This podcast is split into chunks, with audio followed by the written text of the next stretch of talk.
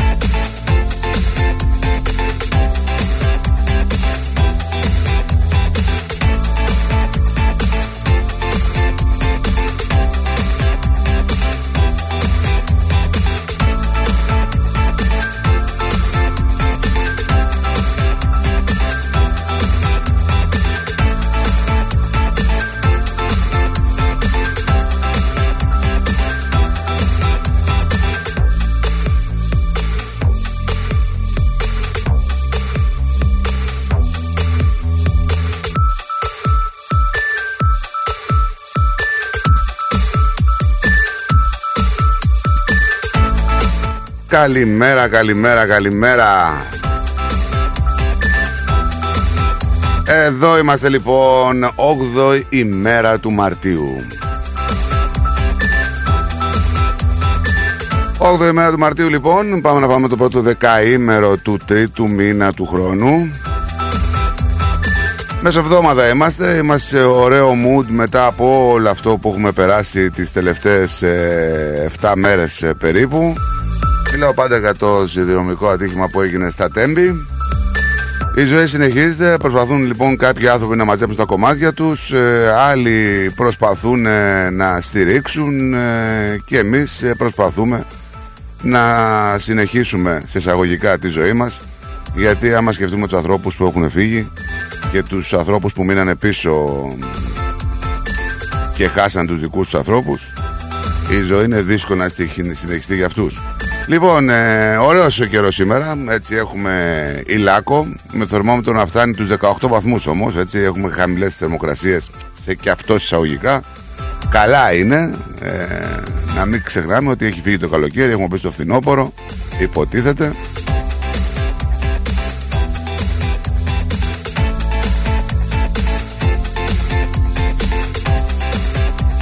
Τα νεάκια πολλά. Ποτέ δεν είναι καλά.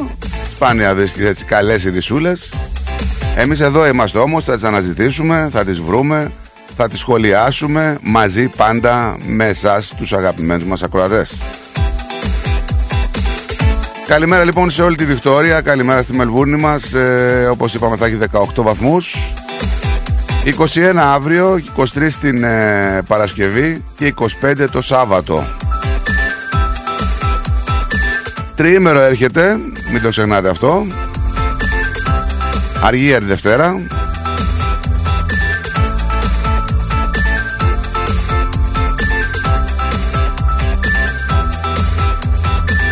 Πολλές πολλές καλημέρες και στους άλλους φίλους ε, όπου και να βρίσκεστε και μας ακούτε μέσω διαδικτύου ή μέσω της εφαρμογής που πιθανόν ε, κάποιοι την έχετε κατεβάσει, το app του ρυθμού ε, μπορείτε λοιπόν να μπείτε στο ρυθμός, ε, να πατήσετε ρυθμός ε, radio, radio στο Apple Store και στο Play Store και να κατεβάσετε την αγαπημένη σας εφαρμογή όπου μπορείτε μέσα από εκεί να ακούτε όπου και αν βρίσκεστε το αγαπημένο σας ραδιόφωνο να το συνδέσετε με το αυτοκίνητό σας, με το Bluetooth, με όποια άλλη έξυπνη συσκευή έχετε.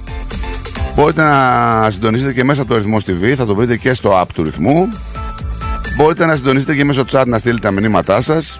Και φυσικά για εσάς που χάνετε κάποιες εκπομπές μας πατάτε εκεί που λέει podcast και ακούτε τις αγαπημένες σας εκπομπές σε επανάληψη.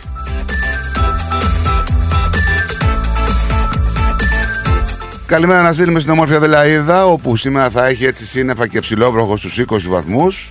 Καλημέρα στον Brisbane στους 32, καλημέρα στην Καμπέρα στους 21, καλημέρα στον Darwin 31, στο Hobart βροχή 16, πολλές καλημέρες, τη χαμηλότερη θερμοκρασία σήμερα το Hobart στην Αυστραλία. Καλημέρα στο Perth 35 με βροχές και καλημέρα στο Σίδνεϊ που εξακολουθεί να είναι καλοκαιρινός εκεί ο καιρός, ε, πολύ ήλιος και 31 βαθμούς.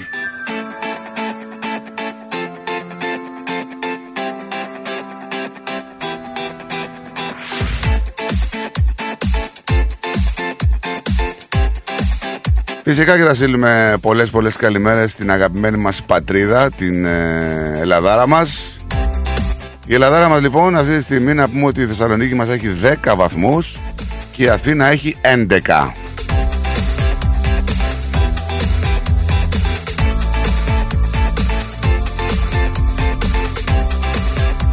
Φυσικά να πούμε ότι σήμερα είναι Παγκόσμια ημέρα της γυναίκας. Παγκόσμια Μέρα της Γυναίκας γιορτάζεται κάθε χρόνο στις 8 Μαρτίου. Θεσπίστηκε για πρώτη φορά το 1977 με απόφαση της Γενικής Συνέλευσης του ΟΗΕ. Να πούμε ότι ακόμα υπάρχει πολύ ψωμί για να έρθει η ισότητα αντρών και γυναικών ε, στη ζωή μας. Όχι στις ανεπτυγμένες χώρες, μιλάμε για κάποιες χώρες όπου η ζωή της γυναίκας κοστολογείται πάρα πολύ φθηνά. Παρά τα μεγάλα βήματα που έχουν γίνει τα τελευταία χρόνια, η ισότητα της γυναίκας με τον άνδρα να πούμε ότι είναι ένα έτσι απραγματοποιητό όνειρο όχι μόνο στο άμεσο αλλά και στο απότερο μέλλον, έτσι. Βλέπετε τι γίνεται στο Ιράν, βλέπετε τι γίνεται στο Αφγανιστάν, βλέπετε τι γίνεται σε πολλές έτσι υποανάπτυτες χώρες όπου δεν στοιχίζει σχεδόν τίποτα η ζωή της γυναίκας συμπεριφέρονται με πολύ διαφορετικό τρόπο από ό,τι έχουμε μάθει εμείς να μεγαλώνουμε και να βιώνουμε.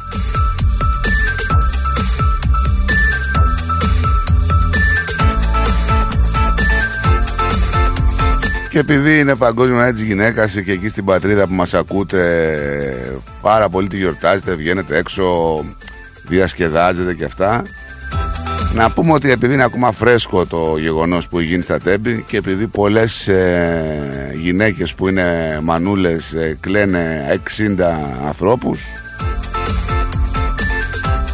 ε, λίγο έτσι να είμαστε συμμαζεμένοι.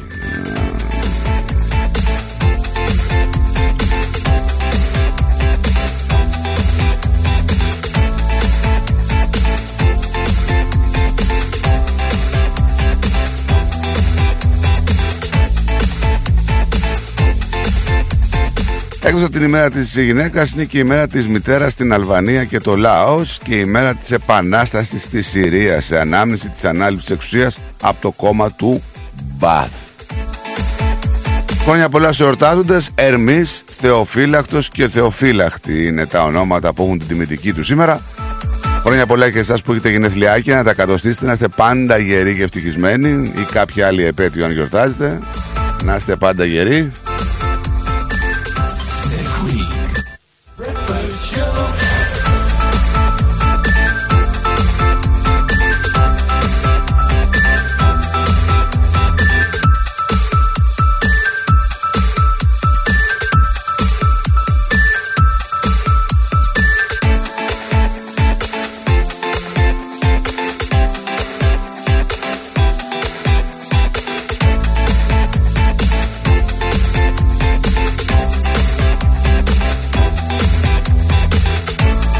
Τα νέα που θα μονοπολίσουν σήμερα φυσικά και είναι η αύξηση των επιτοκίων, η δέκατη συνεχόμενη αύξηση παρακαλώ. Έρχεται και οι Αυστραλοί συσσωρεύουν ακόμα περισσότερα προβλήματα στα νοικοκυριά τους. Ειδικά οι Αυστραλοί που έχουν ε, στεγαστικά δάνεια. Θα πληγούν ακόμα περισσότερο από το νέο οικονομικό έτσι, πόνο που προσφέρει η τράπεζα με τη δέκατη συνεχή αύξηση των επιτοκίων. Καλημέρα Γελία.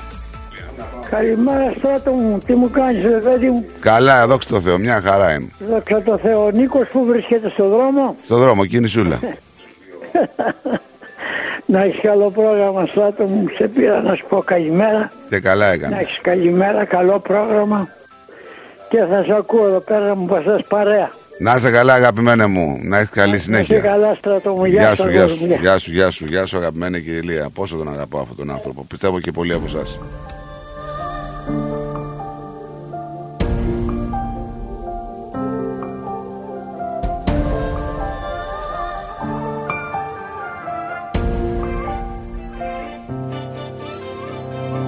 Πρώτη σου φορά μου λες πως σου συμβαίνει αυτό Πως τρελαίνεσαι και δεν μπορείς ούτε λεπτό.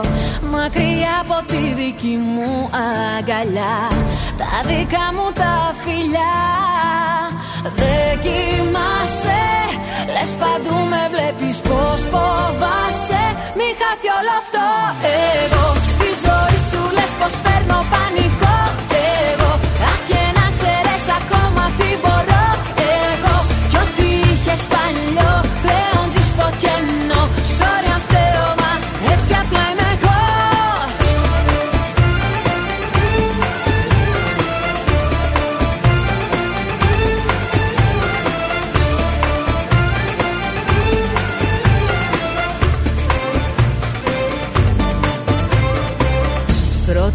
φορά μου λες πως τόσο αγαπάς.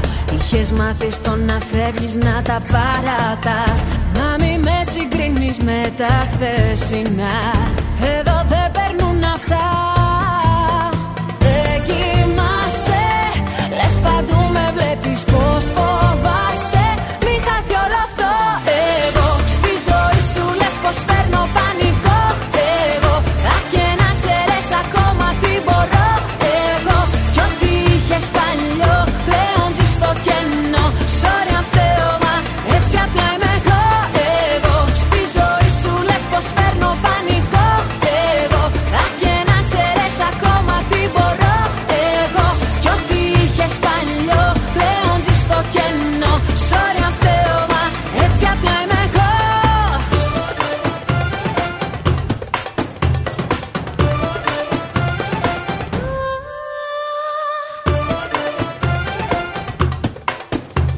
Πολλά τα νέα για σήμερα. Έχουμε τροχέα. Έχουμε την αύξηση των δανείων των ε, επιτοκίων. Έχουμε την απεργία των ε, ανθρώπων οι οποίοι προμηθεύουν ε, με καύσιμο τα αεροπλάνα. Είχες παλιό πλέον Υπάρχουν ταξιδιώτες που προετοιμάζονται για καθυστερήσεις και χάος ε, ειδικά των διεθνών πτήσεων καθώς ε, η απεργία όπως είναι λογικό θα πλήξει τα αεροδρόμια ειδικά το αεροδρόμιο της Μελβούνης. Εγώ κι ό,τι είχες παλιό πλέον ζεις Έχουμε άνθρωπο που έχασε τη ζωή του ποδηλάτη είμαι εγώ στα νότιο-ανατολικά της ε, Μελβούρνης. Ε, Έχουμε πολλά πολλά να πούμε. Θα πάμε σε ένα σύντομο διαφημιστικό διάλειμμα και θα γυρίσουμε για περισσότερα. Γιαούρτι, αν θέλεις Κρεμόδες και απολαυστικό Ρόγαν μόνο Είναι γεύση ελληνική Έχει για πάλι υφή. Πόσο μ' αρέσει το γιαούρτι προκάλ Ακολούθησέ μας παντού σε Instagram, Facebook και YouTube. Ρυθμός Radio. Ω μέρος του Victoria's Big Build, διπλασιάζουμε τα τμήματα της γραμμής Hurst Bridge για να επιτρέψουμε σε περισσότερα τρένα να κυκλοφορούν πιο συχνά. Κατασκευάζουμε επίσης νέους σταθμούς στο Greensboro και το Montmorency. Καθώς εργαζόμαστε για την ολοκλήρωση του έργου, λεωφορεία θα αντικαταστήσουν τα τρένα σε τμήματα της γραμμής Hurst Bridge από τις 17 Μαρτίου μέχρι τις 29 Απριλίου. Αποφύγετε τις καθυστερήσεις, ψέψετε στο bigbuild.vic.gov.au. Εξουσιοδοτημένο από την κυβέρνηση της Βικτόρια, Μελβούρνη. Η ώρα είναι 10. Η ώρα στην Ελλάδα είναι μία τα ξημερώματα.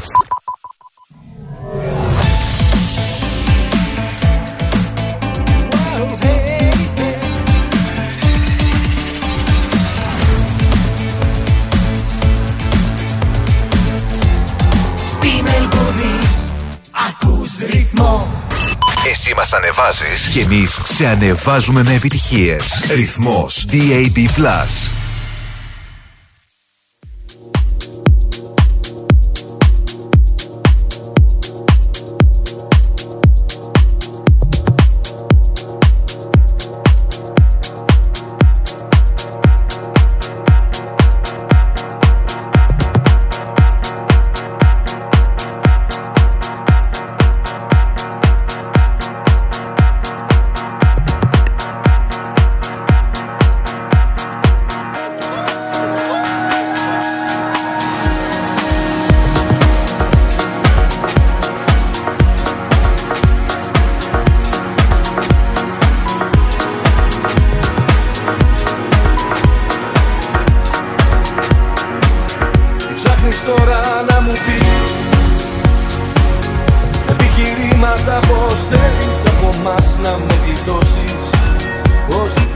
Καλημέρες. Έλα βρε καλημέρες. Καλημέρα στην Έλλη. Καλημέρα στο παρεάκι μας. Χρόνια πολλά σε όλες τις γυναίκες. Γεια σου Έλλη. Καλημέρα στον Αλέκο. Καλημέρα, καλή εκπομπή, παιδιά, από την πατρίδα εκεί, από την όμορφη κεφαλονιά. Ο Αλέκος που είναι και χειμερινός κολυμβητή και μου στέλνει και βιντεάκια.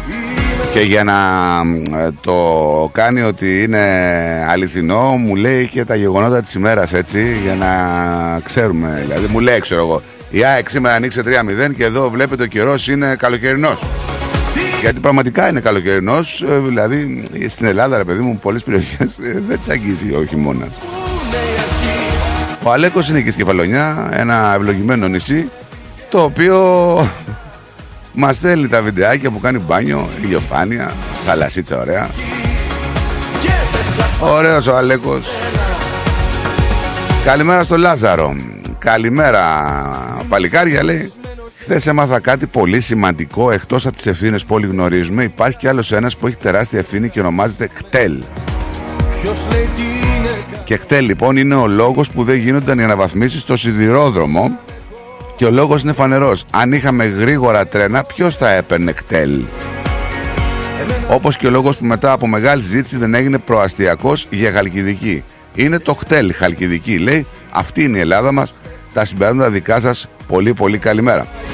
Φυσικά δεν είναι μόνο τα κτέλ και τα συμφέροντα που παίζονται. Να θυμίσω τώρα με την ευκαιρία με το μήνυμα που έστειλε ο Λάζαρος ότι εκτός από τα κτέλ θυμάστε τι γινόταν με τη γέφυρα του Ρίου, του, στο, Ρίο, στο Ρίο Αντίριο όπου αυτοί που είχαν τα φεριμπότ είχαν ασκήσει βέτο και ουσιαστικά καθυστερούσαν τη γέφυρα του Ρίου Αντιρίου για, να, για προσωπικά του συμφέροντα. Το ίδιο συμβαίνει και για τη γέφυρα που είναι να γίνει Σαλαμίνα. Πάλι τα φεριμπότ είναι αυτά που καθυστερούν ε, την δημιουργία της γέφυρας ώστε να μπορούν να περνάνε κατευθείαν τα αυτοκίνητα. Εγώ συμφωνώ μαζί σου Λάζαρε ότι παίζουν ρόλο και τα κτέλ και όλοι αυτοί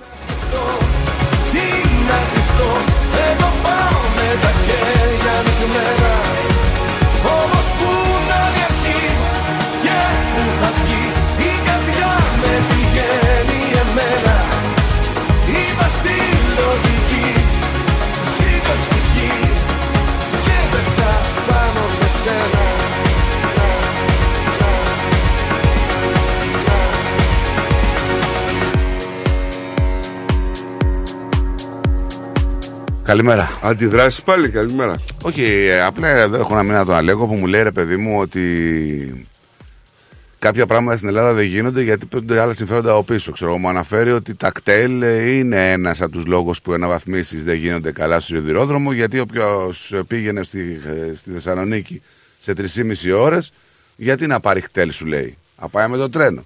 Και είπα εγώ ότι και το κτέλ Χαλκιδικής γιατί μπορούσε να γίνει, λέει, ένας προαστιακός. Αυτό Χαλκιδικής είναι πονεμένη ιστορία. Ε, παιδί μου, λέει ο Λάζαρος ότι μπορούσε να γίνει ένας προαστιακός ε, στη Χαλκιδική, αλλά δεν, έχει γίνει λόγω, λόγω του κτέλ, ξέρω εγώ. Όχι. Το κτέλ Χαλκιδικής. Όχι, όχι, όχι, καμία σχέση. Ε, εγώ τώρα διαβάζω αυτά Κανένας ε, σιδηρόδρομος ε, δεν πρόκειται να γίνει ποτέ στη Χαλκιδική και ο λόγος είναι απλός. Οι, αναδασμοί, οι τα οικόπεδα που πρέπει να δοθούν προς Για χρήση απολωτρίωση. για απαλωτρίωση δεν υπάρχει περίπτωση να το δώσει ο Χαλκιδικιώτης στις τιμές που προτείνει το κράτος. Αλλά δεν είναι και στο χέρι του. Άμα βγει. Μια χαρά στο χέρι του είναι να το πηγαίνει να πούμε για 100 χρόνια. Άμα βγει σχέδιο απαλωτρίωσης, δεν μπορεί να κάνεις κάτι. Στη Χαλκιδική θα, θα γίνει Παίρνεις πόλεμος, αυτά που δεν σου είναι. δίνει το κράτος βάσει αντικειμενικών αξιών Μα- και φεύγεις. Αν μπράβο, βλέπεις τώρα ποια είναι η ιστορία. Ναι, τώρα μιλάμε όμως ότι σου λέει ότι παίζονται συμφέροντα γιατί ε, και στη Σαλαμίνα παίζεται το ίδιο συν- το- τα ίδια Να συμφέροντα. χρησιμοποιήσω Με τα- από με εδώ τα πέρα ferry boat. το πώς είναι τα πράγματα. Τι είναι. Όταν εδώ πέρα πρόκειται για να γίνει μια απαλωτρίωση Ναι. Και είναι να περάσει από κάποια οικόπεδα, ξέρω Ναι. εγώ τέτοιο. Πιάνουν πέντε ατζέντιδες και ρωτάνε την τιμή της πώλησης και βγάζουν ένα μέσο όρο και αποζημιώνουν τον άνθρωπο. Δεν, εντάξει, δεν είναι ακριβώς έτσι. Δεν είναι Ε, ακριβώς έτσι. ο τέτοιος μας τα έλεγε εδώ. Ναι, δεν είναι ακριβώς έτσι, γιατί δες και με το οικόπεδο της ελληνικής κοινότητας που άκουσε εκατομμύρια, ε, πόσο θα πάρουμε. Τέλος πάντων. Ε, Κοίταξε, είναι ένα θέμα. Σ- Το θέμα στην απαλωτρίωση. Δεν είναι μόνο απαλωτρίωση. Εγώ μιλα- μίλησα για τη γέφυρα του Ρίου στο Ρίο που πε- καθυστερούσε επί χρόνια να ξεκινήσει αυτή η ρημαγιασμένη γέφυρα γιατί κάποιοι είχαν συμφέροντα με τα ferry boat που περνάγαν απέναντι. Το ίδιο γίνεται και στη Σαλαμίνα αυτή τη στιγμή. Έχει βγει σχέδιο για γέφυρα εδώ και 15 χρόνια και κάποιοι την καθυστερούν γιατί πάλι υπάρχουν πολλά Ναι, συμφέροντα μα αυτό σου λέω. από τους Σαλαμινιώτες εκεί που έχουν τα συμφέροντα το ferry boat. Αυτό ακριβώς σου λέω, ακριβώς αυτό το πράγμα, ότι αν κάποιος θέλει να εναντιωθεί, θα εναντιωθεί είτε πρόκειται για αυτοκινητόδρομο, είτε για απαλωτρίωση, είτε για γέφυρα, θα τραβήξουν χρόνια οι ιστορίες προκειμένου να τελεσυδικήσουν και να φτάσουν σε οποιοδήποτε Ε, η πλάκα είναι ότι έχουν, σημείο. έχουν τραβήξει πολλά χρόνια ήδη και δεν Μα, τελειώνουν. και θα τραβήξουν ακόμη περισσότερο. Ε, καλημέρα Γιάννη. Καλημέρα. Καλημέρα. Γιατί καλημέρα έτσι, έγινε κάτι; Είμαι πολύ, είμαι πολύ, ε, σήμερα έπεσα σε ένα βίντεο στο, στο YouTube Ναι. και ζαλίστηκα. Τι, Τα το, το, αλήθεια πε- το αλήθεια. περιεχόμενο; Το περιεχόμενο δυστυχώς είναι από αυτό το συμβάν το τελευταίο Ναι. και το είδα. Παιδιά, μπο- το μπορεί να έχει βγει χθες, προχθές. Συγχωρέστε με, όπως το είδα χθες. Ε, το είδα σήμερα το πρωί. Ναι. Ήταν αυτοί οι, αν- οι, οι ανεξήγητοι δημοσιογράφοι και λέγανε Μα τι είπα; Να δικαιολογηθούν, το έχετε δει; Καλά, πολλά Το έχουμε δει. πρωτοστάλ Πο- και πο- όλα Πολλά, αυτά. πολλά, πολλά έχουμε δει. Πολλά έχουμε Το- δει. το έχετε δει αυτό, να, το έχει; να, μπω και Παιδιά, ένα, αυτό- να, να πω και ένα μπράβο στους φιλάδους του Ολυμπιακού γιατί βγάλανε ένα πολύ ωραίο πανό. Δεν ξέρω αν το είδατε. Ένα πάρα Και- και πολύ του Άρη- ωραίο. Και του Άρη μου βγάλαν πολύ ωραίο πάνω. Ένα Και- πολύ να ωραίο πανό εχθές που πρωτοσάλτε θα για παραδειγματισμό λέει το πανό. Ναι, έτσι είναι. Λοιπόν, να σας πω κάτι. Ε, απλά σα λέω το εξής ότι. Κοίταξε, το κάνεις κάνεις αυτή τη δουλειά σου. Καλώ την κάνεις. Μην ξαναβγεί να δικαιολογήσει τη δουλειά σου, γιατί κάνει δηλαδή καλή την κοπριά, καταλαβαίνετε. Ξέρεις Είναι όμως, πολύ από τα, κλωτσιά. απ' τα λεγόμενα αυτού του δημοσιογράφου του συγκεκριμένου, του ακατανόμαστου για μένα, ε, επικαλείται φασισμό για την προσωπική του άποψη. Δηλαδή σου λέει, γιατί κύριε Κανάκη, εσύ ποιος είσαι και βγαίνεις έτσι φασιστικά και κρίνεις αυτό που λέω εγώ. Πάμε σε τακτικές και καλά δικτακτορίας. Δεν το κατάλαβα αυτό. Δεν το μπορώ να το Τι λες, καταλάβω. αλήθεια, πες το. Αμέ, έτσι, αυτό Όχι, επικαλείται. από- Όποτε από- τους από- ενδιαφέρει, από- όποτε στριμώγονται, επικαλούνται πράγματα τα οποία είναι πολύ ευαίσθητα για τον Έλληνα πολίτη, όπως είναι η δικτακτορία και ο φασισμός, που χάρη, για να προσπαθήσουν να τις καπουλάρουν. Απαράδεκτος ο τύπος. Ναι, Και άμα, ναι, και άμα τον δεις όμως να κάνει χαρακτηρισμούς, παραδείγματος χάρη, ε, στον, στον, ε, ε, στον ε, εκπρόσωπο του ΣΥΡΙΖΑ, παραδείγματος, και να τον λέει χιπατζή, ας πούμε, ο χαρακτηρισμός δεν είναι μα- φασισμός. Δεν είναι μόνο αυτό, ρε φίλε. Δεν είναι μόνο οι χαρακτηρισμοί. Δεν μπορεί να μιλάς για, θυ- για- έτσι γίνεται περί- για να θυσιάζονται κάποιοι άνθρωποι για να φτιάχνουν τα τρένα Όχι, της το, δρόμου. το, το, το, το, το απίστευτο είναι, δεν βγαίνουν μέσα, μα τι είπαμε. Ναι, ναι, αυτό. Δηλαδή, αυτό. Και καλά, δεν- δε, δεν- και, και καλά ναι, πέφτουν από τα σύννεφα, ναι, ναι. Ε, Τι, τι, τι γίνεται ρε παιδί; Τι γίνεται ρε παιδί. Ωραία, πού πάμε ρε. Πού πάμε.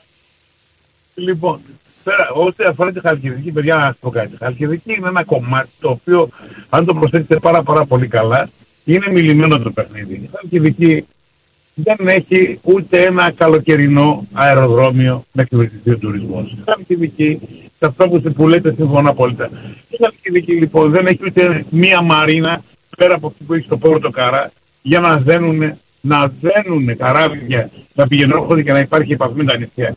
Η Χαλκιδική δεν έχεις καθόλου εξυπηρέτηση σε ό,τι αφορά να μπει κι άλλος τουρισμός εκτός από αυτούς που έρχονται από Ναι, βορειά. Γιάννη, ε, ας ξεκινήσουμε από τα πολύ απλά για τη Χαλκιδική. Ναι. Ο δρόμος της Ποτίδεας που έρχεται από πόσες λωρίδες, από 2,5 και 2,5 καταλήγει Ναι. στη γέφυρα της Ποτίδεας να είναι μία. Όλο το Μία. χειμώνα, όλο το χειμώνα κάθονται και μόλις πιάνει η άνοιξη ξεκινάνε να κάνουν έργα. Δηλαδή, α- άντε μας φταίνει οι απαλωτριώσεις, άντε μας φταίει το ένα το άλλο. Το ότι δεν δουλεύουν όλο το χειμώνα και πιάνουν δουλειά, ας πούμε, τον Απρίλιο που θα πάει ο κόσμος στα εξοχικά του ή που θα έρθει ο τουρισμός, θα ξεκινήσει να έρθει ο τουρισμός. Αυτό πάλι τι σου λέει; Θέλετε να σα πω κάτι πάρα πολύ απλό. Είναι πάρα πολύ απλό. Εμείς οι οποίοι είμαστε λάτρεις της Ελλάδας και θέλουμε να επιστρέψουμε και να κάνουμε, και να, να κάνουμε, να κάνουμε κάποια πραγματάκια εκεί πέρα. Λοιπόν, όταν βλέπουμε αυτά τα πράγματα όλα, όταν σιγά σιγά τα παιδιά μας μεγαλώνουν και ασχολούνται πλέον, έχουν και αυτή η άποψη, ακούνε, κάνουν, κάνουν. ακούγοντα όλα αυτά τα πράγματα, πώς θα μπορέσει να τα πεις ότι τελικά η Ελλάδα είναι αυτό το μεγάλο όνειρο. Η Ελλάδα είναι πάρα πολύ καλή, έχει πολύ καλά σουγουλάκια, έχει πάρα πολύ καλούς μερσέδε. Τα τρίγωνα της Θεσσαλονίκης, θα σε στείλω στράτο να φας κάπου πάρα πολύ καλά. Κατά τα άλλα, Φιλότιμο, παιδιά, να σας πω κάτι. φιλότιμο κόσμο μέχρι να θυγούν τα συμφέροντά του. Τι φι- τι φιλότιμο, άστο, α, αυτό άστα, παιδιά αφήστε το, δεν το- δεν παρακαλώ πολύ με το φιλότιμο. Ε, σου είπα, φιλότιμο κόσμο Ναι, ναι. μέχρι να θυγούν τα, φι- τα συμφέροντά του. Να χαρώ το φίλο μου και η τσέ- και η τσέπη του. Η τσέπη του. Εννοείται, τα συμφέροντά του. Φιλότιμο και αυτό είναι μπράβο. Δηλαδή έχουμε τελείως αυτή τη στις δάφνες των αρχαίων ημών προγόνων που εμείς δεν είμαστε περήφανοι για τίποτα από αυτά που έχουμε κάνει εμείς. Είναι αστεία τα πράγματα πλέον. Μα θα γε- γελάνε και οι πέτρες. Διεκδικούμε εθνικά συμφέροντα δεξιά και αριστερά και οι φωνιάδες του λαού μας είναι μέσα. Μέσα. Εκεί, δίπλα, γύρω, γύρω. Να. Να. Όπου και καθημερινά το στόμα τους γίνεται ε, ε, Έχουμε- ανθέλινας και... Έχ- Έχουμε ακούσει πολλά τον τελευταίο καιρό, τη τελευταία εβδομάδα μετά το τραγικό δυστύχημα στα Τέμπη, Ναι. που δεν ξέρω πλέον, δηλαδή είναι τόσα πολλά τα ερεθίσματα που δεν ξέρω πού- πού να επικεντρωθώ και τι να σχολιάσω. Είναι δηλαδή απίστευτα αυτά που βγαίνουν προς τα έξω. Όπου και να πιάσεις, Ε. από όπου και να πιάσεις, θα βρεις Τέλος πάντων. πράγματα τα οποία δεν είναι δομημένα σωστά. Είναι Θα σας, σάθροοι θα δόμες. σας βάλω ένα βιντεάκι τώρα να ακούσετε ε, και μόλις κλείσουμε με τον Γιάννη και τον Κώστα που περιμένει στη γραμμή και από εκεί Ναι, ναι. πέρα θα σας το αφήσω να το σχολιάσετε εσείς. Να είστε καλά Γιάννη μου, σε ευχαριστούμε πολύ. Καλημέρα, καλημέρα. Καλημέρα, καλημέρα, καλημέρα. Πάμε στον Κώστα. Καλημέρα Κώστα. Καλημέρα, παιδιά. Καλώς, το, Καλημέρα. καλώς το, τον κύριο Κώστα, γιατί το, το είναι... Καλό πρόγραμμα. Να είσαι καλά. Μιλά, μιλάω λίγο στο ράδιο με τα παιδιά στο ρυθμό. Λοιπόν, σήμερα άκουσα κάτι εξωφρενικό εκεί από το φίλο μας το Λιάγκα. Ο δεύτερος σταθμάρχης λέει έφυγε από το, από το σταθμό μισή ώρα νωρίτερα γιατί ήθελε να πάει το γιο του σουβλάκια. Ναι, ναι, μία ώρα Ποιος νομίζω. ήταν ο Εντάξει, γιος του; ε, ε, γιατί Ναι, πιάνεις ποιος ήταν ο αυτό. γιος Το του, ο θέμα Νίκος. είναι ότι έφυγε. Γιατί το τι έκανε, ε, λίγο ενδιαφέρει τον κόσμο. Το θέμα είναι ότι έφυγε. Ναι, αλλά Το θέμα ότι έφυγε αυτός, Έτσι το το θέμα είναι ότι ο, δικαιολόγησε. πι, ο επιθεωρητής, ε, δεν έκανε καλή τη δουλειά του. Δηλαδή υπάρχει μια κλιμάκωση των ευθυνών. Δηλαδή εγώ- εμείς είμαστε εδώ κάνουμε εκπομπή. Υποτίθεται ότι έχουμε μια ευθύνη για αυτά που λέμε. Για κάποιους όμως ε, την ευθύνη την έχει αυτός που έχει το σταθμό. Ή Παιδιά. ο μάνατζερ, ξέρω εγώ. Κατα- Ε, Υπάρχουν εσ- ευθύνες. Εσείς πιστεύετε ότι πρώτη φορά φεύγουν οι υπόλοιποι Όχι, νωρίτερα; ρε φίλε, όχι, όχι. Όχι, είναι πως το ανέκδοτο που λέει, ξέρετε κάτι; Εμένα ο πατέρας μου λέει δουλεύει, ε, κάνει την τάδε δουλειά και. Παίρνει το τρένο. Και δύο η ώρα λέει, το μεσ... τη- τέσσερις η ώρα λέει, έχουμε στρώσει τραπέζι και τρώμε, ξέρω εγώ το τρένο. Έτσι λέει το ανέκδοτο. Ναι, 3,5 λέει σχολάει, Ναι. παίρνει το τρένο λέει 20 χιλιόμετρα μακριά, 4 η ώρα τρώμε. Ο άλλος λέει, τι λέει, ο άλλος λέει δουλεύει εκεί. Ο άλλος δουλεύει λέει εκεί πέρα να πούμε 40 χιλιόμετρα μακριά και σχολάει λέει 3 και 40, 4 η ώρα λέει τρώμε. Και ο Τι πατέ- λέει ρε, σιγά λέει. Εμένα λέει ο πατέρας μου λέει σχολάει λέει 2 η ώρα, λέει 12,5 ώρα τρώμε. Καλά λέει πώς γίνεται αυτό, ε είναι δημόσιος υπάλληλος, κατάλαβες. Αλλά δεν είναι όλοι έτσι, μην το, μην το αναθεματίζουμε. Όχι, δεν μην τους βάζουμε στην πύρα όλους. Υπάρχουν και άνθρωποι που Όχι, κάνουν κάτι όχι, δουλειά τους. όχι. Εντάξει. Anyway. Όχι, υπάρχουν άνθρωποι οι οποίοι δουλεύουν και υπερδουλεύουν και για τους άλλους νομίζω. να είναι βάλει τη ζώνη σου.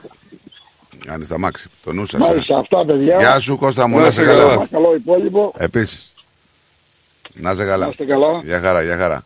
Ε, Άκουσες τι είπε, βάλε τη ζώνη σου πρώτα. Ναι. Τραβάει βιντεάκι κόρη μου. Μέσα αμάξι. Γιατί δεν φορά ζώνη. Λέω. Έλα μου, λέει, πού θα πάω. Να βγάλει συμπέρασμα. εσύ. Έλα μαράκι μου, καλημέρα. Καλημέρα. Όπα! Καλώς την. Βρε καλό στη, βρε καλό στη. Έλα. Τι κάνετε ρε παιδιά, καλά είστε; Καλά, Έλα, εσύ. Έλα. Καλά, εσύ τι πώ είσαι. Μπράβο. Εσύ, εσύ. Εγώ παιδί. είμαι πο- πολύ κουρασμένη ρε παιδιά. Τι έκανες, σκάβ. Πολύ. Σκάβ. Μακάρι. Μακάρι να μπορούσα να σκάψω ρε παιδιά. Έχω τώρα ένα μήνα κοντά ρε παιδιά και φτιάχνω το σπίτι εδώ και ξέρεις είναι άνω κάτω. Γι' αυτό δεν σας πήρα τηλέφωνο καθόλου. ξέρεις. Κατάλαβα. Και Ρέναβα και βαψίματα και σουπαμούπες Οχ, και οχ, κέκι. οχ, οχ, οχ, οχ, οχ. Παναγία Βόητα. Έξοδα βλέπω, έξοδα βλέπω, Έχει έξοδα. χορηγό, έχει χορηγό. Έξοδα, έξοδα και έξοδο. Έτσι και από τα δύο. Έξοδα και έξοδο. Έτσι. Ωραίος. Κατάλαβες; Μια χαρά. Ναι. Και... και θα κάνουμε- Σήμερα είναι η μέρα της γυναίκας, έτσι παιδιά; Ναι, ναι. Βεβαίως. Το γιορτάζουμε. Ε, εμείς δεν γιορτάζουμε, εσείς γιορτάζετε. Εμείς για αυτό, για μας, λέμε, για την παιδιά μας. Ναι. Ε, Εσείς γιορτάζετε. Ναι. Πώς περάσατε στο φεστιβάλ; Δεν Εντάξει, μπόρεσα να μα- πω, παιδιά. Καλά Καθόλου περάσαμε, δεν- εντάξει. Ήμουν Ήρθε ο κόσμος μπίζι πολύ, εκεί. πιστέψτε με. Ναι. Ήρθε ο κόσμος, Πολύ. γνωριστήκαμε, μια χαρά, όλα Ναι, καλά. καλύτερα στην τηλεόραση. Είναι ωραία, ήταν ωραία, πολύ ωραία. Και ο καιρός ήταν καλός, βοήθησε. Ωραία ήταν, ωραία. Καλά All ήταν, right. καλά ήταν, καλά ήταν. Να είστε καλά. Γεια καλό σου, Μαράκη. Και υπόλοιπο εσύ, και εσύ και καλή θα- ευκολία να τελειώσεις τις δουλειές σου. Και να πας για κάνα μασάζ μετά, άμα τελειώσεις. Ε... Αν θα πάω, λέει, ξέρεις το πες το ψέμα. Όχι, δεν το λέω Χρειάζομαι, ψέματα. λοιπόν, χρειάζομαι. Να είστε καλά, παιδιά. Καλό υπόλοιπο. Γεια σου Μαράκη, γεια σου Μαράκη. Πάμε λοιπόν να σας βάλω αυτό που σας ε, υποσχέθηκα. Αυτό που σας υποσχέθηκα λοιπόν είναι μια απίστευτη καταγγελία από έναν άνθρωπο ο Το οποίος... 2004 παραλαμβάναμε όχι μόνο εγώ, είμαστε στην Επιτροπή και άλλοι συνάδελφοι. ξέρεις αυτό; Το- πριν από λίγο μίλαγα με έναν Ε; συνάδελφο, τον Τάσο, καλή τη ώρα, μην αναφέρω το επώνυμό του. Και μας φωνάζει ο Γενικός Διευθυντής από πάνω, είχε δώσει ένας υπουργός εντολή του Πασόκ να πάρουμε, παραλαμβάναμε τα ελβετικά τρένα τα καινούργια τότε για την Πελοπόννησο, τα Σωστό. Rail Bus. Ναι. Να το πάμε στο χωριό του να κάνει προεκλογικό αγώνα. Ποιο να πάτε στο, Θα σας στο, πω τι- στο, στο θα σας βαγόνι, πω ποιο τη να συνέχεια. πάτε. Το βαγόνι. Το τρένο. Το βαγόνι το καινούριο το πήγαν οι Ελβετοί εκεί πέρα επειδή ερχόταν σε ειδικοί πλατφόρμες και ερχόντουσαν με τις πλατφόρμες τις ελβετικές. Οι Ελβετοί από το εργοστάσιο της Ελβετίας τα φέρνανε εδώ Χωρίς, πέρα. χωρίς να έχει γραμμή το τρένο. Είχε μια γραμμή 5 χιλιόμετρων γιατί έλεγε ότι θα κάνει γραμμή στο χωριό του. Να σας πω και το σημείο. Να μας πείτε το χωριό και τον υπουργό αν θέλετε. Ε, θα σας πω το χωριό και θα καταλάβετε τον Υπουργό. Ναι. Από το Αντίριο μέχρι το Μεσολόγγι, στο Κρυονέρι συγκεκριμένα. Άρα ε, το Λοακαρνανία. Και το Λοακαρνανία. Μάλιστα. Και, και είχαμε πάει το τρένο εκεί πέρα και στήχησε όλη η μεταφορά του αυτή στον ΟΣΕ, όλη η διαδικασία να πηγαίνει κόσμος εκεί να το φυλάει, οι μηχανοδηγοί να το βάζουν μπροστά. Ε, φωνάζαν οι Ελβετοί ότι θα άρουν την εγγύηση που ήταν γιατί ήταν μέσα στα χωράφια. Φύλακα να το φυλάει επί 24 ώρο βάση. Είχαν βάλει το, το, το, το ελβετικό βαγόνι στα χωράφια για να το χωράφια, ναι, βλέπουν οι για- χωρικοί να ψηφίσουν τον υπουργό. Σαν έκθεμα. Ολοκένουργιο, ολοκένουργιο με ζελατίνες. Με ζελατίνες. Τι θέλετε, θάλασσα; Σας φέρουμε και θάλασσα. Τι θέλετε άλλο;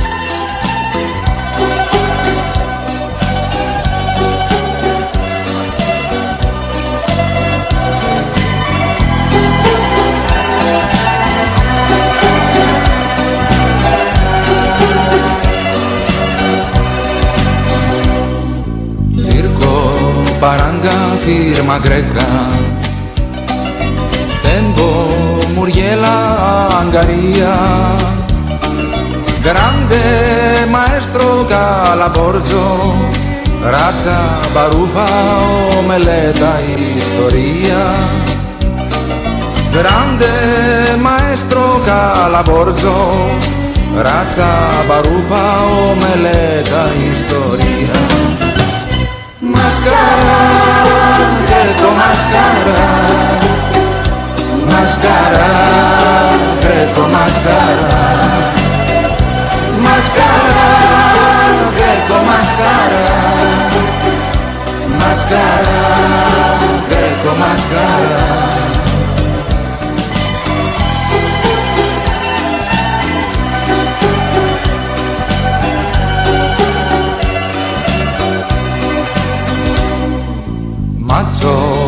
Amaca, capitale. Scarto, tanalia, polizia. Franco, riserva, fallimento. Perché mangiare socialista e compagnia? Franco, riserva, fallimento. Perché mangiare socialista e compagnia Mascara, greco mascara. Mascara, greco mascara. Mascara, greco mascara. Mascara, greco mascara.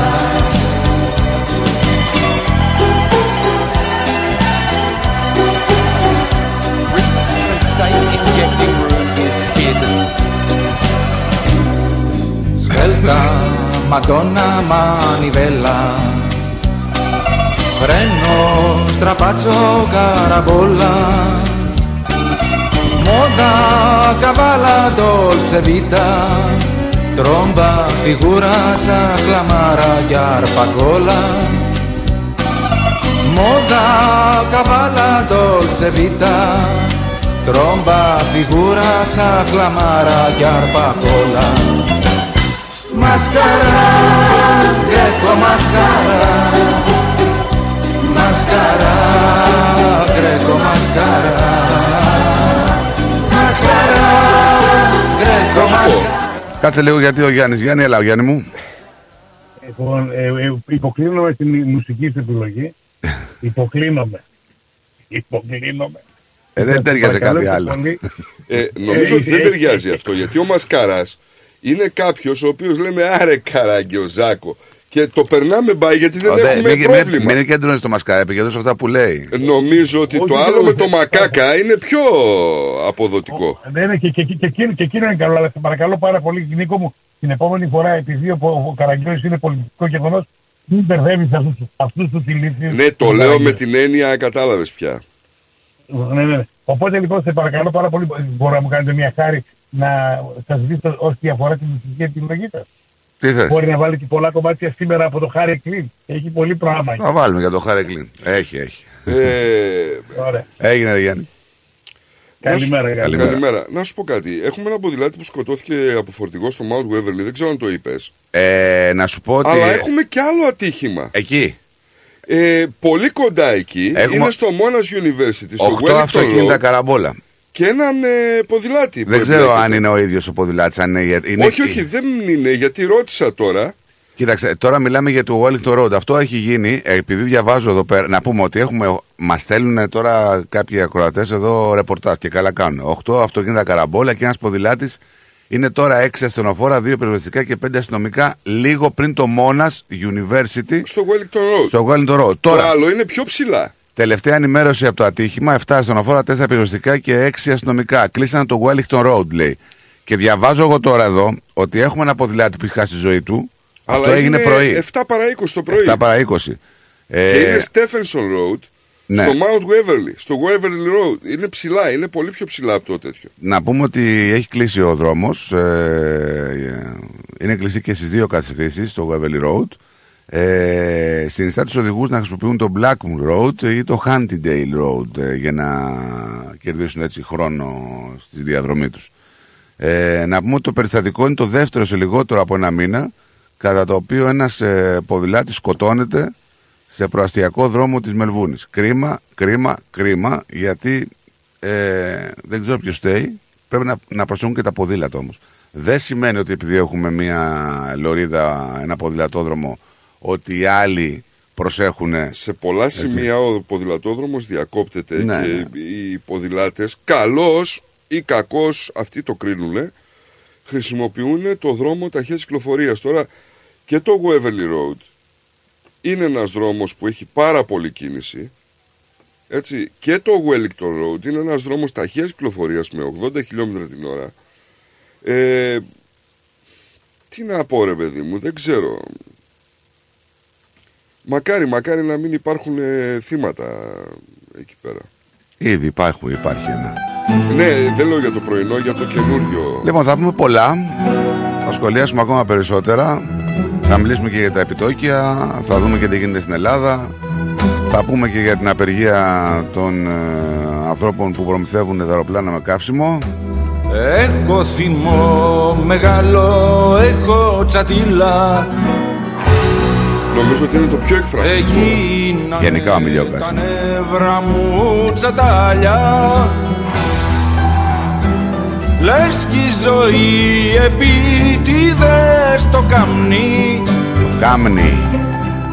Και μου πετάει ο μπρος μου και ένα βλαμένο Και ένα βλαμένο Και ένα βλαμένο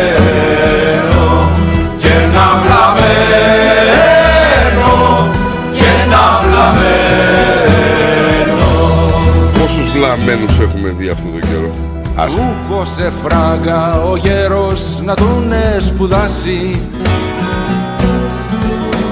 Μα έμεινε ένα τούβλο, ένα κοθόνι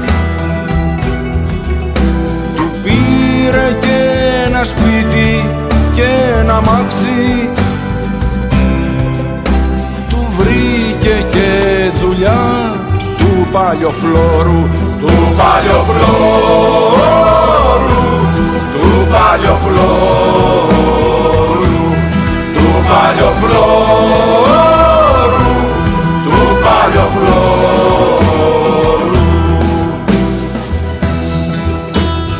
Έπιασε μια καρέκλα και ταξίνι δεν ξέρει πόσο κάμνουν δυο και δύο Μου πήρε και το ύφος του ξερόλα. Πώς να μην τρελαθώ με το μαλάκα Με το μαλάκα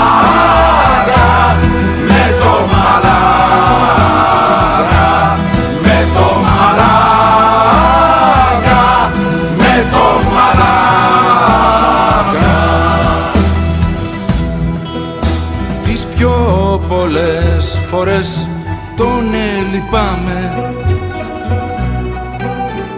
Μα άνθρωπος είμαι κι εγώ πόσο θα αντέξω. Κι αν τύχει και ζητήσει και τα ρέστα Αλλή μόνο του τότε του χαραμοφάει. Χαραμοφάει Χαραμοφάει Χαραμοφάει Χαραμοφάει Του παλιοφλόρου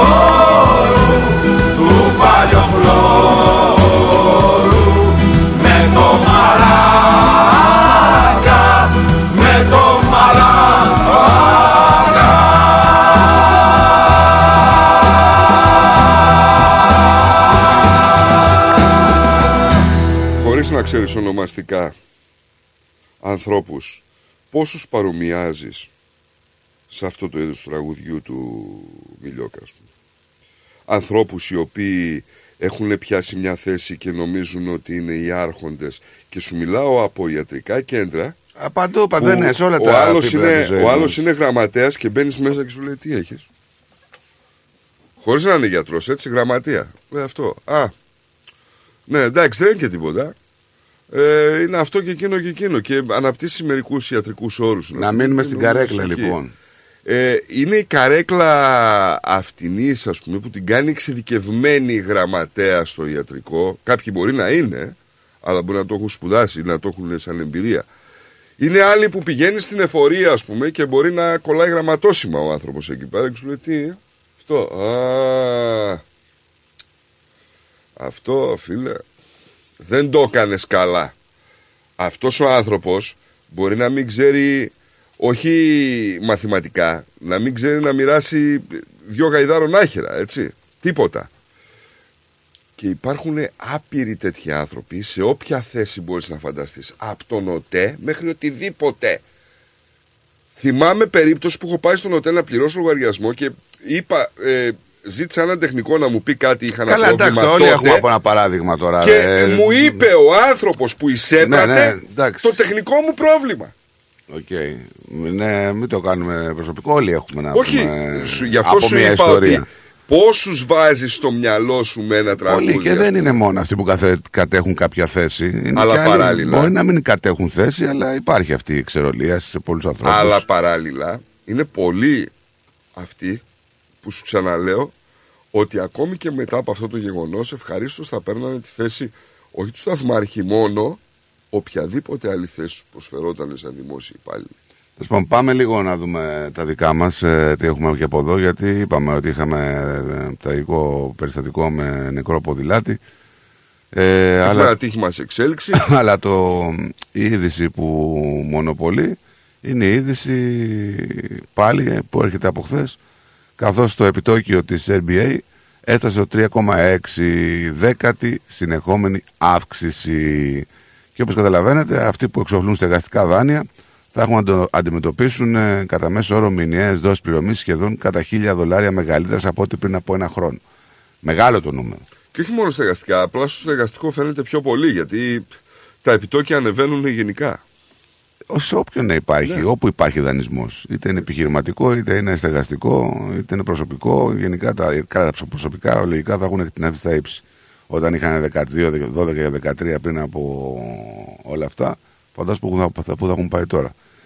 Λοιπόν, ε, δέκατη διαδοχική λοιπόν αύξηση, ρεκόρ, σε αντίστοιχες συνεδριάσεις κάθε μήνα τον περασμένο Μάιο. Ε, από το ιστορικό χαμηλό που είχαμε λοιπόν στο 0,1 έχουμε φτάσει στο 3,6. Να πούμε ότι αποτελεί το υψηλότερο επίπεδο από το Μάιο του 2012. Ενώ η άνοδος κατά 3,5 σε σχέση με πέρυσι έχει περάσει στους δανειολήπτες να πούμε. Ενδεικτικά αυτό σημαίνει σύμφωνα όπως σας είπαμε στεγαστικά δάνεια των 500.000 δολαρίων θα έχουν σύντομα να αντιμετωπίσουν κατά μέσο όρο μηνιαίες δόσεις πληρωμή σχεδόν κατά 1000 δολάρια μεγαλύτερες από πριν από ένα χρόνο. Μόνο η τελευταία αύξηση να πούμε, του 0,25 πρόσθεσε 77 δολάρια το μήνα στις εισαπληρωμέ ενός δανείου των 500.000 δολαρίων και τα διπλάσια σε ένα ενυπόθηκο δάνειο του 1 εκατομμύριου δολαρίων. Από την τελευταία μιλάμε έτσι. Αυτή τώρα. Δύσκολα. Και δεν έχουμε φτάσει λέει και στο τέλος. Όχι ακόμα τουλάχιστον. Αν και φαίνεται ότι πλησιάζουμε. Όπως είπε ο Φιλιπ Λόι. Τώρα πριν από μισή ώρα βλέπω ένα ρεπορτάζ εδώ ότι το αφεντικό της Reserve Bank ε, έχει ενημερώσει ότι η Κεντρική Τράπεζα είναι πιο κοντά στην πάυση των αυξήσεων των επιτοκίων μετά την αύξηση του επιτοκίου για Δηλαδή, δέκατη συνεχόμενη φορά. Άντε να πάνε άλλη μία δηλαδή.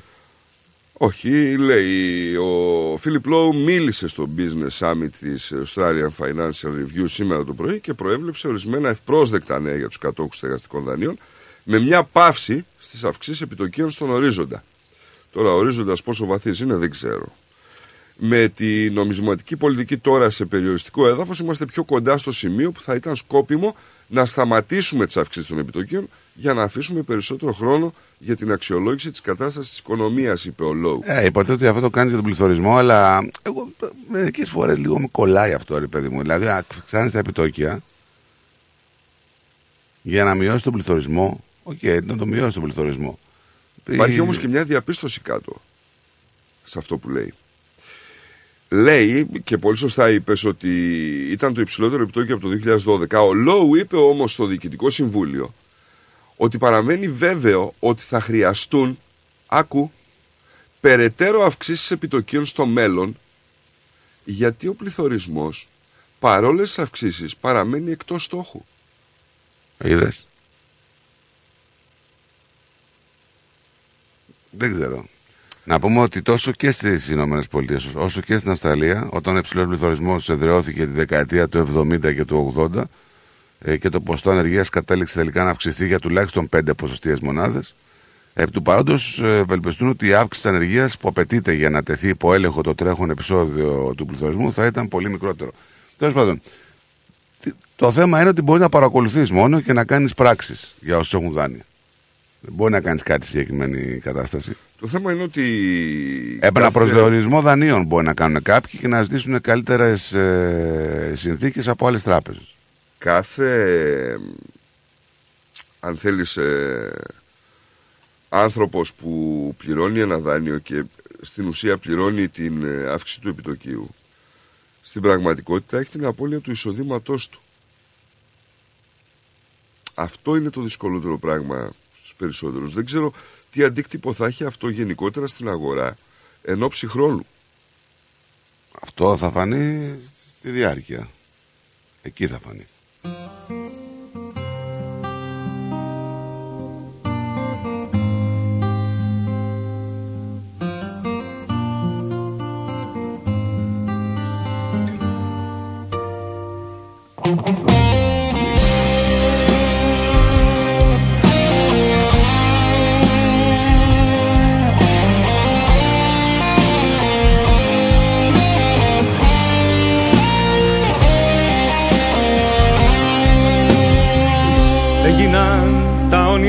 Εμπόρευμα βιτρίνας. Οι Κυριακές κατάντησαν εμπόριο ψυχών. Κι αυτός που πήγε αντίθετα στους ήχους της ειρήνας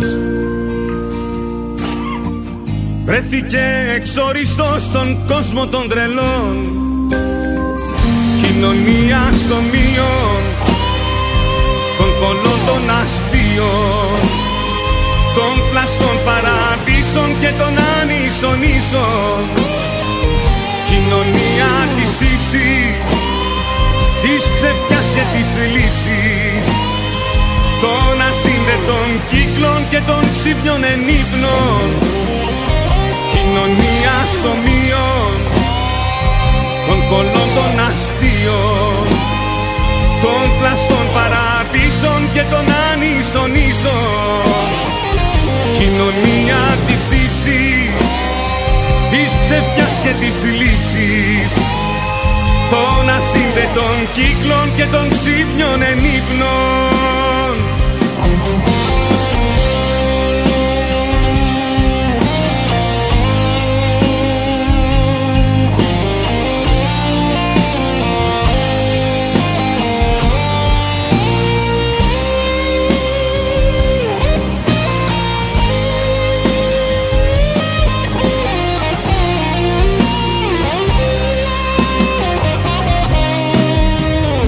Έχασαν οι άνθρωποι την γλύκα από το βλέμμα. Ο έρωτας κατάντησε ο πιο φθηνός Θεός. Και εκείνος που δεν άντεξε του κόσμου αυτού το ψέμα. Σαν αστέρι καίγε να στείλει λίγο φως. Κοινωνία στο μείον των πολλών των αστείων των πλαστών παραδείσων και των άνισων ίσων. Κοινωνία της ύψης της ψευκιάς και της θλίψης των ασύνδετων κύκλων και των ξύπνιων ενύπνων κοινωνία στο μείον των πολλών των αστείων των πλαστών παραδείσων και των άνισων ίσων κοινωνία της ύψης της ψευκιάς και της θλίψης. Των ασύνδετων κύκλων και των ξύπνιων ενύπνων.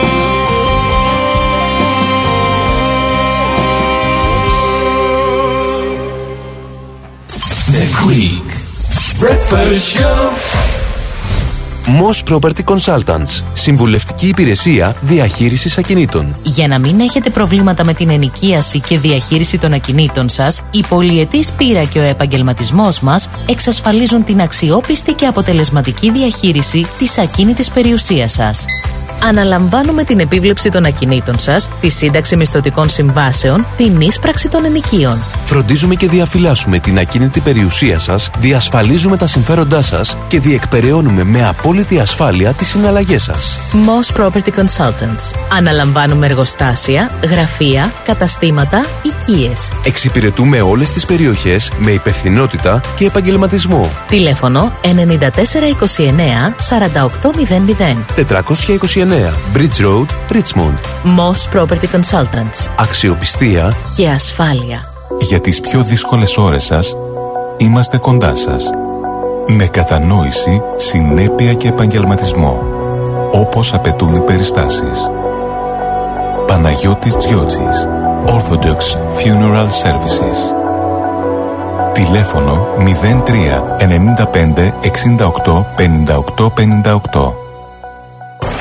Και τώρα επιστρέφουμε στο Greek Breakfast Show με Στράτο και Νικό, το αγαπημένο ελληνικό πρωινό σοου της Αυστραλίας.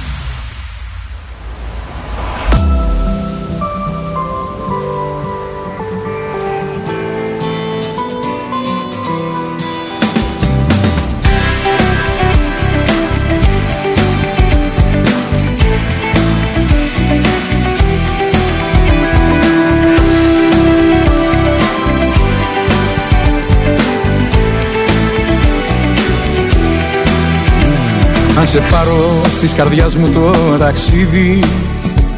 Να το ξέρεις δεν θα έχει επιστροφή. Ότι σήμερα αγάπησα σε σένα. Ίσως αύριο χαθείς αναστραπή. Μην αγγίζεις τη ζωή μου αν φοβάσαι.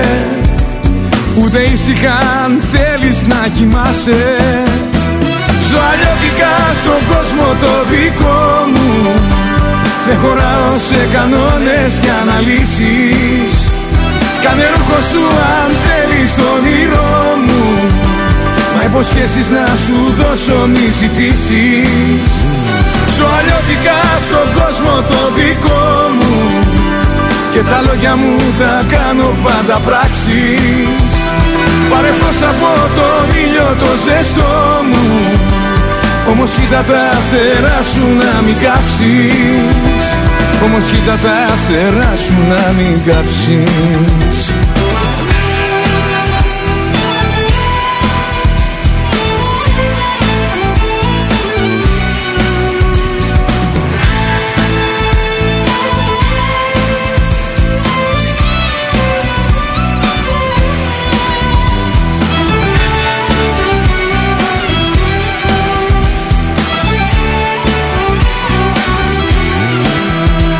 Αν σε πάρω αγκαλιά θα ανακαλύψεις Την αιτία για να βρίσκεσαι στη γη.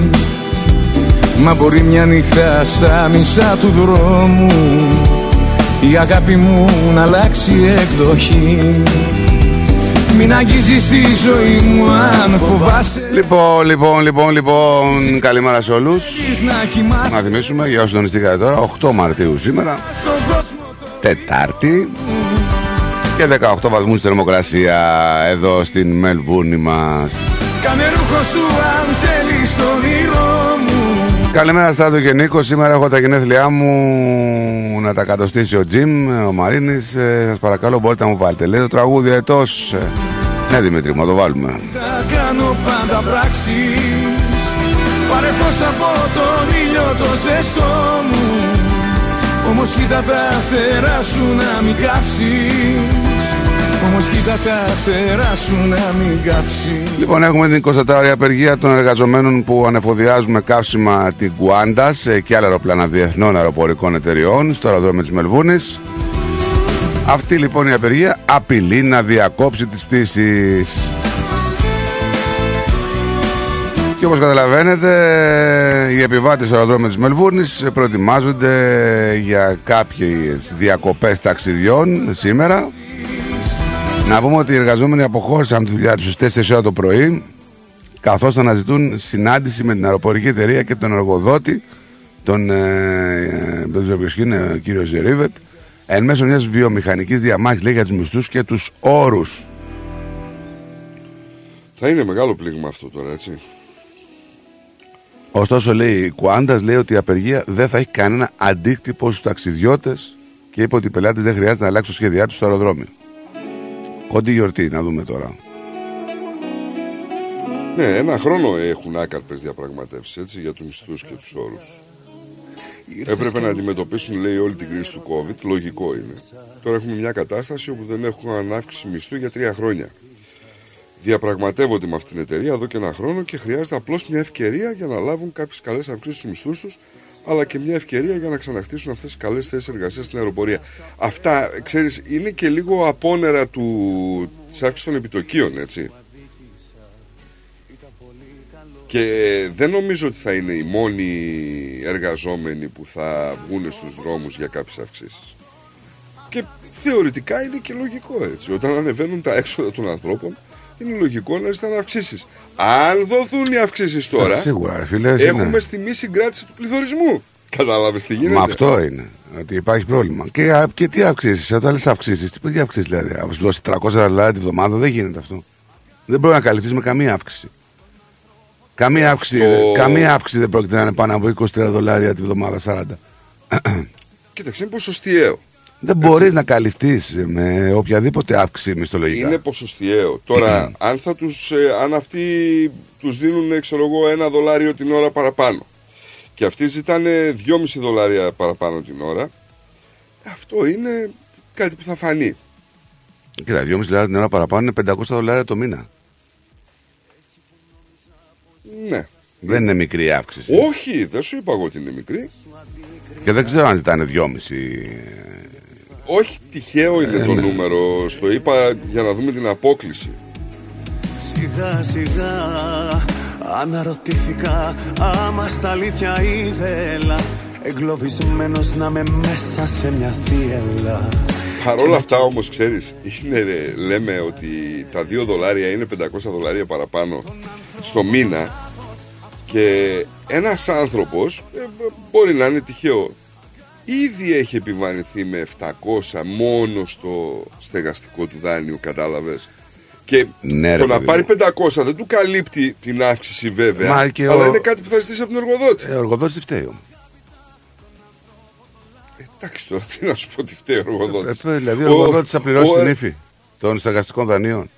Ε, η αύξηση των επιτοκίων τώρα την πληρώσει ο άλλος που έχει πάρει το σπίτι. Όχι, σε η ρωτάω, λογική ο- είναι ο- ατέρμονη. Όχι, δεν είναι ατέρμονη, γιατί ο, και ο εργοδότης είναι. Η λογική δηλαδή είναι Πολίτης, να πληρώνει δηλαδή- ο εργαζόμενος. Όχι, ρε φιλέ, δεν μπορείς όμως να ζητάς τον εργοδότη δηλαδή, να πληρώσει την αύξηση του, των επιτοκίων στο δανειό σου.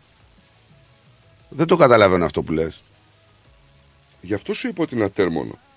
Σαφέστατα μπορεί να μην φταίει ο εργοδότης, αλλά από την άλλη μεριά ο Δεν θα- εργαζόμενος έχει αυξανόμενο κόστος. Και μετά, άμα, ο- εντάξει, άμα θέλει δηλαδή. Θα μετακυλήσουμε δηλαδή στον εργαζόμενο την αύξηση. Όχι, αλλά δεν μπορεί να τη μετακινήσει ούτε στον, στον εργοδότη. Ναι, αλλά αυτή τη στιγμή μετακυλήσουμε. Γιατί θα κλείσει ο εργοδότης μετά και θα μείνει χωρίς δουλειά ο εργαζόμενος. Αυτή τη στιγμή όμως, ναι, αλλά υπάρχουν εταιρείες με υπερκέρδη, ρε φιλέ. Δεν ξέρω τι υπάρχουν και δεν υπάρχουν. Ε, Όταν γίνεται ψηφίζεται ένα νόμος, δεν θα σου πει μόνο για τις εταιρείες που έχουν υπερκέρδη. Ο νόμος. Τέλος πάντων, εγώ είμαι αντίθετης άποψης. Ε, Συγγνώμη, ρε, ρε, Νικό. Όταν γίνει μια αύξηση, θα σου πει μόνο για αυτήν την εταιρεία και αυτή θα γίνει η αύξηση. Αυτοί ζητάνε. Συγγνώμη, όταν γίνει μια αύξηση και σου πει το δημόσιο, ε, θα σου πει η κυβέρνηση ότι θα κάνουμε αυξήσεις μισθών. Ναι. Θα Όχι τις κάνει κυβέρνηση, επι- δεν ζητάνε από την κυβέρνηση, θα τις ζητάνε από την κάνει- εταιρεία αυτή. Θα τις κάνει επιλεγμένα δηλαδή. Οι άνθρωποι σε κάποιες αυτοί εταιρείες. είναι ιδιωτική εταιρεία, δεν είναι δημόσια εταιρεία. Δεν Από μιλάμε, τον για, τη- ιδιώτη δεν μιλάμε ζητάνε. τώρα για την Quad, μιλάμε γενικά. Δεν είναι η Qantas, είναι η Rivet που προμηθεύει καύσιμα τα αεροπλάνα. Δεν μιλάμε, μιλάμε γενικά. Δεν μιλάμε τώρα για μια συγκεκριμένη εταιρεία που κάνει απεργία. Έτσι, μιλάμε γενικά. Γιατί από τη στιγμή που θα, θα γιατί πιέζουν πάρα πολλά συνδικάτα για αυξήσεις μισθών, δεν είναι δηλαδή ότι είναι μόνο συγκεκριμένη, η συγκεκριμένη εταιρεία. Καλημέρα στον Νίκο. Καλημέρα σας, τι κάνετε. Καλημέρα. Ακούω πρώτα τώρα για την Qantas και Δεν είναι- απεργωνιά. Δεν μιλάμε για την Quad, μιλάμε γενικά. Μην το Ναι, επικεντρώνουμε. ξέρω. Γενικά για τις απεργίες. Αλλά το θέμα είναι ότι αν πιάσουμε την Qantas, η Qantas έχει κέρδη. Γιατί τώρα για τις άλλες εταιρείες, τώρα ναι, όντως, πιστεύω και εγώ ότι ο εργοδότης δεν μπορεί να επιβαρυνθεί το κόστος να αυξήσει κόστος των δανείων, αλλά το κόστος ζωής γενικά, όχι μόνο κοστεργαστικά, επιβαρύνει όλους τους εργαζόμενους, έτσι. Και δεν μιλάμε για, για αυτούς που έχουν ε, στεγαστικά δάνεια. Γενικά το κόστος ζωής έχει ανέβει τώρα τελευταία, οπότε Κοίτα, είναι τροχός αυτό, Νικόλα μου. Αυτό είναι τροχός. Γιατί άμα εγώ δεν έχω να Ναι, πληρώσω δεν τα. είναι Να, εργοδότης που να, δεν έχω. δηλαδή, άμα τα βγάζω τσίμα τσίμα και πρέπει να πληρώσω την υποχρέωση του δανείου μου, ε, δεν θα πάω ούτε θα Σίγουρα, κινήσω, είναι. δεν θα κινήσω την αγορά. Οπότε, άμα Ναι, δεν ναι. κινήσω την αγορά, ο εργοδότης δεν θα μπορέσει να αυξήσει θέμα- έστω και λίγο στους εργαζόμενους τη μισθοδοσία τους. όχι. Αλλά σε γενικά, σε γενικά πλαίσια έχει ανεβεί όλο το κόστος. Δεν λέμε τώρα για υπηρεσίες, σε τρόφιμα και όλα αυτά. Έχει, υπε- Οπότε έχει, και η έχει κάθε- υπερανεβεί το κόστος. Έχει υπερανεβεί γιατί έχουμε και αυξήσεις μισθών την τελευταία διετία. Δεν είναι ότι δεν έχουμε. Θα σου πω αυτό που λες, γιατί τα ακούω πολλές φορές που το λες για αυξήσεις και εγώ θα μιλήσω προσωπικά γιατί είναι καλύτερο έτσι. Ναι, είναι πιο τέτοιο. Όταν ο, όταν ο πληθωρισμός πριν λίγο καιρό ήταν 5,1, η δικιά μου η αύξηση έφτασε περίπου το 4,5, ήταν η πρώτη φορά 4,6 νομίζω. Έτσι, πριν ένα χρόνο. Ναι. Τώρα ο πληθωρισμός πήγε σε 7,2, 3. Μμ. Πάλι χαμένος και, και αυτή ήταν η πρώτη σοβαρή αύξηση που πήρα στα 10 χρόνια που δουλεύω στην ίδια εταιρεία, έτσι. Αυτό οπότε, εμείς δεν κάνουμε απεργία, ούτε μπορούμε να κάνουμε απεργία δυστυχώς. Αλλά αυτό λέει πολλά. Γιατί είμαστε πολλοί που δουλεύουμε μέσα στον χώρο και δεν θα πάρουμε ποτέ αύξηση σοβαρή. Έτσι. Και δεν έχω στεγαστικό δάνειο. Θα Εγώ μείνετε ό,τι λίγοι ξέρω- όμως, δεν πειράζει. Θα μείνετε λίγοι. Θα μείνουμε λίγοι, Νικόλα. Θα μείνουμε λίγοι. Γιατί βλέπεις τι γίνεται. Βέβαια βλέπω. Βέβαια βλέπω τι γίνεται. Κλείνουν όλα τα ταμεία. Βέβαια, βέβαια. Κλείνουν πολλά ταμεία. Έχουν αρχίσει να μειώνουν το, να κατεβάζουν, να μειώνουν το ωράριο Δηλαδή από εκεί που έκλεινε 9 ή 10 η ώρα τώρα θα κλείνεις 9, ας πούμε από 11 γίνεται 19. Πο- πολλά, πολλά μαγαζιά Και εστίαση γίνονται το κάνουν ήδη. χειρότερα. Πάμε χειρότερα, ναι. Δηλαδή βλέπαμε Οπότε το καλοκαίρι. εμείς θέλαμε μια αύξηση. Ναι. Βλέπαμε το Εμείς καλοκαίρι θέλαμε μια μαγαζιά αύξηση τα οποία σήμερα. κανονικά κλείνανε μία η ώρα το βράδυ, ξέρω εγώ, εστίασης, ε, κλείνανε 11. Τώρα σου λέω για σούπερ μάρκετ που ο κόσμος ήξερε ότι κλείνεις 10 ή 11 η ώρα και σε εμάς φαίνονται παράδειγμα και λένε γιατί κλείνεται νωρίτερα; Γιατί έχουν μάθει. Αλλά εμείς και εμείς είμαστε όπως αυτοί οι υπάλληλοι τώρα που απεργούν έτσι. Που θέλαν, πέρασαν μέσω κοροναϊό αυτά που πέρασαν και δεν πήραμε μια σοβαρή αύξηση. Αλλά δεν γίνεται τίποτα, ξέρεις. Αυτό που λέμε τώρα, ναι, και απεργίες να γίνουν, δυστυχώς μου θυμίζει λίγο Ελλάδα με τα αέρα τα τρένα. Και να απεργήσει ο κόσμος, θα πούνε ότι και αυτή η απεργία ας πούμε, που κάνει, ρε παιδί μου, δεν είναι σωστή. ότι Δεν δικαιούστε κάτι παραπάνω και θα περάσει στα ψηλά μετά από λίγο καιρό. Γιατί Ε. όπως ξαναλέω, δυστυχώς. Ναι, συγγνώμη, Νικόλα, συγγνώμη. Αυτό είπα προηγουμένως. Αυτό είπα προηγουμένως. Ότι η Ε, αύξηση δεν ακούω αυτά, μετακυλίεται. είπα πριν από λίγο αύξηση. Η Ναι. αύξηση Ναι, μετακυλίεται στον κόσμο. Κάθε Ναι. μετακύληση της αύξησης στον κόσμο σίγουρα μειώνει τον πληθωρισμό. Αλλά από την άλλη μεριά, ο κόσμος όταν δεν θα αρχίσει να καταναλώσει, να κάνει την οικονομία του ανάλογα, θα έχει αντίκτυπο Μειώνεται σε αυτό που λέει ο αγοραστική δύναμη, στράτος. Ότι δεν θα Ναι, μειώνεται μείνει μία αγοραστική η ώρα δύναμη. ανοιχτή η εστίαση. Αν και η εστίαση τώρα οι περισσότεροι μαγείροι 9 η ώρα, 9.30 κλείνουν οι κουζίνες. Οπότε και αυτοί Ναι. που θα μείνουν το βράδυ, ας πούμε, δεν είναι κι αμάν. Αλλά ε, θέλω να σου πω Μειώνει η ότι... αγοραστική δύναμή ναι, μας όμως, ξέρεις. Ακριβώς, ακριβώς, ακριβώς. Αλλά εμείς δεν λέμε αυξήσεις μεγαλύτερες του πληθωρισμού και δεν θέλουμε να λέμε πληθωρισμός, αλλά και εργαζόμενος. Η πλειοψηφία μας που είμαστε εργαζόμενοι έτσι και δεν είμαστε υψηλά αμοιβόμενοι, θα έχουμε πρόβλημα. Όλοι μας. Ε, βέβαια. Ναι, μεν δεν μπορεί και εργοδότης, αλλά και ο κόσμος, αν δεν αγο- καταναλώσει ο κόσμος, η πλειοψηφία έτσι, υπάρχει πρόβλημα στην αγορά ευρύ, μεγαλύτερο Ε, πρόβλημα. βέβαια υπάρχει. Γιατί και ο εργοδότης, όπως λέει εδώ ο Λάκης, λέει ο Λάκης εδώ, ο εργοδότης βάσει το κόστος δεν δεν χρεώνει περισσότερα στράτο. Ο εργοδότης βάσει το κόστος των πρώτων υλών που αγοράζει. Πάμε στο χάρη εγώ στο μαγαζί μου, θα κάνω κάποιες αυξήσεις για να μπορέσω να, να μην μπω μέσα από τις πρώτες Να ύλες. Ανταπεξέλθεις. Να ανταπεξέλθει και να. βέβαια. για την μετακύληση αυτή. Την αύξηση των πρώτων Γι' αυτό υλών. είναι τροχός αυτό, Αλλά είναι γι' αυτό τροχός αλυσίδα. αυτό. Είναι αλυσίδα. Και Μπράβο. όπως λέει και ο Νικόλας, είναι ένα τέρμονο, δεν κλείνει. Αλλά Ακριβώς, πρέπει πάντα δεν να βρει κλείνει. μια λύση. Δεν κλείνει Πρέπει να βρει ποτέ. μια λύση που να εξυπηρετεί όσο γίνεται περισσότερο το, τον κόσμο. Γιατί αυτό έγινε και στην Ελλάδα. Έπεσαν οι μισθοί, αυξήθηκε το κόστος ζωής και έπεσε η αγοραστική, μειώθηκε κατά πολύ η αγοραστική δύναμη του, του κοινού. Άραγε η οικονομία βγαίνει χαμένη στο τέλος. Έτσι. Αυτό να σκεφτούμε. Και εμείς έχουμε 10% GST εδώ πέρα, δεν έχουμε 24. Παρ' όλα αυτά, αν καταναλώσω εγώ λίγο παραπάνω, επειδή μου δώσω μια καλή αύξηση σεβαστή και αυξήσει το εισόδημά μου, έτσι, θα συντελέσω κι εγώ στην οικονομία. Γιατί θα καταναλώσω περισσότερο.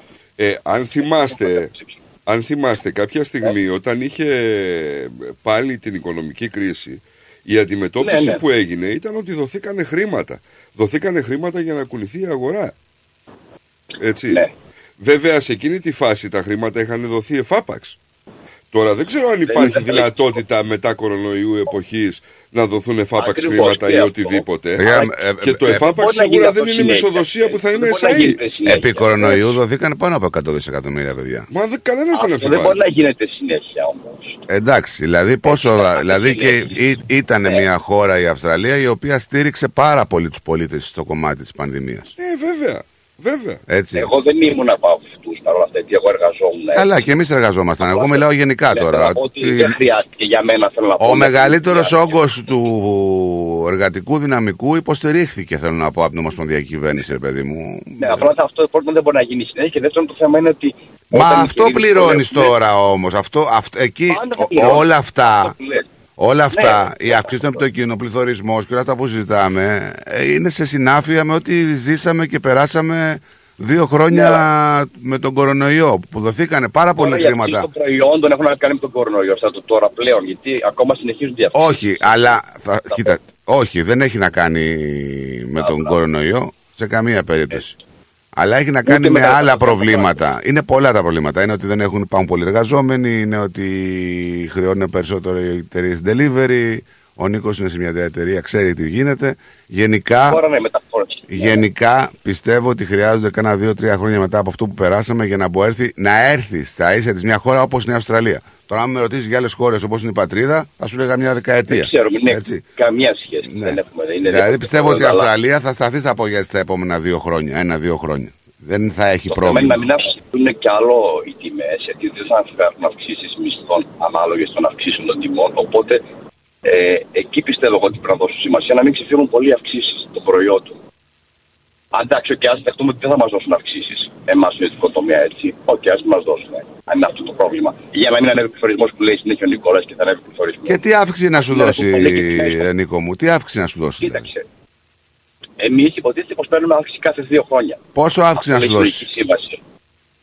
Ιστορική Σύμβαση. Σου είπα, στα 10 χρόνια η πρώτη σοβαρή αύξηση ήταν αυτή της τάξης του 4,5% στον πληθωρισμό που ήταν 5,1%. Ο πληθωρισμό πήγε στο 7,3%. Αν σου πω τα προηγούμενα 8 χρόνια το πώς ε, τα συνδικητά σωματεία των εργαζομένων ας πούμε, πάνε και μας αντιπροσωπεύουν και δεν αυξήσεις, θα γελάσεις. Γιατί πάντα πηγαίνανε και του αύξηση όχι με την τελε- βάση της τελευταίας σύμβασης, με βάση την προηγούμενη, δηλαδή πριν 4 χρόνια.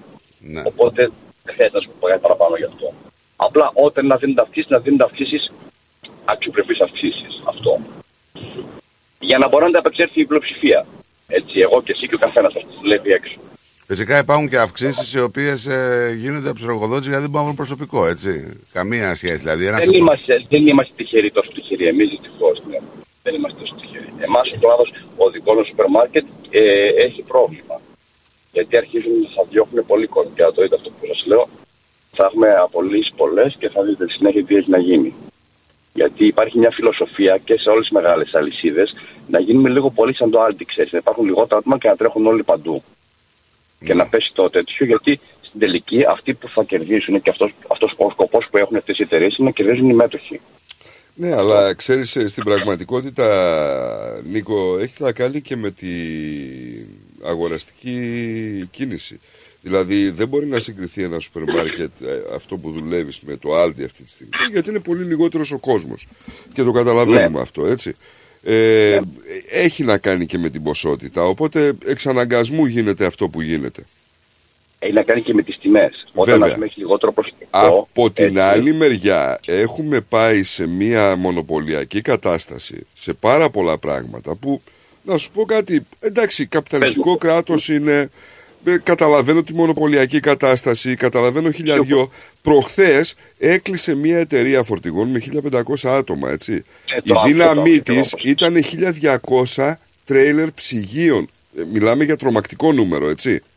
Αυτό θα έχει αντίκτυπο τώρα. 500 Αμέσως χιλιόμετρα έκαναν, οι άνθρωποι κάνανε ε, χιλιάδες χιλιόμετρα την ημέρα βγάζανε.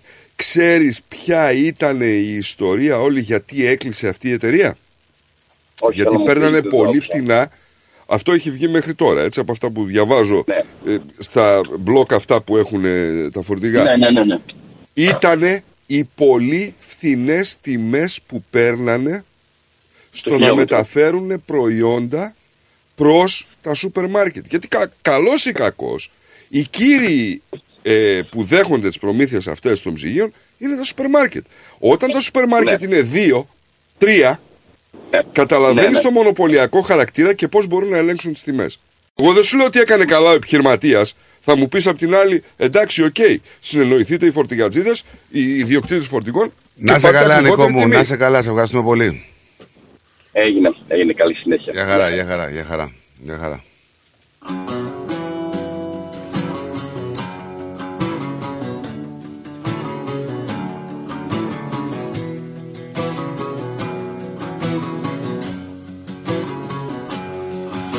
Φοβάμαι. Έχουμε μια μεγάλη αστυνομική επιχείρηση σε εξέλιξη στα βόρεια της Μελβούρνης. Αφού έχουμε το θάνατο ενός ε, άντρα και μια γυναίκα τραυματισμένη σοβαρά ε, δεν ξέρω τι γίνεται ακριβώς. Ε, αυτή τη στιγμή βρίσκεται σε εξέλιξη κάτι σαν συμπλοκή καθώς η αστυνομία προσπαθεί να διαπραγματευτεί με έναν άντρα στο διπλανό ακίνητο ο οποίος ενδέχεται να εμπλέκεται στο περιστατικό ε, είναι ένας τόπος εγκλήματος, λέει η αστυνομία και η τεντέξη τη ομάδα ανθρωποκτονιών που ερευνούν το θέμα. Ε, η αστυνομία πιστεύει ότι οι εμπλεκόμενοι είναι όλοι γνωστοί μεταξύ τους. Οι ακριβείς συνθήκες δεν έχουν ακόμα διερευνηθεί, αλλά είναι αυτή τη στιγμή σε εξέλιξη. Θα έχουμε νεότερα σε λίγο. Έτσι γίνεται τώρα. Είχαμε και στο Q. Στο Q. Και μάλιστα είναι εντυπωσιασμένοι οι άνθρωποι στο ρεπορτάζ και το αναφέρουν κιόλας με τον τρόπο τους Ε, ένα κορίτσι 14 χρονών μαχαιρώθηκε στην πλάτη μετά από συμπλοκή μεταξύ δύο ομάδων εφήβων που ξέσπασε σε ένα γήπεδο ποδοσφαίρου σε ένα εύπορο προάστιο της Μελβούρνης στα ανατολικά της πόλης και αναφέρεται στο Q. Ε, γύρω στις 5 παρατέταρτο λοιπόν συγκεντρώθηκαν οι έφηβοι στο Highs Paddock στο Lison Street στο Q. Ξέσπασε ένας καυγάς, δημιουργήθηκε ένα μαχαίρωμα. Ε, ένα 14χρονο κορίτσι και ένα 14χρονο αγόρι μαχαιρώθηκαν και αργότερα μεταφέρθηκαν στο νοσοκομείο με τραύματα που ευτυχώς δεν απειλούν τη ζωή του. Οι ερευνητές είπαν ότι ένα άλλο 13χρονο αγόρι υπέστη ελαφρά τραύματα. Επίσης, κλέψαν τα παπούτσια και τις τσάντες τους. Πιστεύετε ότι ήταν οι έφηβοι όλοι γνωστοί μεταξύ τους; Ήταν εντυμένοι με γκρι και μαύρα αθλητικά ρούχα όπως φούτερ με κουκούλα, φλής, τεχνολογία, ξέρω εγώ, και καλύματα προσώπου. Η αστυνομία πιστεύει ότι το περιστατικό μπορεί να έχει μαγνητοσκοπηθεί και προσπαθεί να μιλήσει ε, με διάφορους οδηγούς που φύγανε από το πάρκινγκ από εκεί τη στιγμή του συμβάντος. Τώρα όποιος έχει ιδιαίτερες πληροφορίες καλά είναι να επικοινωνήσει με το κράτος Είχαμε, στο είχαμε και άλλο ένα περιστατικό μαχαίρι, πολύ περίεργο. Είχαμε ένα ποδηλάτι να έχει τη Ναι, λογομαχία ναι, με έναν ε, οδηγό και έβγαλε μαχαίρι ο ποδηλάτης και όπως ήταν ανοιχτό το παράθυρο του αυτοκινήτου του οδηγού τον εμαχαίρε στο χέρι. Απίστευτα πράγματα. Αμετανόητη για δεσποτικά μείνω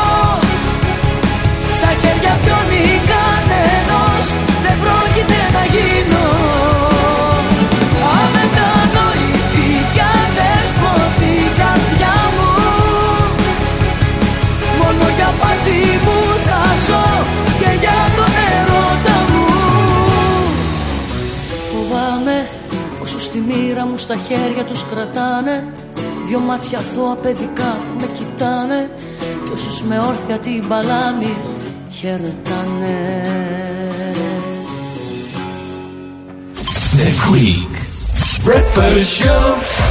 Πού πάμε, τι έχουμε άλλο; Ε, έχουμε διάφορα θέματα. Έχουμε τη BD Irwin.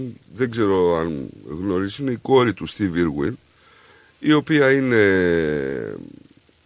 Έχει γίνει μια σοκαριστική διάγνωση. Η κοπέλα ε, έκανε μια σχετική ανάρτηση ε, και συγκινητική δήλωση στο Instagram.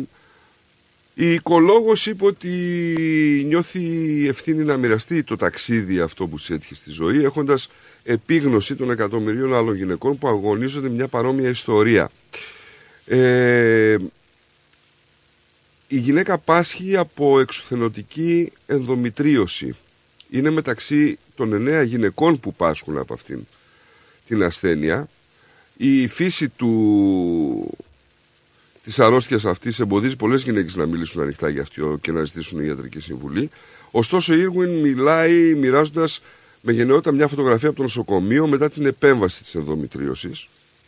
Κάτσε, ενδομητρίωση υπάρχουν πολλές γυναίκες που έχουν.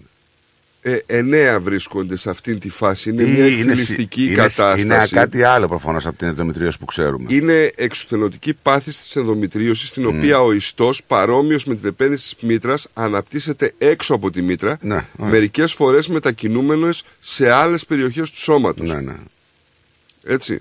Ε, και λέει το ρεπορτάζ ότι η Irwin είναι μεταξύ μίας στις εννέα γυναίκες που πάσχουν από εξουθενωτική πάθηση της ενδομητρίωσης.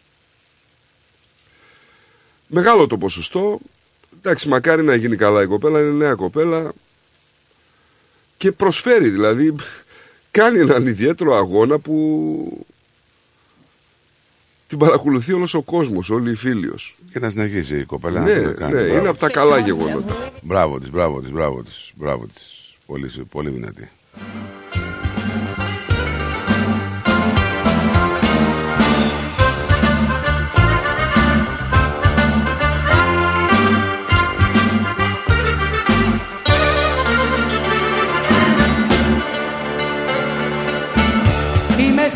Σε μια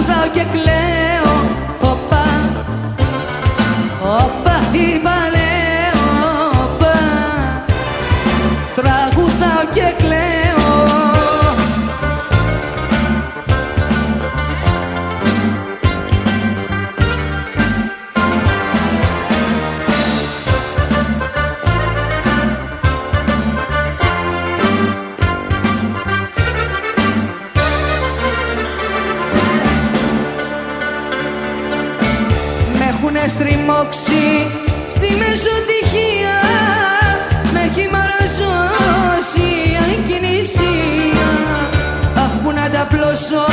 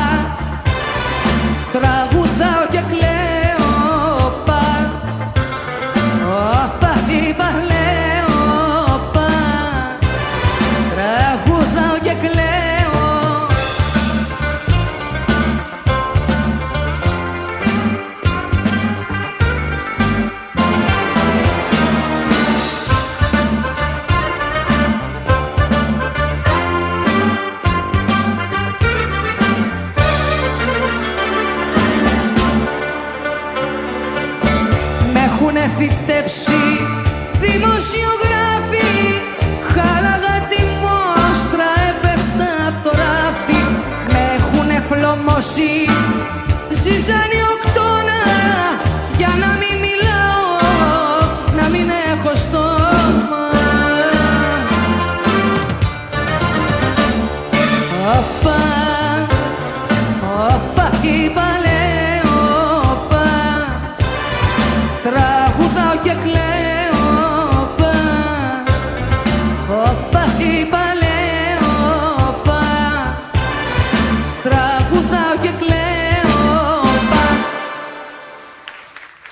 Είδες εκεί στο Μάρικβιλ στο Σίδνη ένα McDonald's που έχει καταθέσει πρόταση μάλλον έχει καταθέσει αίτηση προκειμένου να δημιουργήσει ένα εστιατόριο με καφετερία 24ωρο.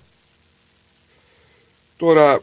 Τι εννοεί; Ότι θα λειτουργεί 24 ώρες.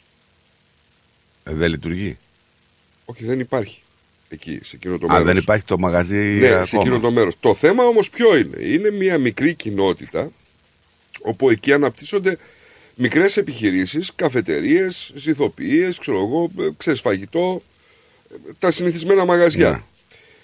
Ένας εκπρόσωπος της McDonald's επιβεβαίωσε ότι ο γίγαντας του γρήγορου φαγητού εξετάζει έναν ιστότοπο εκεί πέρα στο...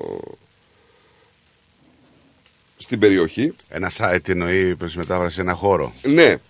Κάθε εστιατόριο λοιπόν δεσμεύεται να υποστηρίζει την κοινότητα στην οποία δραστηριοποιείται μέσω της δημιουργίας θέσεων εργασίας, οικονομικών επενδύσεων Ναι, εντάξει, και δεν θέλουμε. συνεχούς Τι, θέλει, τι εκπαίδευσης. θέλει να κάνει, πες μας. Ε, όχι τι λένε αυτοί. Έτσι, τι Ε, θέλει σου να είπα κάνει. τι θέλει να κάνει. Θέλει να ανοίξει ένα 24ωρο McDonald's. Γιατί Οι όμως; άλλοι έχουν μαγαζάκια. Σου λέει δεν θέλουμε. Τα καταφέρνουμε και χωρίς εσάς. Και εν πάση περιπτώσει λέει γύρω-γύρω στην περιφέρεια υπάρχει. Γιατί θέλετε μέσα στο κέντρο, στην παράδοσή μας, να έρθετε να κάνετε ένα διόροφο εστιατόριο 24ωρο. Ποιος ο λόγος; Οι κάτοικοι βέβαια της περιοχής είπανε και μάλιστα το είπανε και με, με στόμφο ότι δεν είμαστε ενάντια λέει. Α έρθουν να το κάνουν αυτό. Δεν σημαίνει λέει ότι θα επιβιώσει κιόλας. Εντάξει, παιδιά, ελεύθερη αγορά είναι. Ο- Ο καθένας κάνει ό,τι θέλει. Δεν κατάλαβα. Είναι Με αυτό αυτή που τη- λέγαμε το, το μονοπόλιο ας πούμε στο όταν χτυπάει μικρές επιχειρήσεις.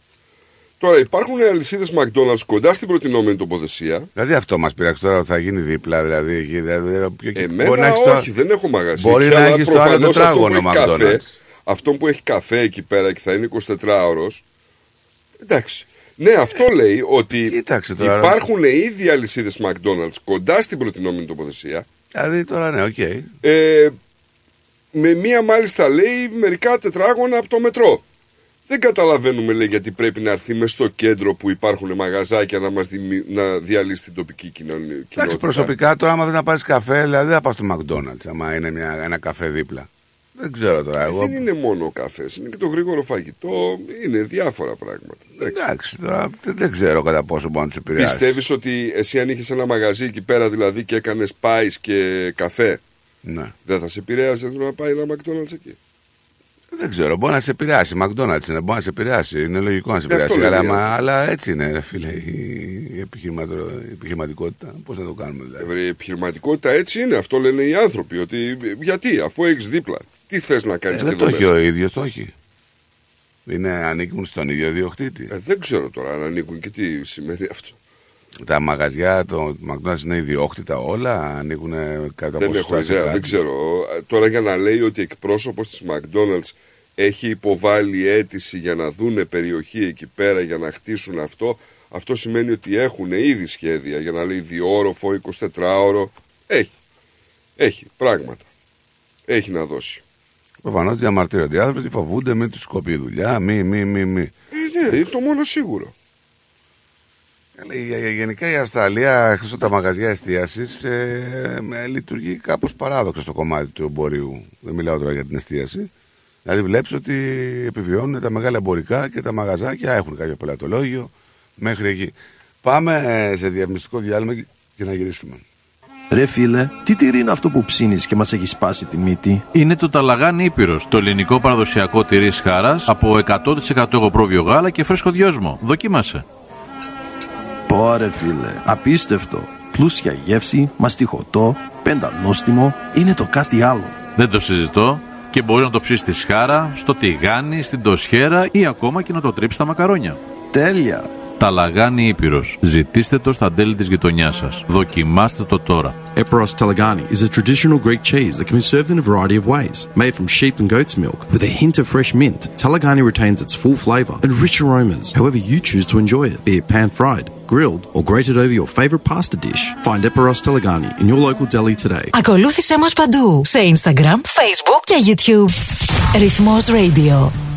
Η φροντίδα των ανθρώπων σας είναι σημαντική για εσάς. Για εμάς, η φροντίδα των ανθρώπων σας είναι προτεραιότητα. Grace of Mary and St. Andrews Aged Care. Όλοι οι χώροι μας συνθέτουν ένα εξαιρετικά ευχάριστο περιβάλλον, κατάλληλα διαμορφωμένο, ώστε οι αγαπημένοι σας να αισθάνονται σαν στο σπίτι τους. Το έμπειρο προσωπικό μας ασχολείται καθημερινά και υπεύθυνα με την καθημερινή φροντίδα των ενίκων σε ατομικές ανάγκες, ιατρική περίθαλψη, όσο και την φροντίδα των προσωπικών τους χώρων. Φροντίζουμε να γινόμαστε καλύτεροι μέσα από την καθημερινή μας επαφή με τους αγαπημένους σας, μέσα σε ένα ζεστό και οικογενειακό περιβάλλον, διατηρώντας παράλληλα την ελληνική κουλτούρα και παράδοση. Grace of Mary and St. Andrews Aged Care. Για περισσότερες πληροφορίες επισκεφτείτε το northerncypriotagedcare.com.au ή καλέστε μας στο 9408 8169. Founded by the community of Cypriots of the northern suburbs of Melbourne.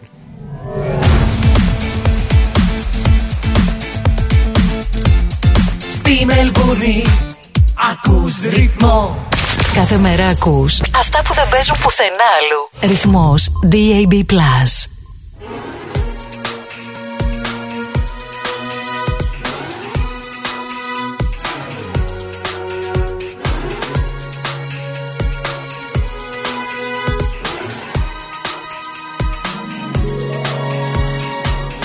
Παραμύθι ομορφό Ζούμε απόψε πάλι. Το όνειρο ζωντανέψε Με ένα μόνο χάδι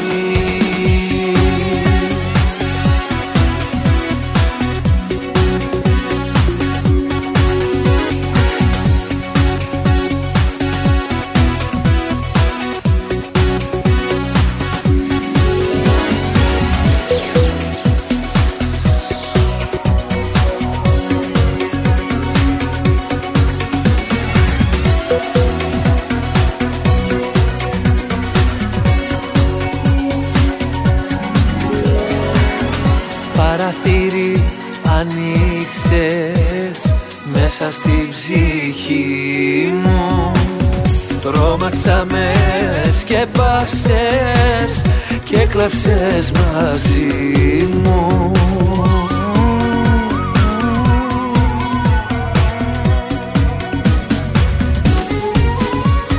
Όνειρο αληθινό Απόψε πάλι ζω στην αγκαλιά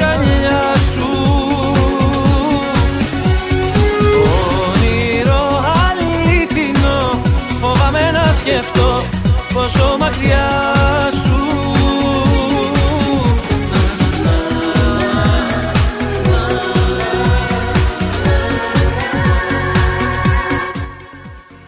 Έλα, Γερθωμά. Ναι, καλημέρα. Καλημέρα. Σάββατο και Νίκο. Καλημέρα.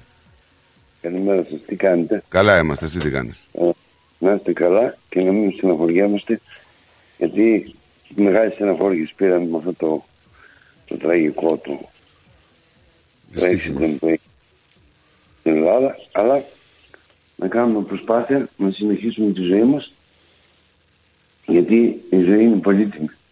Λοιπόν πρέπει να προσέχουμε για, για τις ζωές μας και για τη ζωή των άλλων όσο μπορούμε. ας πούμε. Να είσαι καλά. Να είσαι καλά και Λοιπόν, θα σε ευχαριστούμε ήθελα πολύ. Να σου πω, ήθελα να σου πω, είδα ένα όνειρο.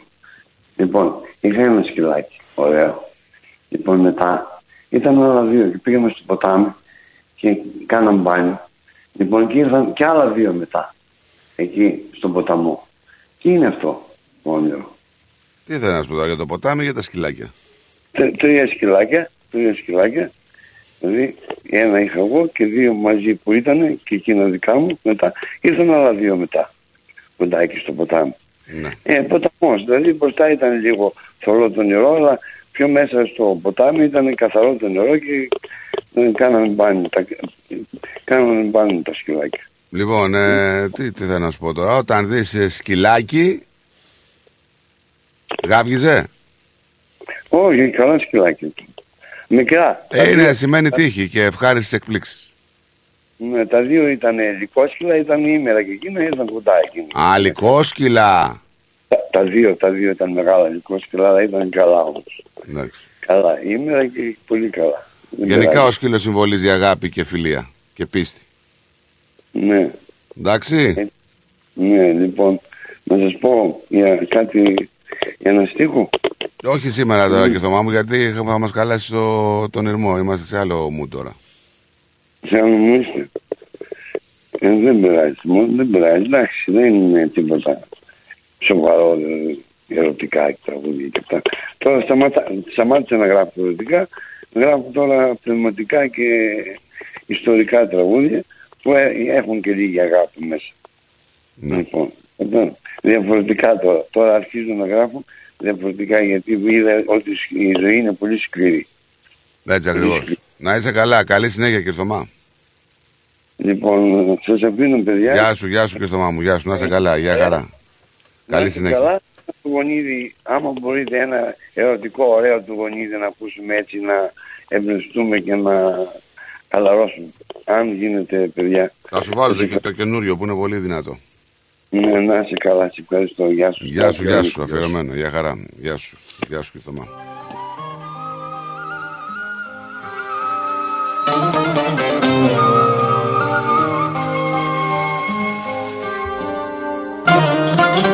Δύσκολα.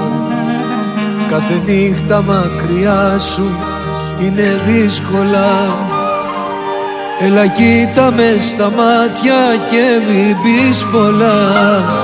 Φίλα με μόνο τίποτα. Η φυγή σου δεν γιατρεύει τώρα τίποτα. Νιώθω πως το τέλος βρίσκεται πολύ κοντά. Δεν έχω χρόνο Δεν έχω χρόνο. Αν με ρωτήσεις θα σου πω επιβιώνω. Είμαι στην τρέλα μου παλεύω με το χρόνο. Δεν έχω χρόνο. Αν με ρωτήσεις θα σου πω επιβιώνω Τον εαυτό μου που σ' αγάπησε χρεώνω Και την καρδιά μου κάθε νύχτα τη μαλώνω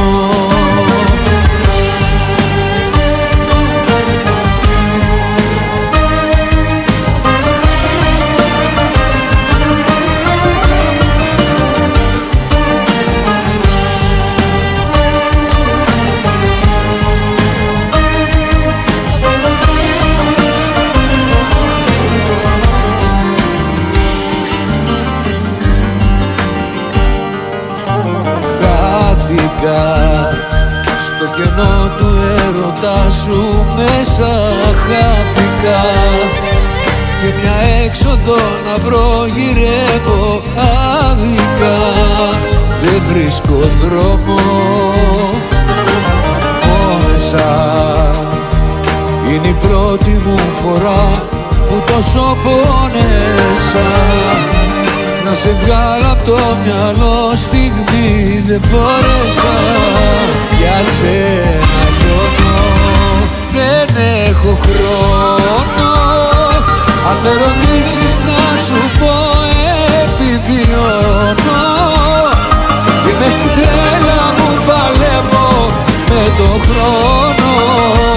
Δεν έχω χρόνο. Αν με ρωτήσεις να σου πω επιβιώνω τον εαυτό μου που σ' αγάπησε χρεώνω. Και κάθε νύχτα την καρδιά μου τη μαλώνω. Δεν έχω χρόνο. Αν με ρωτήσεις θα σου πω. Ε, τώρα, ε, Παναγιώτη, τι γίνεται, δεν έχουμε χρόνο και επιβιώνουμε; Κάπως έτσι. Επιβιώνουμε μέχρι πότε όμως; Καλημέρα. Καλημέρα, ναι. Καλημέρα. Τα όνειρα τα είπαμε στο αγαπητό ακροατή. Ναι, ναι. Ποίημα δεν μπορεί να μας πει ο άνθρωπος, θα πει με το παράπονο θα μείνει, αλλά το επιβιώνουμε. Μέχρι πότε θα επιβιώνουμε; Έχουμε καταλάβει ότι το πορτοφόλι του μέσου εργαζόμενου δέχεται αλλεπάλληλα χτυπήματα. Συνέχεια. Μέχρι πότε θα αντέξει; Και ρωτάω πιο πολύ εσένα, Στράτο, που τα βλέπεις πιο ρόδινα από ότι ο Νίκος. Μέχρι πότε θα αντέξει, ε; Είναι μια πολύ καλή ερώτηση αυτή. Γιατί αν δεν αντέξει ο μεσή- η μεσαία τάξη, η οποία είναι η ραχοκοκαλιά της οικονομίας, αυτό θα έχει επιπτώσεις παντού. Και το έχουμε ζήσει πρόσφατα στην Ελλάδα. Έτσι, αν ο, ο, ο μέσος δεν έχει να, να ξοδέψει, να σπαταλήσει κάποια χρήματα έξτρα από αυτά που χρειάζονται για να επιβιώσει, δεν θα δουλέψει ούτε το μαγαζί, ούτε το μάρκετ, ούτε το, το, το καφέ, ούτε η εστίαση, τίποτα. Έχουμε καταλάβει ότι τα πράγματα αρχίζουν και ζορίζουν. Για συγκεκριμένη ομάδα ανθρώπων που είναι χρεωμένοι, ναι, ζορίζουν. Η συγκεκριμένη ομάδα όμως, μήπως είναι το 50% Μπορεί και παραπάνω. ίσως παραπάνω, ναι. Παραπάνω, λέω 50. Πάντως δεν βλέπεις Άρα, αντιδρά... κάπου αντιδράσεις, πρέπει δεν να βλέπω πάντως. Δεν Αντιδράσεις. το βλέπω αντιδράσεις. Και αυτό δεν είναι καλό αυτό να ξέρεις εσύ. Είναι κακό. Προφανώς για να μην υπάρχουν, υπάρχουν αντιδράσεις, ακόμα δεν έχει γίνει τόσο έντονο. Ε, αυτό νομίζω. Αυτό είναι ακόμα πιο κακό. Γιατί αν δεν αφυπνι- αφυπνιστεί ο κόσμος από νωρίς, θα του έρθει ξαφνικά μετά. Δεν μπορεί να κάνει Και κάτι ο δεν θα κόσμος. μπορέσει να ανταπεξέλθει. Τι να κάνει ο κόσμος; Είναι. Τι να κάνει, να, να μιλήσει. Να μιλήσει, Τάτο. Να μιλήσει, φίλε. Απεργίες. Απεργίες. Δεν γίνεται να πηγαίνεις στο μάρκετ που πήγαινε 50 δολάρια και τώρα να φέρει 50 λιγότερα, λιγότερα από όσα έπαιρνε το 50. Δεν γίνεται το εγκάζι να έχει πάει δύο φορές απάνω και το, το ρεύμα. Δεν γίνεται εδώ στο δανείο, όπως είπες πριν, με τα σπίτια να πληρώνει ο κόσμος ένα χιλιάρικο παραπάνω από αυτά που έβγαζε. Αυτά που παίρνει είναι. είναι άκουσα προηγουμένως το θέμα των αυξήσεων στους μισθούς. Και λες, τι θα την πληρώσει ο εργοδότης. Δεν θα το πληρώσει ο εργαζόμενο. Πάει εγώ εδώ θα το. Όχι, θα το πληρώσουν όλοι μαζί. Όλοι μαζί θα βάλουν πλάτη. Μόνο έτσι γίνεται αυτό. Είδες, διώξανε 1500 άτομα νομίζω είπατε έτσι. Από κάποια μεταφορική εταιρεία. Έκλεισε η εταιρεία. Έκλεισε. Άρα έμεινε 1500 Ε, άτομα χωρίς δουλειά. έκλεισε. Μπήκε η τράπεζα μέσα γιατί ε, δεν βγαίνανε οι άνθρωποι. Δεν ξέρω τι Από ακριβώ αυτούς έγινε. 1500, πώς είχαν πάρει δάνεια, παιδιά; Είτε για αυτοκίνητο, είτε προσωπικό, είτε στεγαστικό, είτε οτιδήποτε λέγεται. Πόσοι από αυτού θα έρθουν σε δύσκολη θέση για να ξεπληρώσουν το δανείο τους; Εγώ πιστεύω ότι είναι κάτι το οποίο θα κρατήσει κάνα χρόνο δύο. Κάτι μου θυμίζει. Καμπά, δεν, όχι, δεν είναι συγκρίσιμα. Σε καμία περίπτωση. Όχι, μου θυμίζει την αρχή. Γιατί το 3-4 στην Ελλάδα, αν θυμάσαι, τα φροντιγά κουμπαλάγα λεφτά. Το Θυμάσαι; Ναι, αλλά δεν, δουλεύω δεν, δεν είναι τίποτα και συγκρίσιμο τότε. α, με τις δύο χώρες. Δεν μπορεί να συγκρίνεις τίποτα. Από αυτά που βιώσαμε εμείς με αυτά που γίνονται τώρα. Μακάρι να έχεις δίκιο εσύ και άδικο εγώ. Γιατί εδώ ζούμε εδώ και θέλουμε το καλό αυτού του τόπου.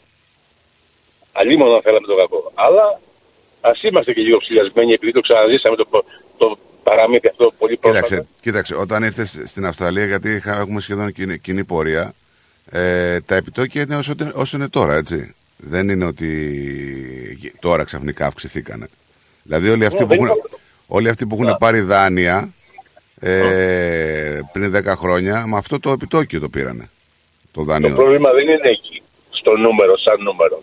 Εκτός από το νούμερο του επιτοκίου, πόσα άλλα λεφτά έχουν κλαπεί από την τσέπη του μέσου εργαζόμενου; Με διάφορες μορφές. Όπως. Πάρα πολλά.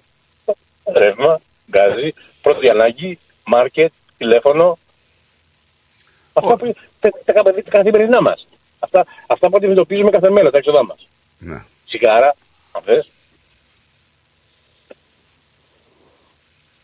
Είναι είναι επιδρομή, παιδιά, αυτό, έτσι. Αυτό λέγεται ληστρική επιδρομή κανονικά. Να έχουμε, να, να Δεν είναι έχουμε φαινόμενο, φύλλα. δεν είναι Από φαινόμενο, παντού. δεν είναι φαινόμενο όμως της Αυστραλίας αυτό μόνο, έτσι. Όχι, όχι, όχι, δεν είπα αυτό. Αλλή μόνο. Πα, παγκόσμιο είναι. Το θέμα είναι ποια είναι η χώρα που θα μπορέσει να το να τα απεξέλθει πιο γρήγορα στην όλη κατάσταση. Ε, θεωρώ, ότι, θεωρώ ότι εμείς σαν Έλληνες απλά είμαστε υποψιασμένοι γιατί προερχόμαστε από μια τέτοια Σίγουρα, κατάσταση. Τη σίγουρα. ζήσαμε. Ακριβώς. Είμαστε Αυτό λίγο το λέω. παραπάνω υποψιασμένοι και αν θέλεις πιο ευαισθητοποιημένοι. Τώρα, το αν θα μπορέσουν ε, κάποιες εταιρείες που εγώ ενδεικτικά αφε- ανέφερα μονοπωλιακά, δηλαδή τα σούπερ μάρκετ λειτουργούν σε ένα μονοπωλιακό επίπεδο, έτσι. Η συγκεκριμένη εταιρεία λειτουργεί μονοπωλιακά σε ε, τροφοδοσίες, ας πούμε, αεροσκαφών, σε καύσιμα και οι άνθρωποι ζητάνε από τους ιδιώτες ε, εργοδότες τους να μοιραστούν τη χασούρα ή αν θέλεις να δώσουν κάτι παραπάνω προκειμένου να τα απεξέλθουν. Αυτό το κομμάτι όχι ότι δεν θα γίνει μετακύληση πάλι στον τελευταίο εργαζόμενο. Πάλι εκεί θα γίνει μετακύληση. Απλά λίγο να απαλληλθεί ο πόνος του. Έτσι. Να Το ότι, γυρίσουμε, ένα, ρε. το ότι ένα χρόνο τώρα διαπραγματεύονται και δεν βρίσκουν άκρη, λέει πολλά. Έτσι. Και αν δεν βρίσκαν άκρη με εκείνα τα επιτόκια, πόσο μάλλον να βρούνε τώρα. Είπες κάτι προηγουμένως για, το... για τις μεταφορές. Ενώ δικό σου καλά δονικό. Αυτά που έχω ακούσει από εσάς, τουλάχιστον από σένα και από το Θοδωρή, είναι ότι πάτε και μεταφέρετε πράγματα σε μεγάλα μάρκετ. Δεν είναι, δεν είναι μονόματα. Τώρα δεν χρειάζεται να πούμε ονόματα. Ε, δεν χρειάζεται, μα είναι Και ο μονοπόλιο, υπάλληλος δεν που πρέπει είναι. να παραλαβεί εκεί πέρα, κάποιε. Ούτε η εθνικότητα δεν έχει σημασία, αλλά ξέρουν ποια είναι. Βρίσκει ένα, σα- ένα χτυπημένο, μια χτυπημένη ντομάτα μέσα, στο- μέσα στο τελάρο και τη γυρνάει πίσω όλη. Όλοι, ναι. Για μια χτυπημένη ντομάτα. Όλη την παρτίδα, έτσι. Ε, Έτσι, άκου να δεις όλη την παρτίδα. Αυτό ξέρετε τι σημαίνει. Ότι πλέον το κεφ- το κεφάλαιο δεν, λα- δεν λαμβάνει υπόψη αν κάποιοι δούλεψαν αυτός το σπόρο να του κάνει ντομάτα. Για μία ντομάτα χτυπημένη γυρνάνε όλη την παρτίδα πίσω. όλη την παρτίδα Ε, να, να σου πω το εξής. Ε, υπάρχει δικαιολογία, έτσι. Ότι το Για μένα δεν υπάρχει quality. δικαιολογία. Ο, κοίταξε, υπάρχει δικαιολογία και λέει ότι το quality δεν περνάει στο δικό μου το σούπερ μάρκετ, οπότε το επιστρέφω όλο πίσω. Είναι η μία Το quality αρχή. εννοώ, ρε φίλε. Μπράβο. Εννοώ στο quality. Μπράβο. Από την άλλη, εγώ όμως το παίρνω και σαν εκφοβισμό στον παραγωγό. Και καλά πρόσεχε τι στέλνεις. Αυτό είναι, εκφοβισμός είναι στην Όχι, ουσία. όχι και καλά πρόσχετης στέλνεις. Ότι κοίτα να δεις, δεν σε έχω και ανάγκη. Και άμα δεν το έχω στο σούπερ μάρκετ μου και το έχω σε λιγότερη ποσότητα, δεν με νοιάζει κιόλας. Οπότε κανόνισε τις τιμές σου την άλλη φορά. Όταν θα σου πω τόσα, τόσα θα μου δώσεις. Τέλος πάντων, ξεφύγαμε με το market, με το... Ναι, ναι, δεν είναι μόνο, δεν είναι μόνο το μάρκετ, παιδιά. δεν είναι μόνο το μάρκετ. Για Εγώ όνομα πάντως του να Θεού. ξέρετε ότι ανησυχώ. Αλήθεια να σου ανησυχώ. Βλέπω ότι τα πράγματα, ε, μιλάω με κόσμο και βλέπω ότι τα πράγματα αρχίζουν και ζορίζουν. Την έχει ακούσει. Ο κόσμος την έχει ακούσει. Παρόλο που υπάρχει αύξηση λόγω του ότι δεν βρίσκουν προσωπικό, έτσι. Ναι, αλλά Γιατί είναι- στην ίδια εποχή την έχει, την έχει πριν ακούσει, έπαιρναν 25-20 ευρώ, 20 δολάρια, sorry, και φέτος παίρνει 30. έχει, την έχει ακούσει ο κόσμος, αλλά είναι κάτι το οποίο το περίμενε κιόλας έτσι. Γιατί δεν υπάρχουν πολιτικοί οι οποίοι σε παραμυθιάζουν. Βγήκαν και σου είπαν, ξέρετε κάτι, ένα-δύο χρόνια να ξέρετε θα ανεμούν επιτόκια, θα είναι λίγο δύσκολα τα πράγματα μέχρι να αρχίσει μετά η πτώση. Μας προειδοποιήσανε γι' αυτό. Δεν ήρθαν ξαφνικά μια μέρα δηλαδή να μας πούνε, ξέρετε, για 15 χρόνια θα έχετε αυτό το θέμα. Ωραία, και στην Ελλάδα μας το λέγανε 10 χρόνια. Βγαίνει ο, ο κάθε, καινε- ο κάθε καινούριος έλεγε παραλάβαμε καμένη γη. Δεν αλλάζει κάτι. Καλά, αυτό δεν σε υποψίαζε γιατί όλοι το ίδιο λέγανε, κατάλαβες; Είναι το παστό, πάτε, αλλά φωνάει τσέπη, ξέρεις, έτσι. Συνήθως κατεβάζει και τα παντελόνια. Δεν είναι έτσι. Εγώ είπα την προηγούμενη φορά κάτι. Αντιδράσεις θα δεις μόνο όταν θα πάει κάποιος σούπερ μάρκετ και δεν θα μπορείς να αγοράσεις κάτι. όσο πηγαίνουν και μπορούν να αγοράσουν αυτά που αγοράζαν και πριν, θα γκρινιάζουν μόνο. Αντίδραση Μου δεν θα έκανε υπάρχει. εντύπωση. Μπείτε στη σελίδα που είναι στο facebook Southeast, ε, νομίζω κλε- είναι Clayton Community. Μου έκανε τρομερή εντύπωση, δεν το έχω ξαναδεί στην Αυστραλία αυτό, με, στα 10 χρόνια που είμαι εδώ. Μία κοπέλα ασιατικής καταγωγής, απ- από ό,τι έκρινα από το όνομα, ζητούσε φαγητό να φάει, να ταΐσει τα παιδιά της. Άμα μπείτε στη σελίδα του Clayton Community, θα το δείτε στο facebook. Μου έκανε τρομερή εντύπωση. Εντάξει, Ναι, σίγουρα. Τώρα υπάρχουν κάποιοι άνθρωποι που όσο καλή και αν είναι η οικονομία αντιμετωπίζουν προβλήματα μεγάλα. Και πριν υπήρχαν τέτοιοι άνθρωποι. Μην ξεχνάς όμως ότι έχουμε διανύουμε περιόδους που όλοι ζητάνε προσωπικό. Ναι, ναι, υπάρχει πρόβλημα αυτό με το θέμα τη ανεργία. Υπάρχει πρόβλημα. Προ το καλό φυσικά, αλλά είναι πρόβλημα. Ας ευχήσουμε, ας ευχηθούμε το καλύτερο γιατί εγώ βλέπω λίγο εδώ να φάτε ζόρικες, ε, ζόρικες μέρες. Α ελπίσουμε να, να μην έρθουν. Έχουμε Ιούλιο, θα φύγουμε. Α ελπίσουμε να μην έρθουν. Εύχομαι να μην έρθουν για όλο τον κόσμο. Έτσι ακριβώς. Και δεν ε, κινδυνολογώ, απλά είμαι λίγο περισσότερο αφεπινισμένος γιατί το έζησα πρόσφατα. Και το έζησα με άσχημη μορφή. Το ζήσαμε όλοι μας. Ναι, στο είπα διακριτικά προηγουμένως. απλά σου λέω ξανά ότι ο Έλληνας έχει καεί από το γάλα, φυσά και το γιαούρτι. Ε, αυτό είναι άλλες οι βάσεις της μιας χώρας, άλλες οι βάσεις τη άλλη. Ε, σίγουρα, αλλά αυτό δεν σε κάνει Και το έχουμε λιγότερο ξαναδεί το, ενθουσιασμό. το, έχουμε Σίγουρα, ξαναδεί το σίγουρα. έργο στην Αυστραλία εδώ. Ε, Σίγουρα. όχι εμείς οι πιο παλιοί, δηλαδή το 89-90, που υπήρχε κάτι ανάλογο πιο, πολύ πιο δυνατό οικονομικά που ήρθε και κατάφερε να το αντιμετωπίσει μέσα σε δύο χρόνια η Αυστραλία. Ακριβώς, ακριβώς. Αυτό είναι δηλαδή κάτι το οποίο σε κάνει να ελπίζει για τη χώρα που ζούμε, κατάλαβες; Γι' αυτό σου λέω Μακάρι, παιδιά, μακάρι να περάσει γρήγορα αυτό το πράγμα γιατί ο κόσμος ζορίζεται και δυσκολεύεται. Είναι, είναι αμαρτία. Σίγουρα, σίγουρα. Λοιπόν, σας αφήνω Για να χαρά. πείτε τη δουλίτσα σας, να πείτε κανένα όνειρο, μην θέλει κανένα φορά. Ναι, ναι, ναι. Αδέρφε. Για χαρά, για χαρά. Λοιπόν, πάμε στον Άθα. Καλημέρα, Άθα. Καλημέρα, παιδιά. Καλημέρα. Καλώς τον. Ε, κατάσχετο με το θέμα που είχατε τώρα που ακούω. Ε, τελικά δεύτερος ε, ποδηλάτης μικρός. Δεύτερος; Ναι, ναι. δεύτερος από το- Άλλος ο ένας. Ναι, Και είναι, κο- είναι και οι δύο Ναι, κοντά, ναι. ε. Ε, δεν είναι, τι. Ναι, είναι γύρω στα 4 χιλιόμετρα διαφορά η ώρα που μιλάμε. Τι λέει, ρε φίλε. Το κακό είναι ότι στο σημείο που το χτυπήσανε, στο 1,5 μέτρο αριστερά του, υπήρχε δρομάκι για ποδήλατα. Και πού ήταν. Δεν ήταν στο δρόμο με τα ποδήλατα; Όχι, δεν ήταν εκεί πέρα πάνω στο πολιτοδρόμιο, ήταν α, στο δρόμο απάνω. Με φόρτι φορτηγό τον Ξέρουμε, χτύπησε; ξέρουμε ότι αυτοκίνητο. Όλοι ξέρουν ότι είναι 70. Υπάρχει Ο ένας σκοτώθηκε από ελαιότερο δάμα- φορτηγό. Ναι, αυτό στο Ναι, ο ένας Mount από Weather. φορτηγό και δεν έφυγε ο φορτηγατής, ήταν στο τεφλό σημείο.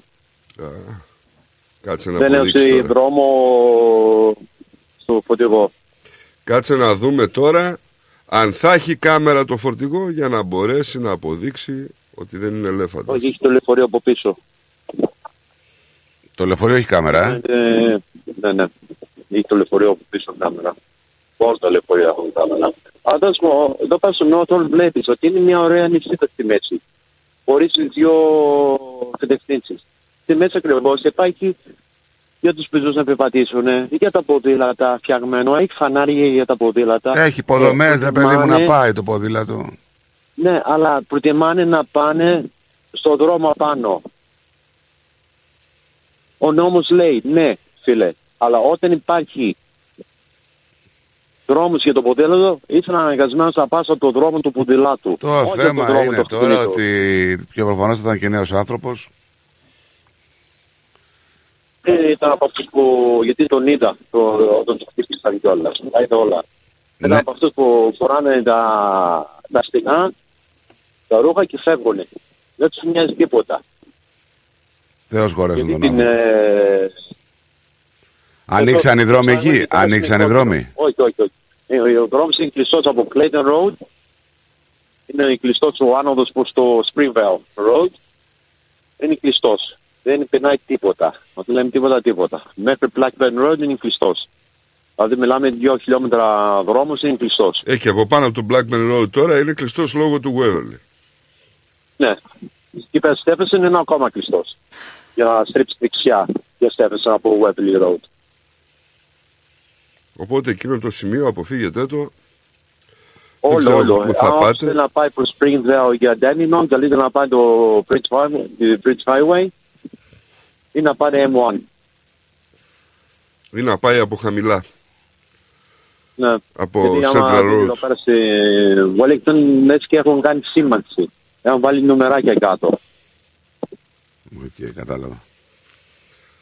Μάλιστα. Δηλαδή, ο, ο- όπου έχει χτυπηθεί το αυτοκίνητο ή έχει χτυπηθεί ο... γιατί πατήθηκε ο άνθρωπος. Ε, ναι, ναι, ναι, καταλάβα.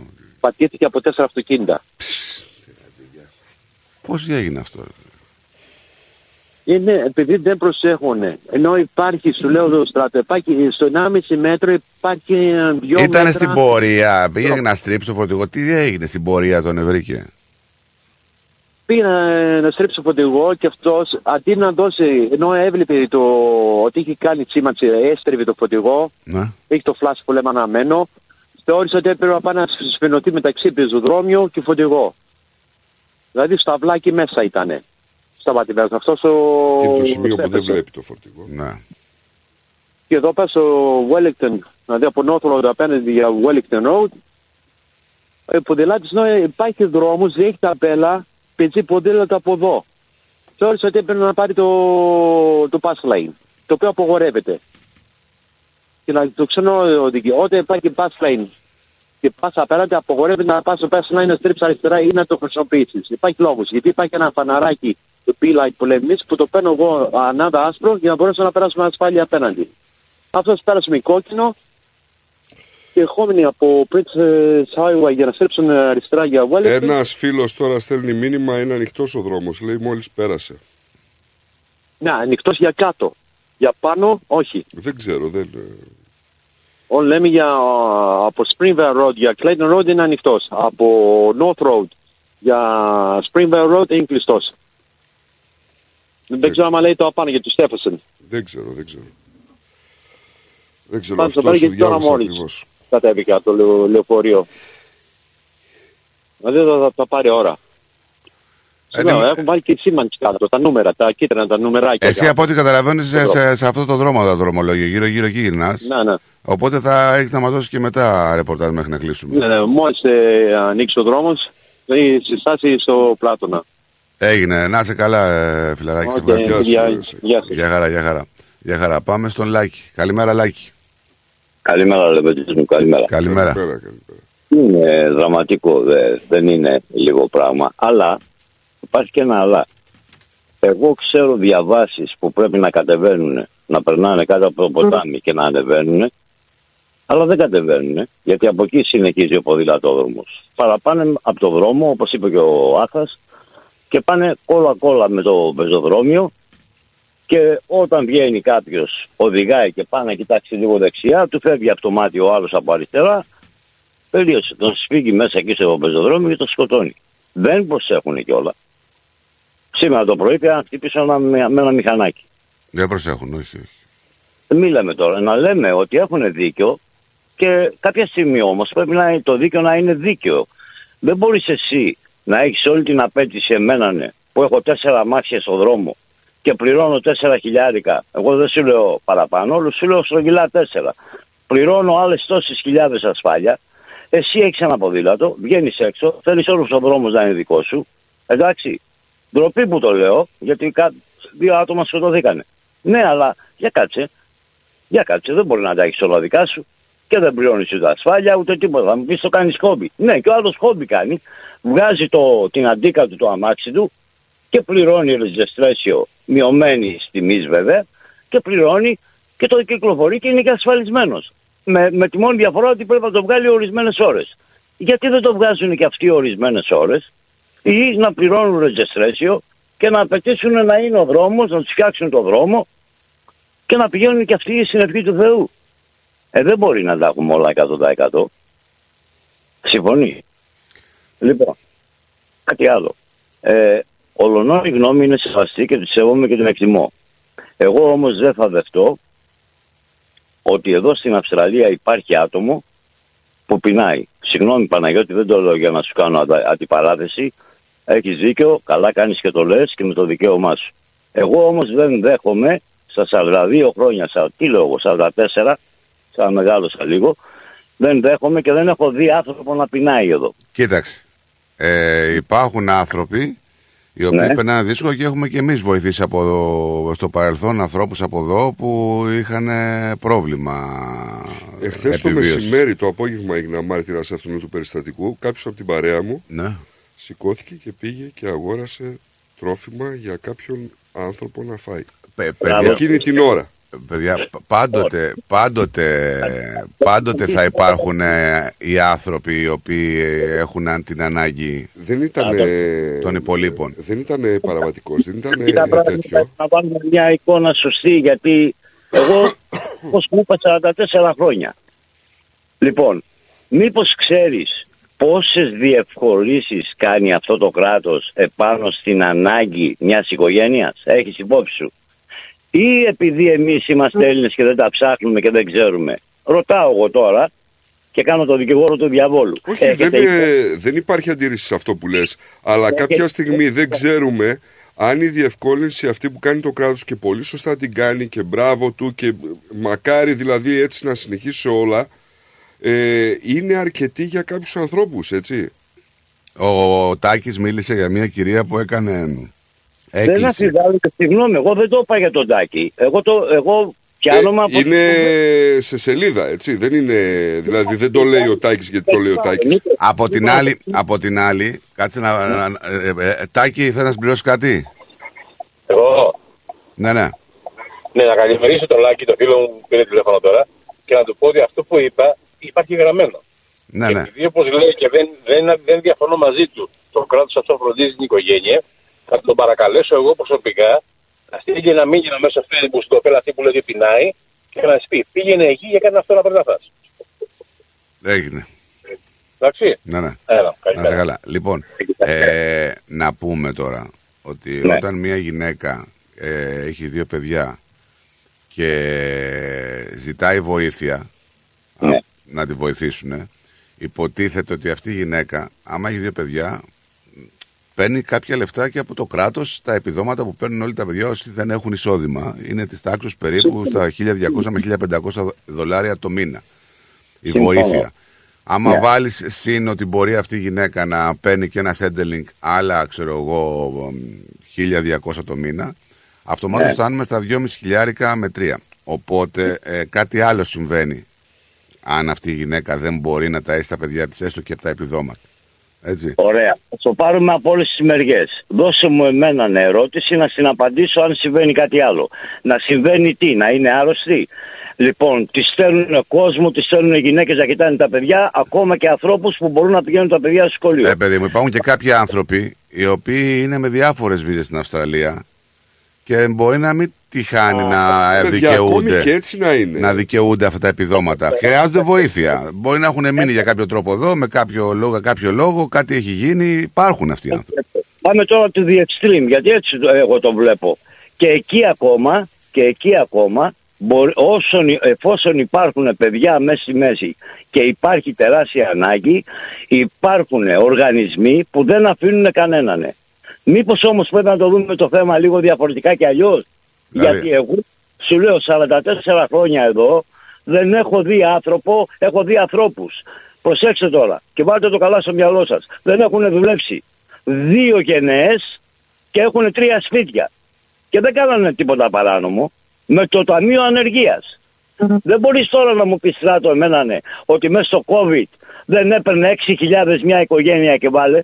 Ναι ή όχι; όχι, Έπαιρνε. όλες, όχι όλες. Φεύγουμε από την κουβέντα όμως. Όσοι δικαιούτησαν, μερικές χιλιάδες κόσμος έπαιρνε 6.000. Ενώ εγώ ήμουν εδώ και δούλευα, παράδειγμα, και έτρωγα τη βρωμιά και τη σκόνη και το ένα και το άλλο. Είναι έτσι, ναι ή όχι; Έτσι είναι. Να μην κάνουμε. Ο γιος μου έχασε τη δουλειά του, παράδειγμα. Θα σου δώσω ένα παράδειγμα. Έχασε τη δουλειά του με αυτή τη... γιατί δεν έκανε το εμβόλιο. Λοιπόν, έπρεπε να κάτσει σπίτι. Ξέρεις, αγαπητέ μου, πόσα έπαιρνε το μήνα. Τι να λέμε τώρα δηλαδή; Να λέμε τι, τι λέμε, τι, δεν μπορώ να το καταλάβω. Γιατί ειδικά σε πρόνοια, περίθαλψη και βοήθεια στην άπορη οικογένεια εδώ δεν μπορεί να πει κανείς τίποτα. Κοίτα, το, Και δεν- το, το, ότι, το ότι μπορεί να αυξάνονται τα περιστατικά ε, σε μια κατάσταση που βιώνουμε αυτή τη στιγμή, δεν μπορεί να πει ότι είναι και στην καλύτερη φάση η οικονομία τη Αυστραλία σε σχέση με την προηγούμενη δεκαετία. Εγώ δεν το πάω εκεί. Όχι. Εγώ λέω τώρα. Υπάρχουν λοιπόν κάποιοι άνθρωποι που ίσως αντιμετωπίζουν προβλήματα και για οποιονδήποτε λόγο δεν μπορούν να έχουν πρόσβαση σε κάποια επιδόματα ή βοήθεια ε, ναι, της πρόνοιας. πρόσεξε όμως. Έτσι. Αν, δεν- αν, αν, αν έχεις έρθει εδώ πέρα με την βίζα την τουριστική Ναι. και έχεις την οικογένεια, δεν μπορεί το κράτος, και δεν είμαι άκαρδο, δεν μπορεί το κράτος να κοιτάξει όλο τον κόσμο. Γιατί αυτό είναι η λογική του κράτους. Δεν μπορεί να κοιτάξει ούτε το, αυτό που είναι με τη τουριστική, ούτε αυτό που είναι με τη φοιτητική. Συγγνώμη, γιατί ε, δεν μπορώ εγώ, ρε φίλε, να πληρώνω εδώ πέρα κάθε Βρε, κάθε- καλά το, όπως το λέτε εσύ, καλά ακούγεται. Έτσι. Αλλά, Άγιο. αλλά τώρα το περιστατικό που ανέφερε στη, στο συγκεκριμένο, στη συγκεκριμένη σελίδα ο Παναγιώτης Αλλά είναι, δεν μας είναι δείχνει. ένα περιστατικό. Συμβαίνει. Και εγώ έχω δει και άλλα έχω δει. Και εγώ έχω τύχει να βοηθήσω ανθρώπους που έχουν πρόβλημα. Τώρα γιατί έχουν πρόβλημα ή γιατί πεινάνε δεν έχω κάτι να το ψάξω. Μπορεί να υπάρχει πρόβλημα με τη βίζα, μπορεί να υπάρχει πρόβλημα με το αλκοόλ, μπορεί να υπάρχει πρόβλημα με τον τζόγο, μπορεί να μπορεί, μπορεί, μπορεί, ένα κάρο μπορεί. Έτσι. Τώρα ερχόμαστε λίγο στα συγκαλά μας. Αλλά ξέρω ότι εδώ υπάρχει. Ε, σου λέει, έλα εδώ τι θέλεις, κουβέρτες; Ναι, αλλά δεν θέλω όμως second hand. Θέλω καινούργιες. Ναι, βέβαια, μη αγοριέσαι. Πηγαίνει σε εκείνο το μαγαζί και πάρει όσες κουβέρτες θέλεις και όσες εδώ για θέλει. Ε, εννοείται, όχι όσα θέλεις. Λοιπόν, τι θέλεις τώρα, κατσαρόλες δεν έχω. Ναι, έλα εδώ. Α, συγγνώμη, ε, μ, το νίκη δεν βγαίνω. Θες νίκη, ναι. Μπορείς να πας στο Τραλάγκον να σου δώσουμε ένα σπίτι καινούριο που έχουμε χτίσει κάπου 500 εκεί, γιατί ξέρω τέσσερις οικογένειες που μένουν. Γιατί έχω δουλέψει εκεί πέρα. Λοιπόν, βεβαίως, 7 παιδιά έχει αυτή. 7 παιδιά, ρε παιδιά, και έχει καινούριο σπίτι διόροφο στο Τραλάγκον και χορεύει κάθε μέρα και είναι μέσα στο Facebook. Και σε ρωτώ εγώ τώρα, ξέρεις πόσα παίρνει αυτή με 7 παιδιά; Δεν χρειάζεται εσύ να έχεις εστίαση χώρο στράτο με 7 παιδιά. Ε, εντάξει, το και άμα ένας άνθρωπος έχει κάνει 7 παιδιά σε μια χώρα, ε, προσφέρει κάτι τουλάχιστον. Έχεις πατεράδε όμως. Δεν είναι ένας. Δεν καταλαβαίνω, δεν καταλαβαίνω αυτή τη στιγμή τώρα σε μια περίπτωση που ένας άνθρωπος αναξιοπαθούντας ε, έχει κάποιοι, χωρίς να ξέρουμε το πρόβλημά του, χωρίς να γνωρίζουμε τίποτα, το τζουβαλιάζουμε μέσα στους υπόλοιπους που μπορεί να είναι έτσι, να μην έχουν δουλέψει ποτέ στη ζωή τους ή οτιδήποτε. Ανέφερα ένα πράγμα προηγουμένως, αλλά το περάσατε ε, πολύ γρήγορα. Είπα ότι ναι, μπορεί να παίρνει 3.000 επιδόματα το μήνα, αλλά παρόλα αυτά να μην του φτάνουν, γιατί μπορεί να νοικιάζει με 2.000 το μήνα ένα σπίτι. Από εκεί και μετά οι λογαριασμοί του ρεύματος ή οτιδήποτε καταλαβαίνεις ότι δεν του επιτρέπουν για τη σύντησή του. Παρ' όλα αυτά παίρνει όμως τα επιδόματα. Δεν είμαι με τη γυναίκα, δεν το ξέρω, δεν έχω δει την ανάρτηση. Δεν έχω λόγο να δυσπιστώ. Αλλά μην τσουβαλιάζουμε γιατί πολύ απλά θα σου απαντήσω. Λάκι μου, λάκι μου, άκου λίγο, σ' ακούω τόση ώρα δεν απάντησα, ε, να απαντήσω. Έχουμε Χριστούγεννα, Πάσχα τουλάχιστον σε μίνιμουμ καταστάσεις που η Αρχιεπισκοπή μέσω του Γιάννη του Πιλαλίδη και τον επικαλούμε γιατί είναι ακροατής και μπορεί να ακούει αυτή τη στιγμή τόνους τροφίμων δίνει σε αναξιοπαθούντες. Αυτοί οι άνθρωποι, σαφέστατα ενδεχομένως από το επίδομά τους, μπορεί να πά- πάρουν δύο πακέτα μακαρόνια, ένα κιλό ρύζι και τρία κιλά φασόλια και ένα τενεκέ λάδι. Παρ' όλα αυτά όμως η αρχιεπισκοπή τους συνδράμει. Κοιτά, να σου πω κάτι τώρα. Δεν σημαίνει όμως ότι δεν υπάρχουν. Ε, υπάρχουν, αλλά δεν είναι στο βαθμό που το συζητάμε τόσο μεγάλο. Μα ακριβώς γιατί Έτσι. και αυτή η γυναίκα που ζήτησε μια βοήθεια δεν ξέρουμε τι είναι. Μπορεί να μην χρειάζεται και βοήθεια. Ακριβώς. Δεν το ξέρεις αυτό. Μαθαίνουμε και την εικόνα όμως. Αλλά βάσει αυτού νου που λέει και βγαίνει και βο- θέλω βοήθεια, σου απαντάω. Και Με λέω, λίγα, με λίγα λόγια, για να μην το επικεντρώνουμε σε λεπτομέρειες, να, να το πούμε λίγο αλλιώς. Δεν απαντά σε μένα βασικά. Δεν Όχι, είναι- δεν έχω να απαντήσω δεν κανένα. είναι γνωστή μου η γυναίκα. Όχι, ούτε- δεν, δεν έχει, δεν, μην, μην κολλάμε τώρα στην γυναίκα. Ε, θα συμφωνήσω με αυτό που λέει ο Λάκης ότι στην Αυστραλία είναι ένα κράτος πρόνοιας, αξιοκρατίας, προσέχει τον πολίτη, τα παιδιά, τις γυναίκες, ε, υπάρχει μεγάλο support, έτσι. Αλλά επειδή υπάρχουν και άλλα προβλήματα στην ε, κοινωνία μας που δεν είναι οικονομικά, αλλά είναι προβλήματα ναρκωτικών, είναι προβλήματα του τζόγου, είναι ε, πολλά άλλα τα οποία τα προσπερνάμε, τα βλέπουμε και κάνουμε το παγόνι, κάνουμε το κορόιδο πάρα πολύ. Από εκεί ίσως ξεκινάνε τα προβλήματα που αντιμετωπίζουν μετέπειτα οικονομικά.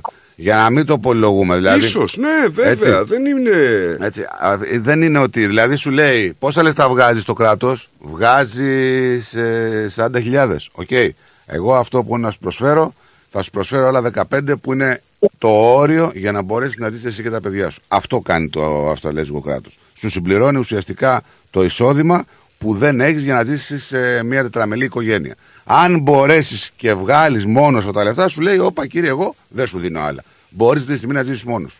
Κάνω λάθος, αν κάνω λάθος, διορθώστε με. Οπότε με λίγα λόγια πρέπει και εσύ να πράξεις με αυτά που το κράτος σου προσφέρει για να μην φτάσεις στο σημείο να ζητάς βοήθεια και να μην έχεις π.χ.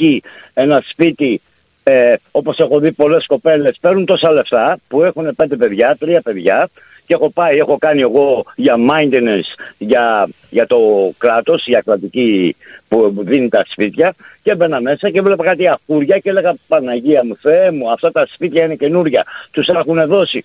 Λοιπόν, πήγαινε και νίκιασε εκείνο που θα είναι πιο φθηνό. Να μην πας, να μην θέλεις. Λες, έχω κι εγώ δικαίωμα στη ζωή. Ναι, αλλά με αυτά που προσφέρεις. Δεν, δεν έχεις προσφέρει πρώτα απ' όλα εφορία στη ζωή σου. Έχεις απαιτήσεις περισσότερες από μένα, ναι, που είμαι φορολογούμενος και πληρώνω τα ντερά μου κάθε τρίμηνο. Λοιπόν, ε, πώς θα γίνει; Ε, Γι' αυτό με αυτή την εκδοχή λέω ότι εδώ αποκλείεται να πεινάει κάποιος και αν ξέρουμε το ιστορικό του. Και κοίταξε να δεις, θα και ένα τελευταίο. Ναι, πες μου, Όλοι να οι κλείσουμε. όλοι οι Aborigines που δεν τους κατηγορώ και συμπάσχω μαζί τους, όλοι τους έχουν πρόβλημα γιατί δεν έχουν να πιούνε. Σύμφωνοι. Δεν θα το πάμε πιο μακριά. Σου λέω τώρα δεν έχουν πρόβλημα, έχουν μεγάλο πρόβλημα οικονομικό γιατί δεν φτάνουν τα λεφτά να πιούνε. Να είσαι καλά, Λάκη, σε ευχαριστούμε. Τι καλημέρα μου. Για χαρά, για χαρά. Πάμε στον ε, Λευτέρη. Καλημέρα από μένα. Καλημέρα. Ε, το θέμα είναι τι βοήθεια παίρνει ή άμα φτάνουν τα λεφτά να επιβιώσει. Το κράτος, ας το πάρουμε από την αρχή. Προτού το COVID, ένα ζευγάρι έπαιρνε την εβδομάδα 830 δολάρια. Από τι, Σήμερα. από τι τα παίρνε. Από το κράτος. Ή στα σύνταξη ή στα βοήθεια.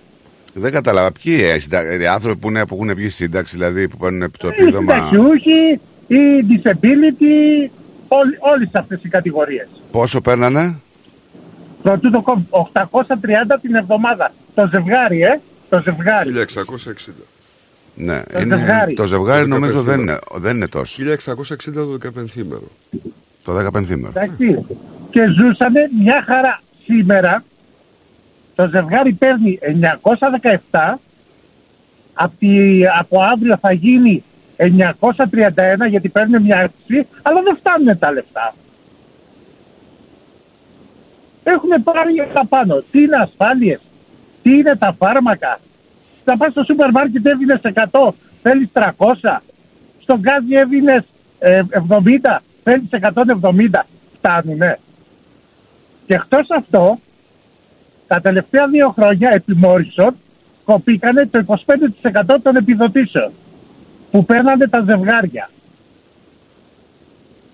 Έχουν κοπεί πολλά πράγματα στην Αυστραλία. Δεν μπορεί η Αυστραλία μια ζωή να πληρώνει. Και σιγά σιγά ξεκινάνε και κόβουνε. Και εδώ. Τώρα το που θα φτάσουν ένα θεός... Τι εννοείς κόβουνε; Δηλαδή ε, κόψανε κάποιες κατηγορίες. Δηλαδή, λέμε ένα παράδειγμα τώρα. Παράδειγμα, εντάξει, μην βγει άσχημη. Παράδειγμα, λέγαμε, μπορείς να πάρεις από 18 χρονών βοήθεια, τώρα σου λέει 22 ή 25.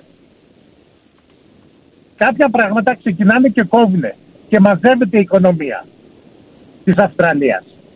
Συρρυκνώνεται. Ναι, Εντάξει, ένα, πράγμα, αυτό- ένα πράγμα που βλέπουμε να κόβεται ας πούμε και εγώ δεν είμαι εναντίον κάθε άλλο είναι αυτό ότι άμα σου βρούνε δουλειά ας πούμε μια, δυο, τρεις, πέντε φορές μετά σου λέει ρε φίλε α, ε, κόβεται το επίδομα ανεργίας σου και άντε ε, τράβα στο καλό ας δεν πούμε. πρέπει να το κόψουν. Κάπως Αυτό ήταν έτσι, ανέκαθεν. έτσι δεν, ε, δεν εκφράζω τον νόμο, δεν λέω τον νόμο Όχι, ακριβώς όχι, έτσι είναι. γιατί είμαι, Έτσι είναι. ε, είμαι παντελώς άσχετος από επιδόματα δεν ξέρω τι επίδομα μπορεί να παίρνει ένας άνθρωπος μόνο ακουστικά έχω ακούσει ότι παίρνουν επίδομα οι μητέρες καλά κάνουν έχω ακούσει ότι παίρνουν επίδομα οι ανήπαντρες μητέρες έχω ακούσει ότι παίρνουν επιδόματα ακόμη και ε, ξέρω εγώ ενδοοικογενειακής βίας να πάνε στους ψυχολόγους, τους πληρώνουν ταξί, ξέρω εγώ. Ναι, έχω ακούσει. Δεν ξέρω τι είναι, γι' αυτό και δεν μετέχω, γιατί δεν, δεν έχω ιδέα. Έτσι. Όχι, δεν, έτσι δεν μπορώ είναι, ούτε όπως τα να λες. σου αντιπαρέλθω ούτε τίποτα. Όχι ρε παιδί μου, έτσι όπως τα λες είναι. Άμα α, σου στείλουν για δουλειά τέσσερις-πέντε φορές και δεν πας, στο κόβει το επίδομα. Και Ε, καλά λογικό κάνουνε. είναι, λογικό είναι. Και γι' αυτό, και γι' αυτό να πας ποτέ στο σέντελι, βλέπεις ε, μερικούς, δεν πάει έξω να χιονίζει. Εμένα όμως να έτσι με μπαίνουν μαγιό και ξεπερνά, με καλάμι. ε, ε, πάγκαλε. Ότι έχουμε, Έλα. έχουμε μία γνώμη, δηλαδή ήρθαμε σε μία χώρα εδώ. Έτσι, μπορεί να γεννηθήκαμε να φύγαμε μικροί και να ξανάρθαμε μετά και να είμαστε εδώ πάνω από 10 χρόνια.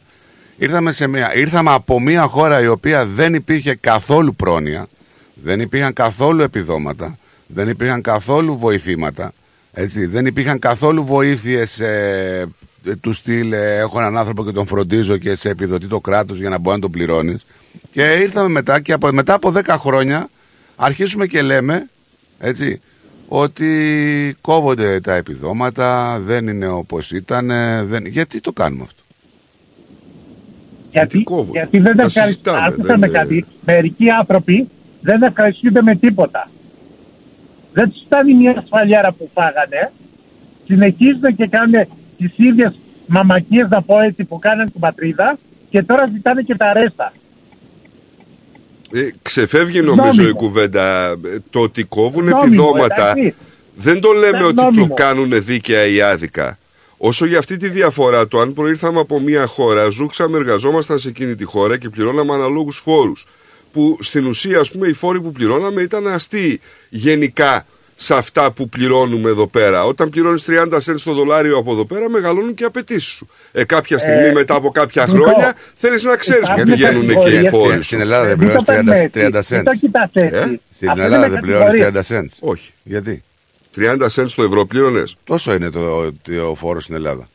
Οπα. Ε, Είναι και το φόρος του εισοδήματος. Τόσο είναι. Καταλήβει.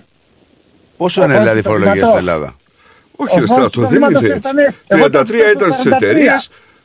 Εντάξει, δεν είχε καμία σχέση. Πόσο είναι η φορολογία 33 στην Ε, εταιρεία ήταν σου. λέω. μπερδεύεται. 50 Ε, στο ε, παροχής υπηρεσιών, στον ιδιώτη 0. Εδώ, Τι, στον ιδιώτη μηδέν. 0 στον ιδιώτη. Τι, Τι εννοείς μηδέν στον ιδιώτη; Μηδέν στον ιδιώτη. Σε ποιος- Ποιος ιδιώτης ποιος είναι- πλήρωσε ποιος δηλαδή; είναι ιδιώτης που είναι μηδέν; Ο υπάλληλο μου δεν πλήρωσε ποτέ εφορία. Γιατί την πλήρωνε Ε, εσύ; Ε, φυσικά.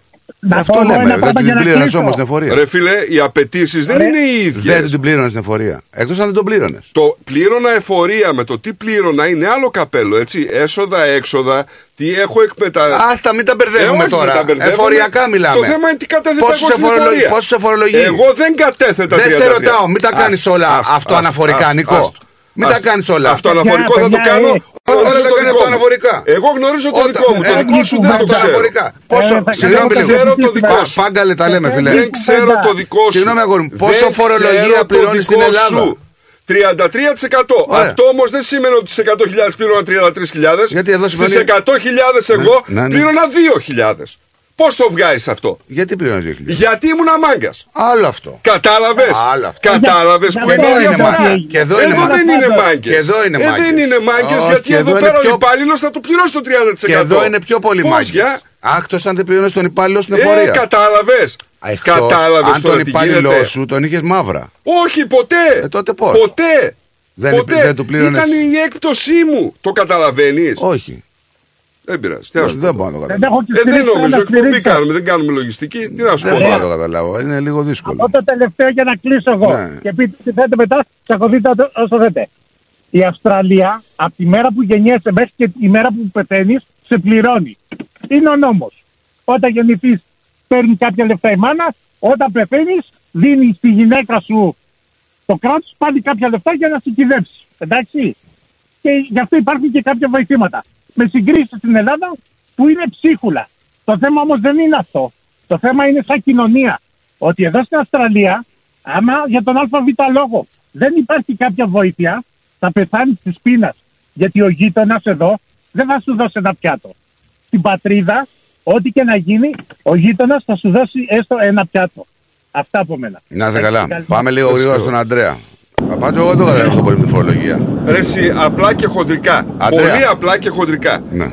Ό,τι πληρώνεις, παίρνεις. αν θεωρείς ότι οι φόροι που πληρώνουμε στην Ελλάδα είναι ανάλογοι της Αυστραλίας, εγώ νομίζω ότι κάνεις λάθος. Εγώ νομίζω ότι και Αυτό. εδώ πληρώνουν πολύ λίγους φόρους σε σχέση με αυτά που βγάζουν. Οκ, Γιατί έχει εντάξει. πιο πολλά παραθυράκια οικονομικά. Εντάξει. Τώρα, αν εσύ έχεις πάει σε μια δουλειά και σου κρατάει ο. Όχι, όχι, όχι. Σου κρατάει ο Με εργοδότης σου συγχωρείς, 30%. Με συγχωρείς, και- αλλά εγώ σαν νεοφερμένος πλήρωνα περισσότερη εφορία από ό,τι πλήρωναν άνθρωποι που ερχόντουσαν εδώ. Και εμένα μου έκανε εντύπωση. Και εσύ προσωπικά το ξέρεις. Ότι Συγγνώμη. τα 14 χίλιαρα φεύγανε συνέχεια. Συγγνώμη. Ε, στην Ελλάδα να σε ενημερώσω λίγο ότι αυτή τη στιγμή φορολογικά φτάνει το φορολογικό- φορολογικό συντελεστή το 44%. Από τα 10.000 ξεκινάμε μετά λοιπόν τις 20.000 πάμε στο 30% και ανεβαίνει 36 μέχρι 44. Ωραία, ωραία. Οπότε αλλά μην είναι λέμε. 20.000, καταλαβαίνεις. Ναι, δεν έχει να κάνει. Αναλόγως πώς τι δεν θα έχει να βγάζει. Είναι κάνει, 20.000. ρε Τι είναι Μα σημαντικό. εδώ είναι από το πρώτο δολάριο. Τι είναι αυτό το πρώτο δολάριο. Από το πρώτο δολάριο είναι τα 30 cents. Όχι, άμα βγάλεις κάτω από 20.000 σε δήλωση δεν πληρώνεις τίποτα. Είναι αφορολόγητα. Τι είναι το πρώτο δολάριο. Δεν το κατάλαβα αυτό που σου λέω. Έλα, Αντρέα. Καλημέρα σας. Καλό το παλικάρι. Καλά, ησυχία, ηρεμία. Ηρεμία. Μην καθιζόσαστε. Χαλαρά που λέμε, μελά. Δεν υπάρχει, ε, πώς το λένε, αυτό να, να γίνεσαι upset. Όλα θα πάνε Ε, χαλαρά. Upset τώρα για τη Όταν- φορολογία του τέτοιου θα γίνω upset. Ναι, μωρέ, τι είναι δυνατόν. Όταν, όταν θα φτάσει 17 μισό, 18 να πληρώνουν, τότε να ψηνίσουν. Ακόμα έχει καιρό. Τι εννοείς 17 μισό; 17,5, 18 πληρώναμε εμείς εδώ και τόσα χρόνια. Τόκο. Όταν τώρα είναι αυτό το τόκο που πληρώνουν τώρα η νεολαία και τους τσούζει λίγο, είναι ούτε σαν μια μήλα μέσα στο γάλα. Σε ένα ποτήρι γάλα. Εμείς πληρώναμε 17,5-18% σε ό,τι δάνειο και να είχες εσύ για σπίτι. Και για- δάνειο και κάρτες και όλα αυτά. Ναι, ήταν πολύ ψηλά. Ενώ τώρα είναι λίγο και τους θυμίζει και θέλουν να πέσει. Δεν γίνεται αυτό. Ναι, αλλά θέλουν να κυκλοφοράνε με 300 και 400 χιλιάδες δολάρια αμάξια στον δρόμο, να έχουν τις καλύτερες τσάτες ε, μπετόν και whatever τι όνομα να είναι, ε, πώς θα γίνει αυτό. Γι' αυτό τους τσούζει. Δεν είναι τίποτα. Θα περάσει.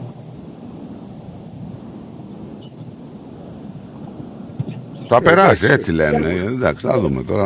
Α, Το θέμα είναι να μην χειροτερέψει. Α, για χειροτε... ε, δεν σου είπα, μόλις θα φτάσεις 16-17 τότε να αρχινάς να, να ζορίζεσαι λίγο. Αντρέα, στο τέλος όλα θα πάνε καλά. Και αν δεν πάνε καλά, δεν είναι το τέλος. Το ξέρω, το ξέρω, το έχουμε περάσει εμείς. Και εμείς στενοχωριόσαστε, είναι όλα εντάξει. Όπως λέω, χαλαρά. Έτσι, πού Γιατί είσαι; άμα ε, στο, εδώ στο Τζιλόνγκ είχα πάει μια βόλτα, τώρα γυρνάω πίσω. Νομίζω να με ξαναστείλουν από εκεί. Και θα πάει όλο το απόγευμα εκεί πέρα. Να είσαι καλά, ρε Αντρίκο μου. Καλά να προσέχεις, ε. Ε, μια χαρά, μα, ήσυχα, χαλαρά, είσαστε στον δρόμο, ακούω εσάς, χαμογελάω, τσατίζομαι, είναι όλα εντάξει. Και καλά θα κάνεις έτσι, να χαμογελάς πάντα. Ήρεμα, ήρεμα. Μόνο να μην τσακωνόσαστε, δεν θέλω να Δεν τσακωνόσαστε. τσακωνόμαστε. Ε, δεν ότι, τσακωνόμαστε. Οι αντιπαραθέσει είναι αντιπαραθέσει. Ότι αν εγώ πιστεύω κάτι και ο στράτος κάτι άλλο, θα το πούμε. Δεν θα το κρατήσουμε. Ναι, ναι. Αυτό είναι μέσα, πώς το λένε, η, ε, η τσίπα μας που έχουμε λίγο, που τσιπιόμαστε. Ε, έχω δύο μηνύματα αυτή τη στιγμή που είναι εναντίον. Το ένα είναι ε, εναντίον, δεν είναι εναντίον, απλά εκφράζουν την άποψή τους οι άνθρωποι. Ο ένας λέει: Μήπως ξέρει ο Λάκης που τα παίρνουν όλα αυτά τα λεφτά, λέει: Με ενδιαφέρει. Για ένα γνωστό ρωτάω, αυτός έχει τρία παιδιά. Πάντως με τρία χιλιάρικα δολάρια το μήνα, δύο παιδιά δεν ζουν. Δεν ζουν, δεν ζεις με δύο χιλιάρια. Ο άλλος φίλος λέει: Πληρώνεις πιο πολλά από ό,τι παίρνεις. Please, πάγκαλε. Εντάξει, ο καθένα λέει τον νόμο του, ο καθένα λέει το δικό του, ο άλλο το βλέπει διαφορετικά από τον άλλον. ε, Τι να πούμε, είναι, δεν μπορεί να κατηγορήσει κανέναν. Γιατί ο καθένας το βλέπει με τη δική του άποψη. Ναι, σίγουρα, εντάξει. Ε, και εγώ χρόνια, το λέω, προσωπικότητα δική μου, ε, είχα, ε, είχα κάνει μια βλακεία και πλήρωνα τρία δάνεια και ήμουν ένας άνθρωπος που δούλευα. Τα έβγαλα τώρα, δεν πειράζει. Ζορίστηκα, ξεζορίστηκα, τι έγινε; Δεν χάθηκε ο κόσμος. Βρε, σίγουρα ο κόσμος δεν χάνεται σε καμία περίπτωση. Ο κόσμος ε, συνεχίζει και προχωράει. Το θέμα είναι ότι μέχρι να συνεχίσει και να προχωρήσει, τι γίνεται. Ε, θα βγάλει, θα γίνει σικιά, θα βγάλεις το χέρι έξω, να τι να σου πω. Μέχρι, μέχρι ώρας όλα καλά. Όλα καλά, χαίρομαι.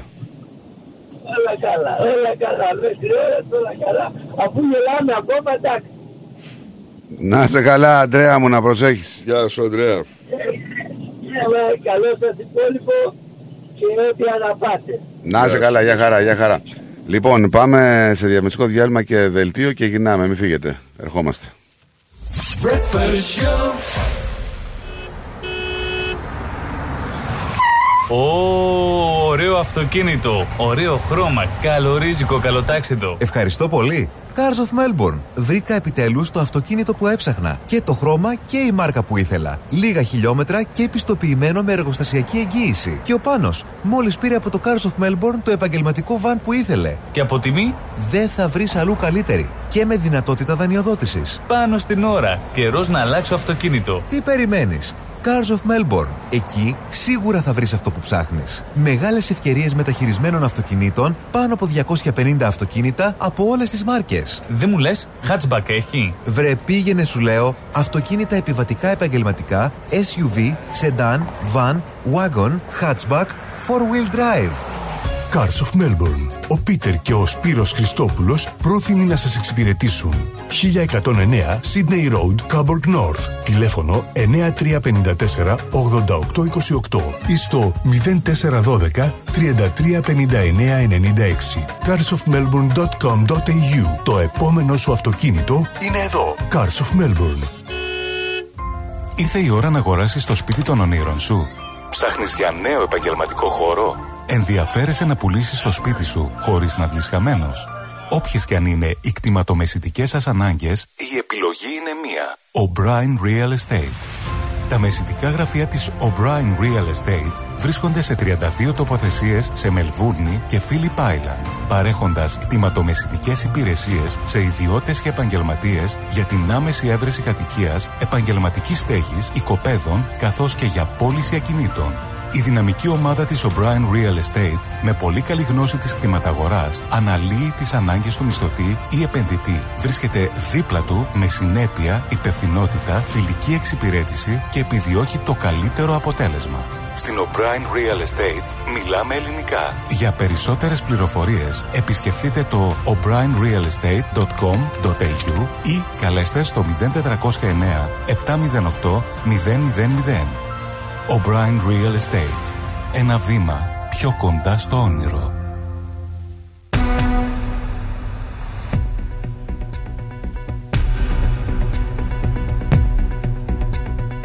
Καλησπέρα σας. Είναι τα νέα στις 12, 12 και 10 και την ακρίβεια με το Στράτο Αταλίδη. Η Αποθεματική Τράπεζα της Αυστραλίας συνέχισε όπως αναμενόταν με αύξηση του βασικού επιτοκίου κατά 0,25 στο 3,6% πλέον με αυτούς που εξοφλούν δάνεια και όχι μόνο. Ήταν η δέκατη διαδοχική αύξηση ρεκόρ σε αντίστοιχες συνεδριάσεις κάθε μήνα από τον περασμένο Μάιο και έπειτα όταν τον επιτόκιο ήταν στο ιστορικό χαμηλό του 0,1. Να πούμε ότι το 3,6 αποτελεί το υψηλότερο επίπεδο από το Μάιο του 2012, ενώ η άνοδος κατά 3,5 σχέση με πέρυσι έχει περάσει στους δανειολήπτες. Ενδεικτικά αυτό σημαίνει σύμφωνα με την Red City ότι αυτοί που εξοφλούν στεγαστικά δάνεια 500.000 δολαρίων θα έχουν σύντομα να αντιμετωπίσουν κατά μέσο όρο μηνιαίες δόσεις αποπληρωμής σχεδόν κατά 1.000 δολάρια μεγαλύτερες από ό,τι είχαν πριν από ένα χρόνο. Οι επιβάτες στο αεροδρόμιο της Μελβούρνης ετοιμάζονται για διακοπές του ταξιδιού του σήμερα μετά την 24ώρα απεργία των εργαζομένων στον ανεφοδιασμό. Οι εργαζόμενοι αποχώρησαν από τη δουλειά στις 4 το πρωί, καθώς αναζητούν συνάντηση με την αεροπορική εταιρεία εν μέσω μιας βιομηχανικής διαμάχης για τους μισθούς και τους όρους. Ωστόσο, η Κουάντας είπε ότι η απεργία δεν θα έχει κανένα αντίκτυπο στους ταξιδιώτες και είπε ότι οι πελάτες δεν χρειάζεται να ανταλλάξουν τα σχέδιά τους στο αεροδρόμιο. Δύο ακόμα επιβεβαιωμένα κρούσματα του ιού της εγκεφαλίτιδας, εκ των οποίων το ένα θανατηφόρο κατέγραψε η Βικτόρια σύμφωνα με τις υγειονομικές αρχές της πολιτείας. Το ένα από τα κρούσματα ήταν από μια γυναίκα ηλικίας 60 ετών, η οποία απεβίωσε το Φεβρουάριο. Πιθανότητα εκτέθηκε σε μολυσμένα κουνούπια στην ευρύτερη περιοχή του Μπέντιγκο, αλλά πέρασε επίσης χρόνο στο Σάουν Σουάν Χιλ κατά την περίοδο που μπορεί να κόλλησε τον ιό. Χάος επικράτησε νωρίς το πρωί σήμερα στους δρόμους της Μελβούρνη, καθώς εκτός από την αυξημένη κυκλοφορία οχημάτων τους τελευταίους μήνες μετά την πανδημία και τα ατυχήματα ανά την πόλη, ανεστάλλει προσωρινά και η λειτουργία δύο συνδρομικών γραμμών στο Werby και στο Williamstown, στα δυτικά της πόλης λόγω βλάβης στον εξοπλισμό. Οι απεβάτες έπρεπε να μετακινηθούν με λεωφορεία αντικατάστασης, ενώ η κυκλοφορία είναι ήδη πυκνή στη Westgate Bridge. Να πάμε στην Ελλάδα. Ο μοιραίος σταθμάρχης ε, Βασίλης Σαμαράς εμφανιζόταν σίγουρος ότι είχε κλειδώσει το Intercity 62 στη γραμμή της Ανόδου, ακόμα και όταν πληροφορήθηκε από το ρυθμιστή της κυκλοφορίας ότι η επιβατική αμαξοστοιχεία είχε συγκρουστεί με τοπικά με την εμπορική στην περιοχή του Ευαγγελισμού κοντά στα Τέμπη. Αυτό προκύπτει από συνομιλίες στο σύστημα ενδοπικοινωνία μεταξύ των σταθμαχείων και του ρυθμιστή κυκλοφορίας στην Αθήνα τη μοιραία νύχτα. Σε αναστολή καθηκόντων τίθενται οι γιατροί που έδωσαν αναρωτική άδεια στον επιθεωρητή Λάρισας, ο οποίος ελέγχεται για την επιλογή του σταθμάρχη Βασίλη Σαμαρά. Ο ένας εξ αυτών είναι ο διευθυντής της νευροχειρουργικής κλινικής του νοσοκομείου Βόλου Νικόλαος Χαουτούρας, ο οποίος είναι και πρόεδρος των νοσοκομιακών γιατρών Μαγνησίας. Η αναρωτική άδεια στον επιθεωρητή Λάρισα κόστησε στον Νικόλαο Χαουτούρα την υποψηφιότητά του στι επόμενες εκλογές, καθώς το Πασόκ τον έθεσε εκτός ψηφοδελτίων. Η Ρωσία και η Ουκρανία ανακοίνωσαν ότι αντάλλαξαν δεκάδες εχμαλώτους πολέμου, η τελευταία ανταλλαγή σε περισσότερο από ένα χρόνο μαχών. Το Υπουργείο Άμυνας της Ρωσίας δήλωσε ότι 90 Ρώσοι εχμάλωτοι πολέμου επέστρεψαν από την Ουκρανία κατά την τελευταία ανταλλαγή. Το Κίεβο δήλωσε ότι 130 Ουκρανοί στρατιωτικοί που ήταν υπό ρωσική κράτηση απελευθερώθηκαν. Νέα στοιχεία που εξέτασαν αξιωματούχοι των Ηνωμένων Πολιτειών φαίνεται να φανερώνουν ότι μια φιλοουκρανική ομάδα πραγματοποίησε την επίθεση στους αγωγούς της Nord Stream πέρσι.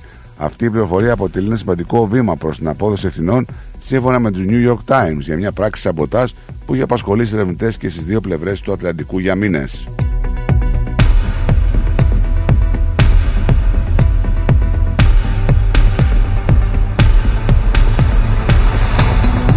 Πάμε στο Ισραήλ όπου έχουμε τρεις νεκρούς από επιδρομή που έδωσε εκτός λειτουργίας στο αεροδρόμιο του Χαλεπίου. Δεύτερος διπλωμάτης διώκτη στην Ουρουγάη για πλαστογράφηση διαβατηρίων στη Ρωσία. Δύο νεκροί και 16 τραυματίες σε συνδρομικό δυστύχημα στην Αίγυπτο.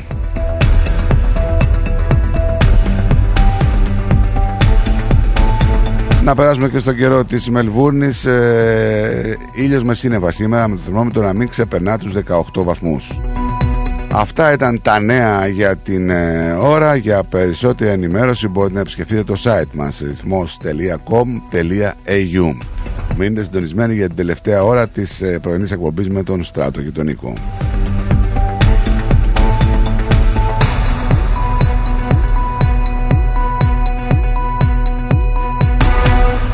Πάλι μέρη μου να τα εκατοστήσεις. Το πάρτι ήταν τέλειο.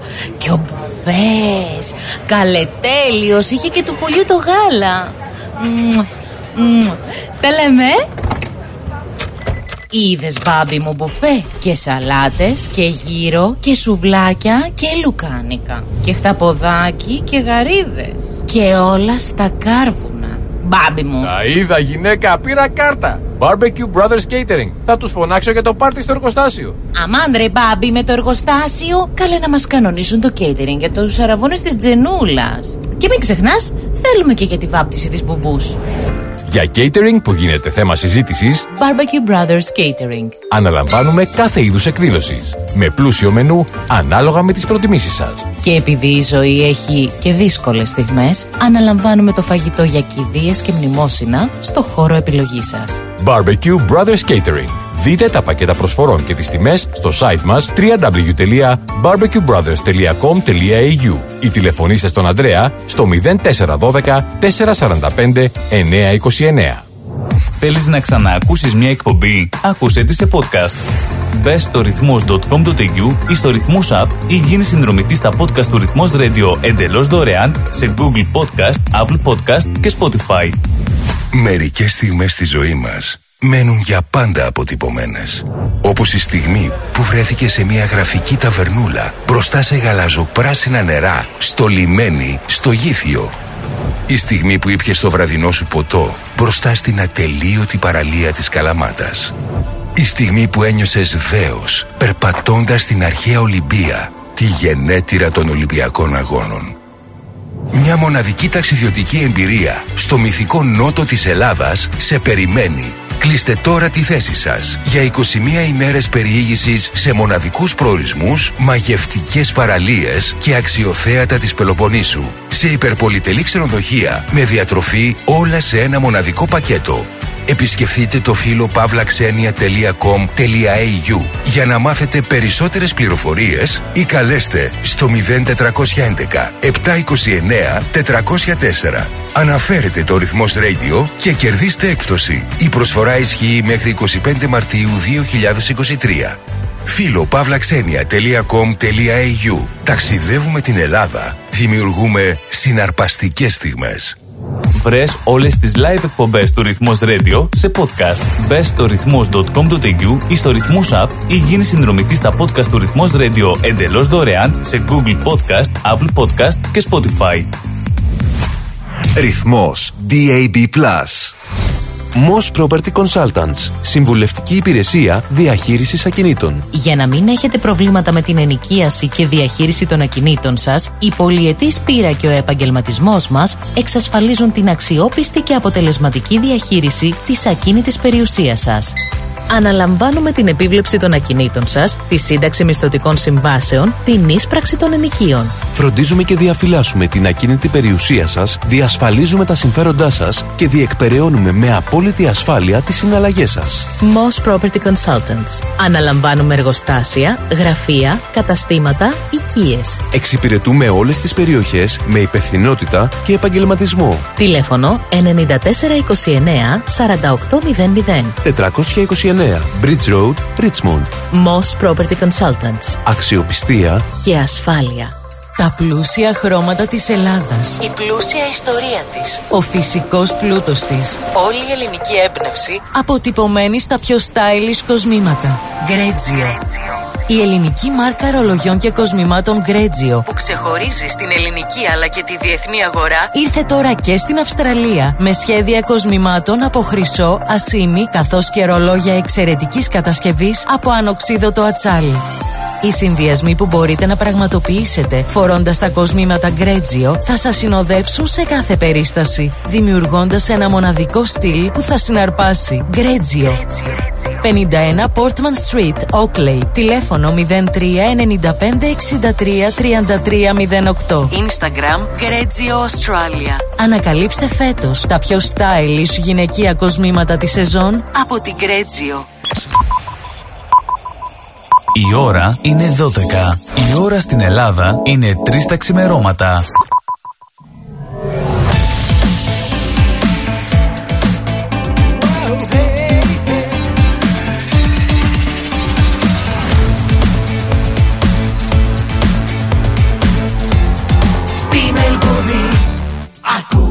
Ακούς ρυθμό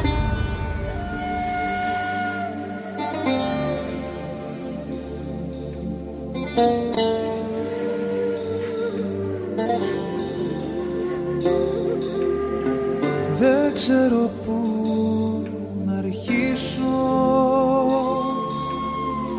και εσύ ως πού να φτάσεις. Κράτα την επαφή μας Κράτα στις αποστάσεις. Γέματο το τασάκι Κι η νύχτα τόσο άδεια. Πώς πέρασαν οι μέρες Πώς πέρασαν τα βράδια Να είσαι εκεί πάντα μέσα στη ζωή μου. Τα φώτα της να ανάβεις κι ας μην τη μαζί μου. Αν λίγο μ' αγαπάς να είσαι εκεί. Αγάπη της ζωής μου, αγάπη δυνατή. Να είσαι εκεί πάντα μέσα στη ζωή τα φώτα της να λάβεις κι μην τη ζεις. Μαζί μου αν λίγο μ' αγαπάς. Να είσαι εκεί. Αγάπη της ζωής μου, αγάπη δυνατή.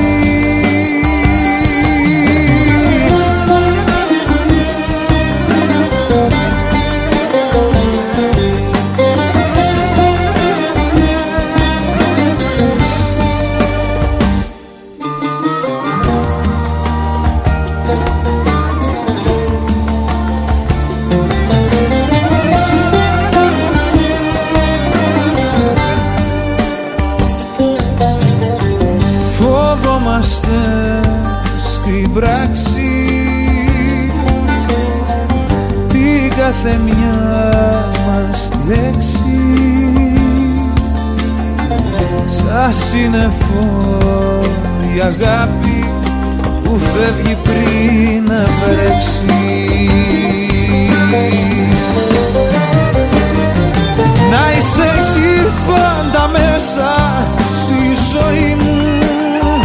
Τα φώτα της να ανάβεις κι ας μην τη ζεις μαζί μου αν λίγο μ' αγαπάς να είσαι εκεί. Αγάπη της ζωής μου αγάπη δυνατή. Να είσαι εκεί πάντα μέσα στη ζωή μου. Τα φώτα της να ανάβεις κι ας μην τη ζεις μαζί μου. Αν λίγο μ' αγαπάς. να είσαι εκεί. Αγάπη της ζωής μου αγάπη δυνατή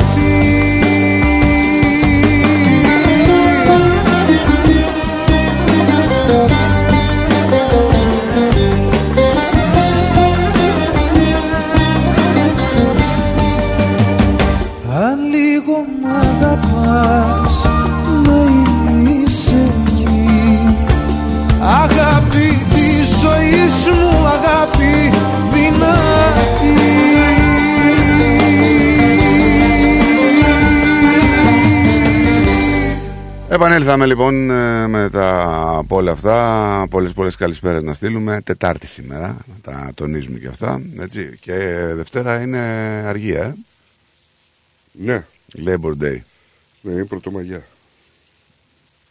Τι είναι; Πρωτομαγιά.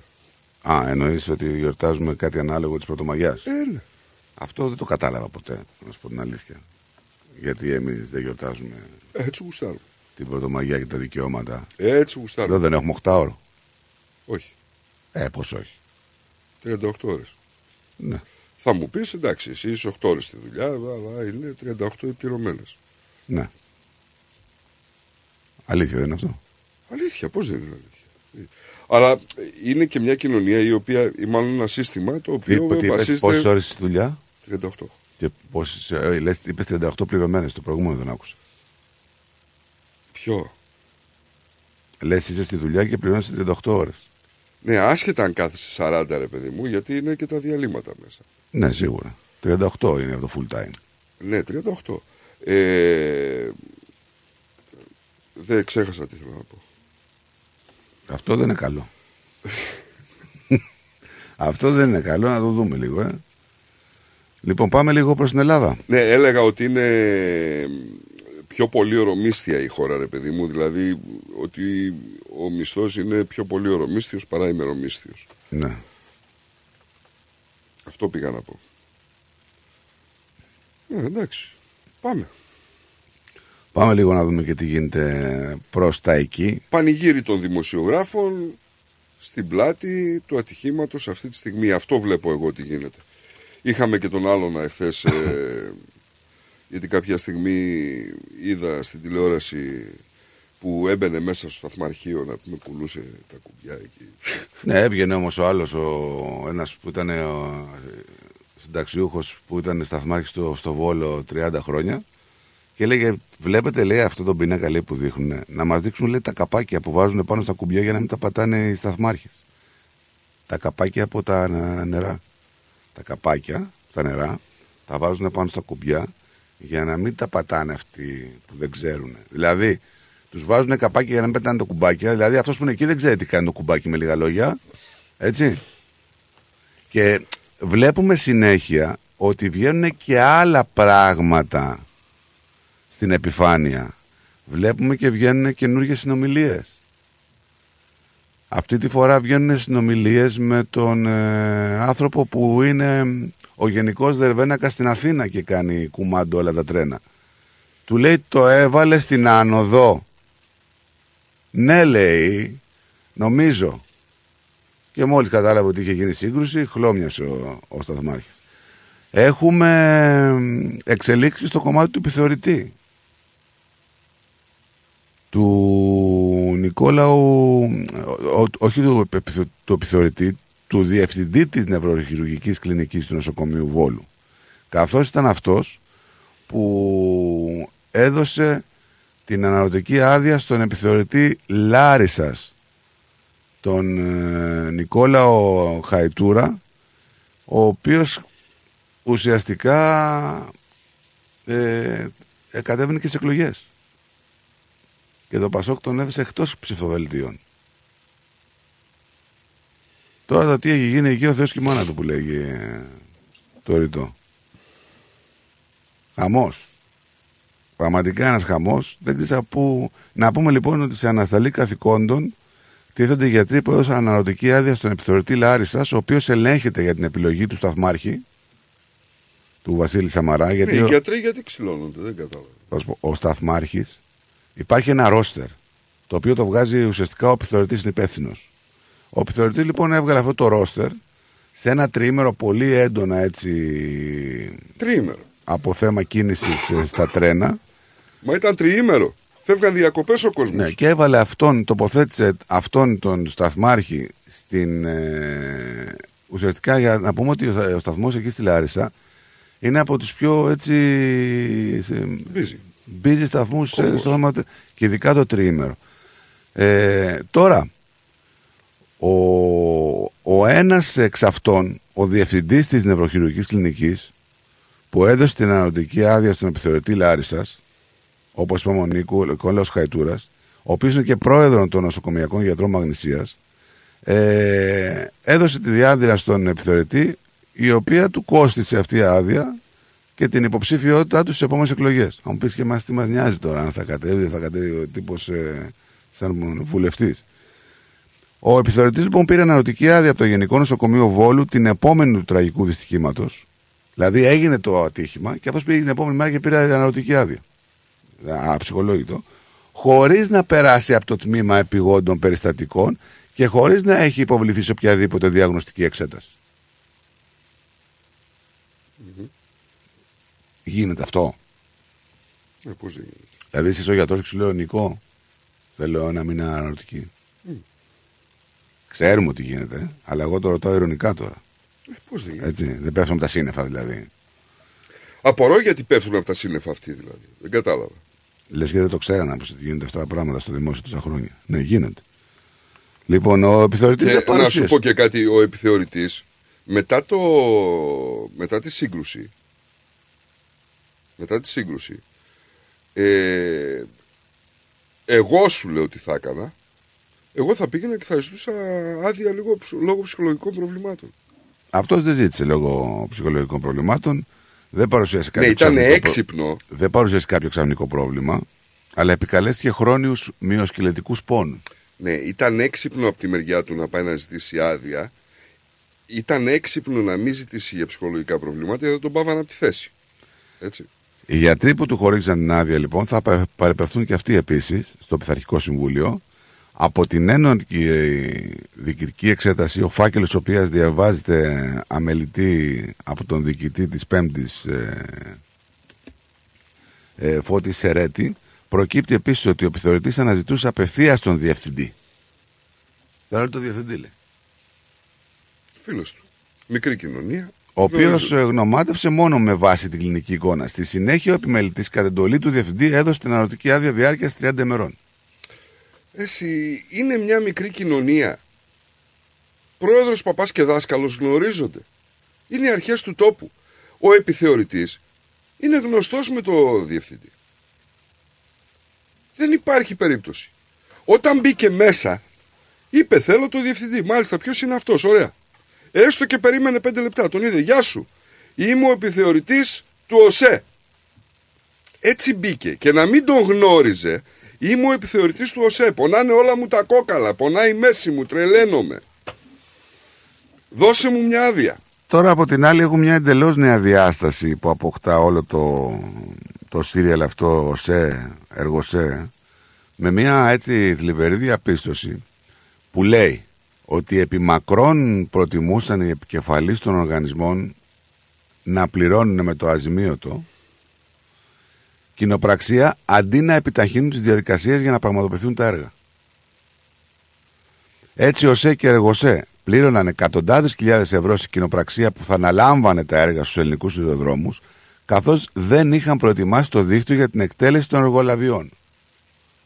Για την ακρίβεια και σύμφωνα με σχετικό έγγραφο με ημερομηνία 22 Πρώτου του 21, ο ΣΕ και εργοσέ με απόφαση των κυβερνητικών συμβουλίων τους πλήρωσαν αποζημιώσεις σε δύο αναδόχους έργων συνολικούς ύψους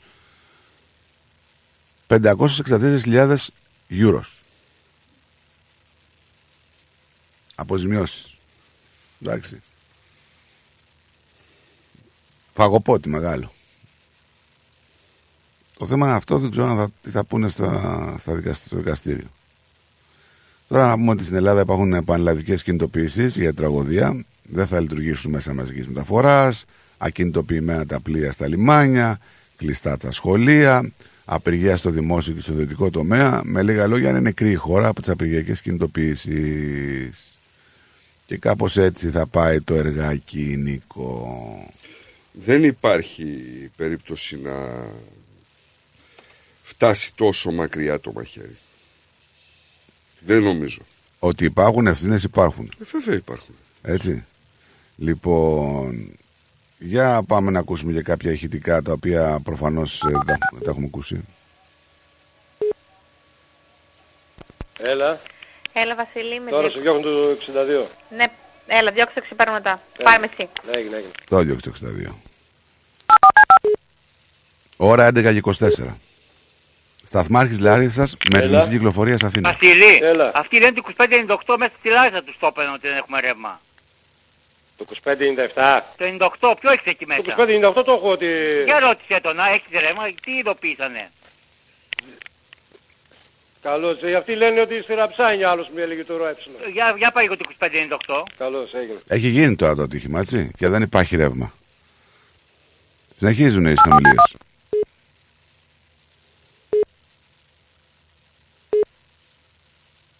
Έλα. Βασιλή, Έλα. υπάρχει κανένα πρόβλημα; Για ποιο πράγμα; Υπάρχει, ε, δεν έχετε ρεύμα εκεί; Τώρα με περιμένω ο ρυθμιστής έλξης ότι σαν να είδε και στο, στη Ραψάνια. Αλλά εμένα δεν με είπε κανένας τίποτα. Για... Δεν με είπε κανένας τίποτα τώρα. Ε, ε, πού, ο Ρόεπτο τι σου είπε, ότι έχουμε πρόβλημα ή δεν έχουμε; Αυτός λέει ότι είναι ένα προβληματάκι, αλλά δεν ξέρω, δεν ξέρω και αυτός ακόμα τι γίνεται. Έγινε, καλό πέστε μου, ε. Ναι, ναι, ναι. Και χτυπάνε, αρχίζουν και χτυπάνε τα τηλέφωνα τώρα γιατί έχει γίνει το ατύχημα. Δεν έχουν εξ- ενημερωθεί. Συνεχίζει η επικοινωνία.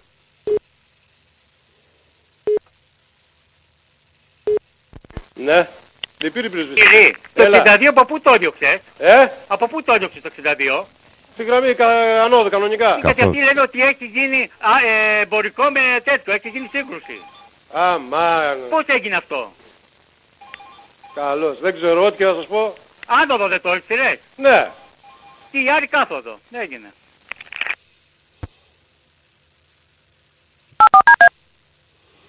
«11 και 47 η ώρα.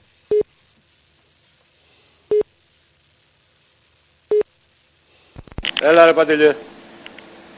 Έλα. Ευαγγελισμό είναι λένε. Τι έχει γίνει; Πρέπει να γίνει τράκα. Τι τράκα με Δεν ποιον. ξέρω, Παντελή, Ναι. από εδώ έφυγε στη γραμμή ανόδου. Τι έγινε, πώς και τι με τα κλειδιά σήμερα δεν ξέρω τι γίνεται. Όπως έγινε και με το 2597, τώρα τι έγινε, πώς πήγαν εκεί πέρα αυτοί δεν ξέρω. Ό,τι και να σου πω, θα σου πω ψέματα. Εκεί από το ανώδο το έδιωξε. Από άνοδο. Από άνοδο την έδειξα από εδώ πέρα. Τώρα πώς γύρισαν τα κλειδιά αυτά. Έγινε. Πώς Ε, γύρισαν τα δηλαδή, κλειδιά και γι- μπήκε στην γίνανε- κάθοδο. Έχει γίνει με τράπα με το εμπορικό. Ναι. Σίγουρο είναι αυτό; Ναι. Έγινε. Λέει ψέματα τώρα αυτός και προφα- επικαλείται ότι έχουν λύει τα κλειδιά και τι Το ρίχνει αρμόνε. στο κλειδιά, ναι. Έλα Παντελή. Ε, σου πω, Ε, έχει πάει κανένα στο σημείο να μας πει; Ε, τώρα πήρα και τους, έχω πάρει και τους τεχνίτες από τη γραμμή να πάνε. Ναι. Και η πυροσβεστική είναι εκεί και... Τι λένε ακριβώς; Δεν ξέρω τώρα τι έγινε. Στις ε, 12 και 5 ο σταθμα, οι σταθμάρχες των νεοπόρων επικοινωνεί σοκαρισμένοι με τον Σαμαρά και με οργή που ελάχιστα κρύβει τώρα, τον ρωτά γιατί έγινε η σύγκρουση. Να δούμε. Εγώ έφυγε από άνοδο. Ναι. Τώρα από εκεί και μετά... πώς- Έλα, Ελένια. Βασίλη, τι έχει συμβεί; Έγινε τράκα. Ναι, πώς έγινε τράκα; Δεν ξέρω. Ό,τι θα σου πω, Ελένη, θα σου πω ψέματα. Τώρα πώς έγινε και μπήκε στην, κα- στην κάθοδο αυτό το τρένο, δεν ξέρω. Τι είσαι; Συνεχίζει και λέει δεν ξέρει έτσι. Μα δεν ξέρει. Δεν ξέρει. Τι δεν ξέρει, αφού, Μα δεν ξέρει. αφού λέει πριν τα κλειδιά λάθος έγινε. Βασίλη. Εσένα σου έδειχνε άνοδο ότι έφυγε το τρένο, έτσι δεν είναι; Ναι. Άνοδο. Ναι. Ναι. Ψέματα. Έγινε καλός. Βρε δεν ξέρει βρε. Δεν έχει ενδείξεις βρε. Πώς δεν έχει δει, αυτό, αυτός ε, ήξερε ότι τρένο πάει εκεί. Ναι ρε εσύ δεν ξέρει. Δεν έχει καταλάβει. Δεν ξέρει την η κονσόλα. Αν πάω εγώ. Αυτό θα πω. Δεν ξέρω ρε παιδιά. Εγώ το γύρισα. Ξέρω εγώ τι έγινε. Έλα Βαγγέλη. Έλα, παιδιά, τι έγινε. Α, α, ακούμε, ακούμε εδώ τους διαλόγους ρε φίλε και είναι λίγο σοκαριστικοί έτσι όπως ε, έρχονται δηλαδή σιγά σιγά. Να σου πω, δεν πρέπει να τους άκουσα γιατί μάλλον είχα κάποια καθυστέρηση στο σήμα. Ναι. Οπότε δεν άκουσα τι λέγατε σε αυτό. Άκουσα βέβαια για το σταθμάρχη και ε, τον άλλον που πήρε τον επιθεωρητή που πήρε άδεια κτλ. Κάποιο, αν βάλατε κάποιο διάλογο δεν τον άκουσα. Ναι, βάλαμε, Ε, διάλογο, καθυστέρηση. βάλαμε διάλογο του σταθμαρχείου της Λάρισας με το ρυθμιστή κυκλοφορία στην Αθήνα. Ο οποίος Οκ, του λέει και που- τι έγινε, από πού το διώξε το τρένο και λέει Δεν ξέρω ρε παιδιά, εγώ το διώξα από την άνοδο. Δεν ξέρω. Ε, Πώς να ξέρεις, αφού δεν, δεν ξέρεις. Τι, τι να. Εδώ Αφού δεν ξέρεις τι να ξέρεις. ο, Ναι, φίλος, ακριβώς. ο φίλος ο Σπύρος που μας ακούει από τη Λάρισα λέει ως κάτοικος Λάρισας και συχνάζοντας συχνά στο σταθμό τρένων Λάρισας ουδέποτε έχω δει δύο σταθμάρχες στην ίδια βάρδια πάντα ένας. Εντάξει, δεν το ξέρουμε. Μπορεί να είναι έτσι, μπορεί και να μην είναι έτσι. Απλά δεν. Τι σας κάνει εντύπωση έτσι, πήρα έτσι να συζητήσουμε, δεν είχα την άλλο να κάνουμε να σου πω την αλήθεια. Καλά είναι. και λέω κατά παρά τόσο φιλαράκια από τηλέφωνο. Τι σας κάνει εσάς εντύπωση σε όλο αυτό; Εμένα αυτό που μου έχει κάνει έτσι μεγάλη εντύπωση είναι η προσπάθεια τώρα 10 μέρες πόσο είναι το ατύχημα. Μια εβδομάδα είναι αυτό το ατύχημα έτσι. Ναι. Όχι, ναι, μια εβδομάδα περίπου. Να δια... οι, οι, όλες οι ευθύνες να διαχέονται. Μία φταίει ο ένας, μία φταίει αυτό, μία φταίει που δεν είχαμε δύο σταθμάρχες, μία φταίει το που ο επιθεωρητής πήρε την επόμενη μέρα άδεια, ξαφνικά έγινε μεγάλο θέμα. Το γιατί πήρε την άδεια βέβαια δεν καταλαβαίνω πώς ε- εμπλέκεται στο συμβάν. Την επόμενη μέρα, δηλαδή πήρε κάποιος την επόμενη μέρα μια μεγάλη άδεια, ναι, που την πήρε παράνομα, οκ. Αλλά πώς αυτό συνδέεται με το έγκλημα ας πούμε που έγινε, εγώ δεν το Προφα- πολύ αντιλαμβάνομαι. Σε, προφανώς ε, φοβήθηκε. Γιατί ήταν Ναι, υπεύθυνος, μπο- πολλά ήταν, μπορείς να ήταν, πεις. υπεύθυνος, Πολλά μπορείς να πεις. ήταν υπεύθυνος για την τοποθέτηση και το ρόστερ που είχε βγει το πρόγραμμα που είχε βγάλει ο επιθεωρητής; Ναι, ήταν υπεύθυνος, αλλά και αυτός υποθέτω πάλι, που χωρίς να ξέρω. δεν τι ήταν θέλω. στη θέση του, δεν έλεγξε αν ήταν αυτή τη μία ώρα που Ναι, το έπρεπε roster να είναι πάντως δύο. βγαίνει σύμφωνα με αυτούς που έχεις, οπότε δεν ξέρουμε αν είχε αρκετούς. Δεν θα γίνει, αυτό τώρα δεν είναι. Σύμφωνα Αυτό είναι με έρευνα. Αυτό ναι. που του δίνει το νόμος, παραδείγματος χάρη, επειδή και ο ΣΥΡΙΖΑ φωνάζει, ήταν αυτός που ψήφισε το να δουλεύουν 9 μέρες συνεχόμενα. Έτσι, 9 μέρες συνεχόμενα μπορούσε να τους βάλει να δουλεύουν. Ναι. Ε, δεν ήταν δηλαδή, υποθέτω ότι δεν τα έκανε και τελείως εκτός νόμου. Πολλά πράγματα γίνονται και εκτός νόμου, αλλά Ειδικά στο δημόσιο. ναι. Το, τώρα, μια και πιάσαμε και αυτή τη συζήτηση, έτσι ήθελα να το πω. Ξέρεις τι έχω την αίσθηση, Βαγγέλη, πρωτού φύγεις από αυτό, γιατί καλά το είπες ότι ακούμε πολλά και διάφορα. Νομίζω ότι αυτή είναι μια τακτική προκειμένου να αποπροσανατολιστεί ο κόσμος και να αρχίσει να ηρεμεί. Δηλαδή, βάζουμε τις αιτίες σε πάρα πολλές μικρές. Εκεί που προσανατολιζόμαστε Μμμ. στο σταθμάρχη, μας πάνε στον επιθεωρητή. Από τον επιθεωρητή θα μας πάνε, ξέρω εγώ, στον ε, δεύτερο σταθμάρχη. Από το δεύτερο σταθμάρχη θα μας Οπότε, πάνε στα ναι. κλειδιά, Οπότε- στον Αυτό είπα, ότι εργολάβο, διαχέεται προς- στον γίνεται μια έτσι, στον προσπάθεια αλλιώς. Ναι, έχουμε δηλαδή να μια διαχέεται η προσπάθεια. ευθύνη. Έτσι ακριβώς. Δηλαδή, αλλά και δεν στο βλέπω. τέλος να φανεί ότι κανένας δεν είχε Μπράβο. όλοι μια ευθύνη, μικρή, Μπράβο, ναι, ναι. εντάξει, αλλά και τι να κάνουμε. Και θα έχουμε πολιτικές ευθύνες όμως. Όχι. Ανέλαβε Α, την εκεί, πολιτική θε- ευθύνη. εκεί είναι το ένα θέμα. Εγώ στην εκπομπή μου την Πέμπτη είπα, μίλησα για τα πέντε γιατί. Όταν γίνεται ένα οποιοδήποτε ατύχημα, οποιοδήποτε συμβάν, αν θες πραγματικά να φτάσεις στη ρίζα του προβλήματος, πρέπει να κάνεις πέντε φορές, να ρωτήσεις πέντε φορές γιατί έγινε αυτό. Δηλαδή, γιατί ο σταθμάρχης δεν έβαλε σωστά το τρένο στη γραμμή. Όταν απαντηθεί αυτό θα πρέπει να πεις γιατί αυτό, γιατί το άλλο, γιατί το άλλο. Εννοείς Εγώ Ε, όλοι βλέπω πρέπει ότι να μένουμε- έχει μη- ένα αρχή και μία τέλος η όλη ανάκριση δηλαδή και όλα αυτά. Πρέπει που να λέμε. έχεις πέντε φορές. Άμα συνήθως όταν πεις πέντε φορές γιατί, αυτό, γιατί εκείνο, γιατί το άλλο, θα φτάσεις στην αιτία του προ- προβλήματος. Εγώ βλέπω ότι μένουμε το πολύ μέχρι το δεύτερο γιατί.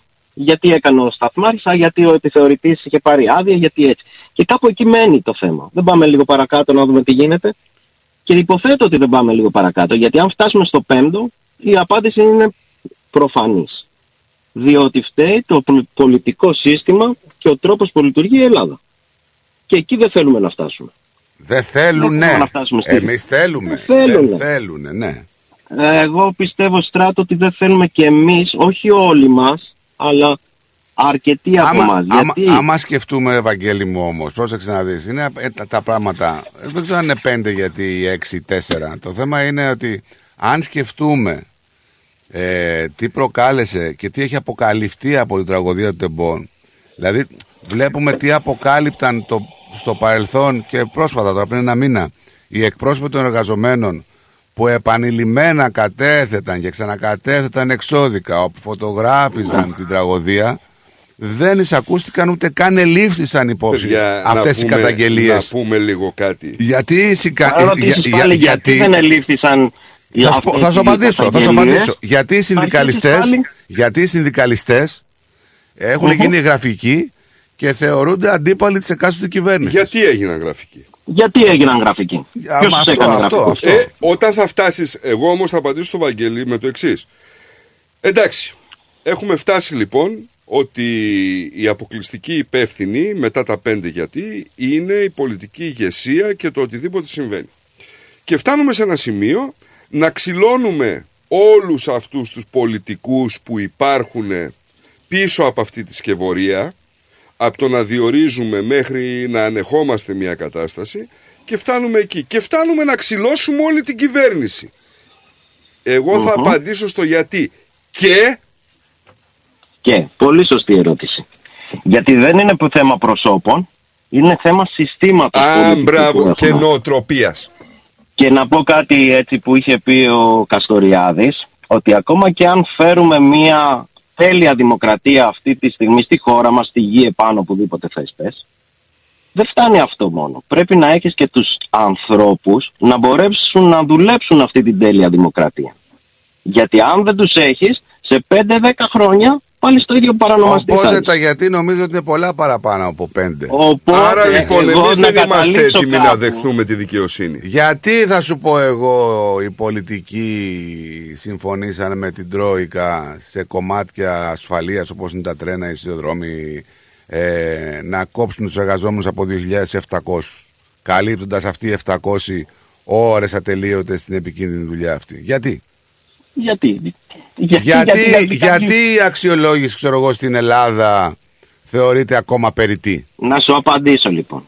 Γιατί κάποιοι μπορούν, είναι αυτό που λένε τα πιτσιρίκια. Γιατί έκανες αυτό, γιατί μπορώ. Και οι πολιτικοί αυτή τη στιγμή στην Ελλάδα μπορούν να το κάνουν. Μπράβο. Γιατί Και εκάστοτε γιατί υπουργοί; μπορούν να το κάνουν. Να πω λοιπόν και εγώ τη γνώμη μου, τώρα να φτάσουμε, μια και φτάσαμε εκεί και το που γυρνάμε Να σου, απαντήσω, γύρω-γύρω. να σου απαντήσω εγώ τη γνώμη μου στο γιατί.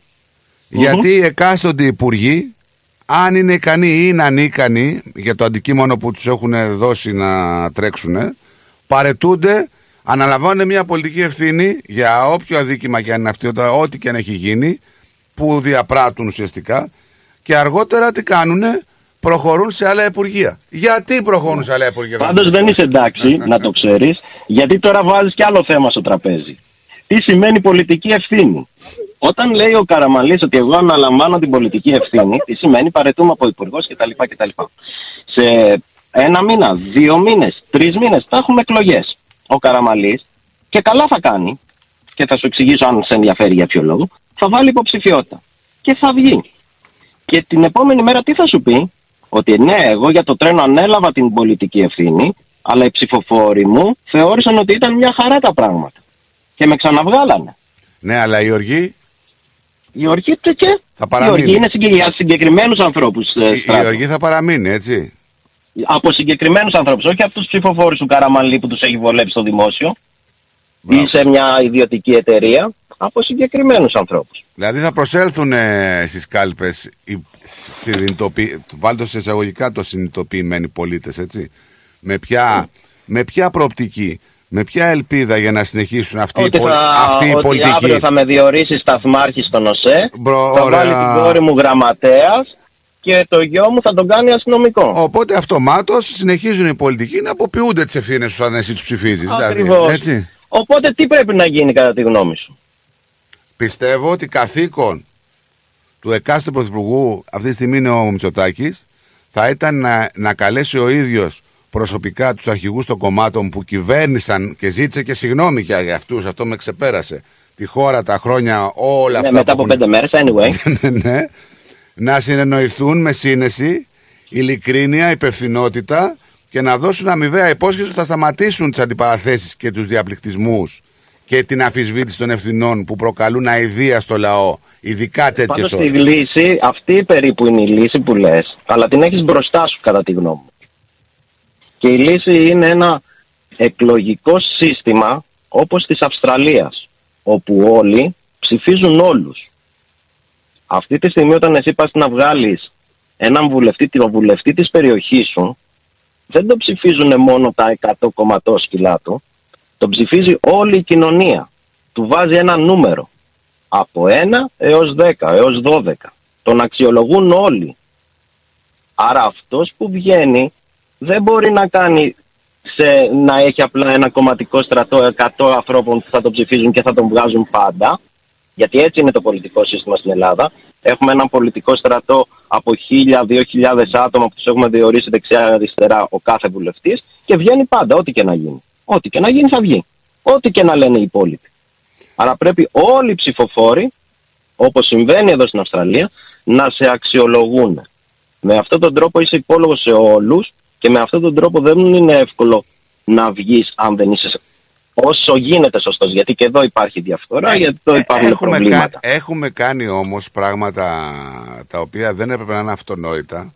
Τα έχουμε κάνει αυτονόητα. Δηλαδή, εγώ άμα σου πω τώρα ότι θα σου έλεγα ότι οφείλει κάθε κόμμα που κυβέρνησε τη χώρα να κάνει την αυτοκριτική του και να αναλάβει τις ευθύνες του θα πρέπει οι ένοχοι για την τραγωδία, όποιοι και αν είναι αυτοί, να τιμωρηθούν πραγματι, ε, παραδειγματικά. Αυτή θα είναι η ελάχιστη δικαίωση που απαιτεί ο ελληνικός λαός. Θα μου πεις τώρα εσύ, πλάκα μου κάνεις Εγώ, τώρα. Πλάκα, ε, πάντως, πλάκα, πλάκα μου κάνεις θα μου πεις. Εγώ γενικά δεν είμαι των παραδειγματικών τιμωριών. Είναι, είμαι υπέρ των τιμωριών ανάλογα με αυτό που έχεις κάνει. Από εκεί και πέρα πρέπει να εξετάζεις γιατί έχει συμβεί κάτι και να διορθώνεις το γιατί συνέβη κάτι. Εγώ αυτής της άποψης είμαι. Βγαίνει Εμένα, χθες- σε όλα τα προβλήματα θα δεις ότι από πίσω είναι ο τρόπος λειτουργίας του ελληνικού κράτους. Σε όλα τα προβλήματα. Έχει περάσει Άρα λοιπόν μια αυτό πρέπει να εβδομάδα. αλλάξει. Έχει περάσει λοιπόν μια εβδομάδα από το τραγικό περιστατικό. Ήδη έχουν αρχίσει να μιλάνε σιγά σιγά για τις εκλογές πότε θα γίνουν, πότε θα έρθουν Μάιο, θα γίνουν Απρίλιο, θα γίνουν. Τέλος πάντων έχουν δοθεί κάποιες ημερομηνίες. Πάντως, συγγνώμη που σε διακόπτω πάνω σε αυτό, μια και το ανέφερες. Τώρα με βάζεις, είδες, με βάζεις σε θέματα. Πριν κάνα μήνα, όλοι μας κατηγορούσαμε τον Ερ- Ερντογάν γιατί θεωρούσαμε ότι θα κάνει αναβολή των εκλογών. Ναι. Διότι δεν θα το συνέφερε μετά το σεισμό. Ακόμα και ο πρωθυπουργός, ο δικός μας, τον κατηγόρησε. Και ο πρωθυπουργός σήμερα, ο δικός μας, τι κάνει ακριβώς αυτή τη στιγμή; Ε, τώρα είναι Επειδή για η Μάιο. συγκυρία δεν τον ευνοεί, πάει τις εκλογές πιο πίσω από εκεί που τις είχε προγραμματίσει. Και μιλάνε τώρα με τη δικαιολογία, πρόσεξε, βγαίνει εχθές έτσι υψηλόβαθμο πολι... ε, κυβερνητικός τέλεχο, του, της Νέας Δημοκρατίας και της κυβέρνησης και λέει ότι θα μεταθέσουμε, πρόσεξε παραμύθι τώρα έτσι, θα μεταθέσουμε λέει λίγο ένα μήνα τις εκλογές για να μπορέσουμε να, να δούμε τι έγινε και να αποδοθεί δικαιοσύνη. Και λες τώρα εσύ, με δουλεύεις. Να αποδοθεί, Μας δικαιοσύνη, δουλεύει. να αποδοθεί δικαιοσύνη σε δύο μήνες. Που το μάτι πότε έγινε το 18. Έχουν περάσει πέντε χρόνια. Ποιο μάτι, άμα εγώ και, Και εσύ ακόμα- τσακωθούμε, όχι, θα όχι. πάμε τρε- πέντε χρόνια θα είμαστε στα δικαστήρια να δούμε τι έγινε. Το μάτι, το μάτι, για το μάτι που χάσαμε, θρυνήσαμε 100 ανθρώπους και εκεί, η τραγωδία στο μάτι, εκκρεμεί ακόμα δηλαδή η υπόθεση. Τώρα δικάζεται, τώρα, τώρα που μιλάμε, δικάζεται η υπόθεση στο, για το μάτι. Έτσι. Και αν ε, θεωρητικά, Δηλαδή, μας αν, δουλεύεις. όπως συμβαίνει, θα πάει και ακόμα περισσότερο. Δηλαδή και να δικαστεί θα πάει στον επόμενο βαθμό. Ναι, δεν θα προλάβει η κυβέρνηση αυτή και με την καινούργια θητεία δηλαδή να δικάσει το θέμα Όχι. με τον τρένο. Κατά 99% όχι, δεν προλαβαίνει. Τέλος πάντων, είναι πολύ μεγάλη συζήτηση. Διαθαρμένη, τεράστια. διαθαρμένη όπως λέει και ο Νικόλας. Έτσι, πληρώνεις Είναι πολλά πιο πολλά. διεφθαρμένο Ναι, και ναι. είναι και μια, εγώ πιστεύω, θεωρώ δηλαδή ότι το πρόβλημα στην Ελλάδα είναι ο τρόπος λειτουργίας αυτού που τέλος πάντων λέμε δημοκρατία, που δεν είναι δημοκρατία, είναι, είναι βουλευτική, πώς να το πω, ξέρω εγώ, κάτι με κοινοβουλευτισμό τέλος πάντων, Ρες και πες. Πάντως δημοκρατία δεν το λες αυτό που έχουμε στην Ελλάδα. Ε, και Και- τώρα, τώρα κάτσε λίγο γιατί ο Νικόλας έφυγε πάει να κάνει μια εξετασή. Να κλείσουμε μαζί την εκπομπή. Να σου πω, να διαβάσω μερικά μηνύματα. Ε, έγινε το κράκ, μιλάει για τα προηγούμενα θέματα που είχαμε. Και την άλλη μέρα λέει το πρωί πηγαίνω στο Έντελιν και πέραν βοήθεια. Αυτοί που χάσανε πιο πολύ ήταν οι επενδυτές. Ε, Η οικονομική ελευθερία σε άτομα που δεν έχουν στεγαστικά δάνεια τα οποία μπορούν να ξοδέψουν μεγάλα ποσά κατά την περίοδο της οικονομικής κρίσης δεν επηρεάζονται από τις αυξήσεις του ποσοστού στεγαστικού δανείου. Στην πραγματικότητα, λέει, αποφελούνται από την αύξηση του ποσοστού εισοδήματος επενδύσεων από χρήματα στην τράπεζα. Πολύ σωστό αυτό, γιατί το επιτόκιο είναι στα μετρητά. Οι τυπικοί, Σωστό. εργαζο... οι τυπικοί εργαζόμενοι, η- μια μητέρα και ένας πατέρας που έχουν στα, ε, στεγαστικό δάνειο, οπότε λέει δεν ξοδεύουν πολλά, θα επηρεαστούν από τι αυξήσει στα ποσοστά ε, που έχουν έρθει τα επιτόκια.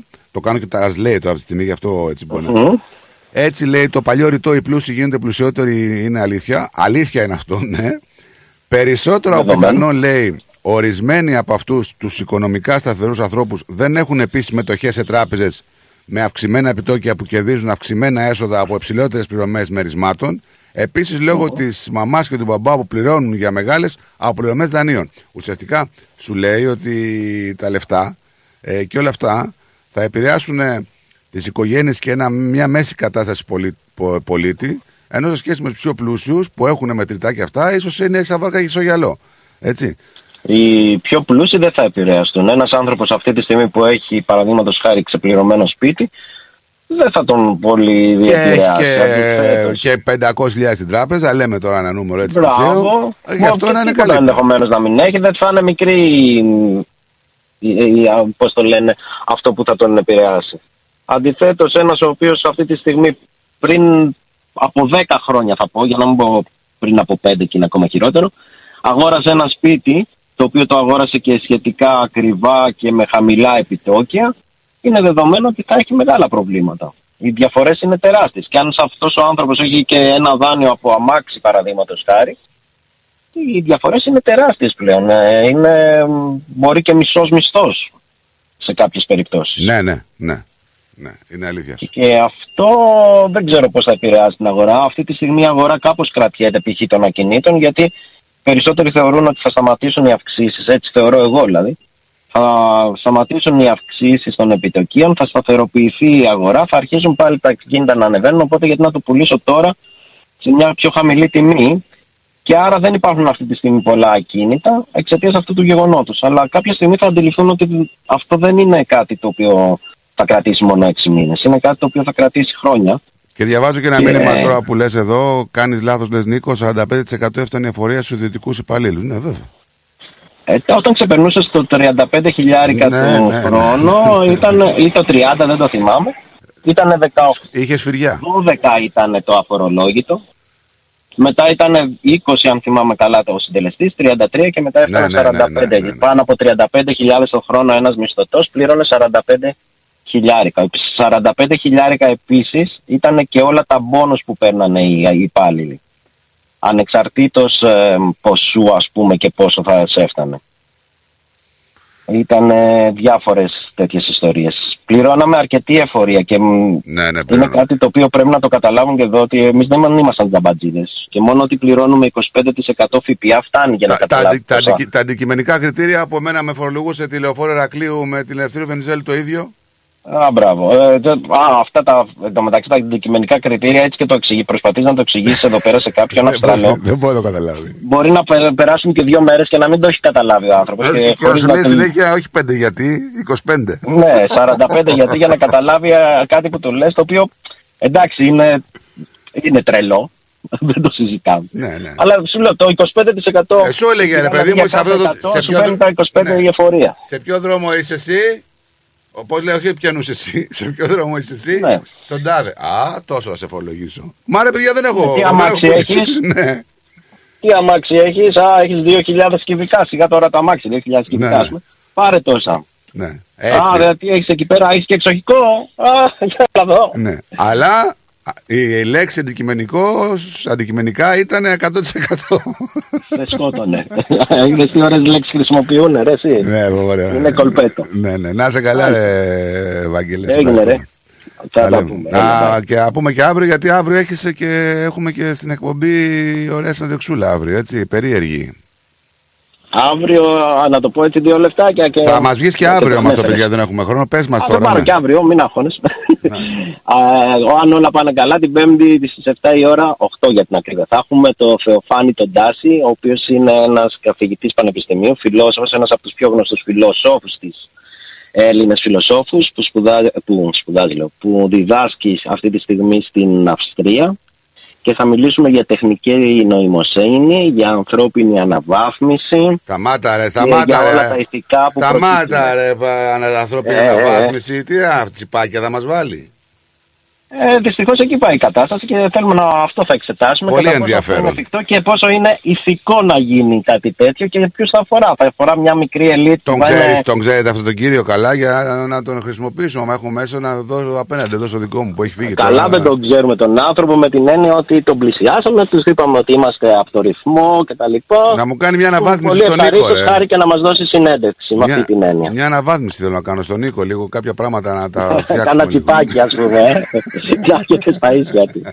Ε, λοιπόν, αυτά θα συζητήσουμε την Πέμπτη. Λοιπόν, ωραία, θα τα πούμε και αύριο. Σε ευχαριστούμε πολύ. Να έχεις μια υπέροχη Έγινε, μέρα. βρε. Γεια σου, Λεράκη. Οκ, bye bye. Γεια σου. Εμείς κάπως έτσι, κάπου εδώ θα σας αποχαιρετήσουμε. Μείνετε συντονισμένοι. Θέλω να χαμογελάτε, γιατί ο συντονισμένο στο ρυθμό πρέπει να χαμογελάτε. Λοιπόν, και να πούμε ότι έρχεται ο Πλάτωνας στο μεσημεράκι. Αλλά υπάρχει περίπτωση να σας πω να έχουμε μια μικροκαθυστέρηση λίγο να ξεκινήσει η εκπομπή, κάνα 20 λεπτό, γιατί έχουμε και την κηδεία του Παπαγιώργη στο Κλέιτον και έχει πάει εκεί ο Πλάτωνας, οπότε μπορεί, υπάρχει, δεν είναι σίγουρο, περίπτωση να αργήσει 20 λεπτά. Εμείς θα πούμε πάλι αύριο, Πέμπτη. Έως τότε να περνάτε καλά και να χαμογελάτε. Γεια σας.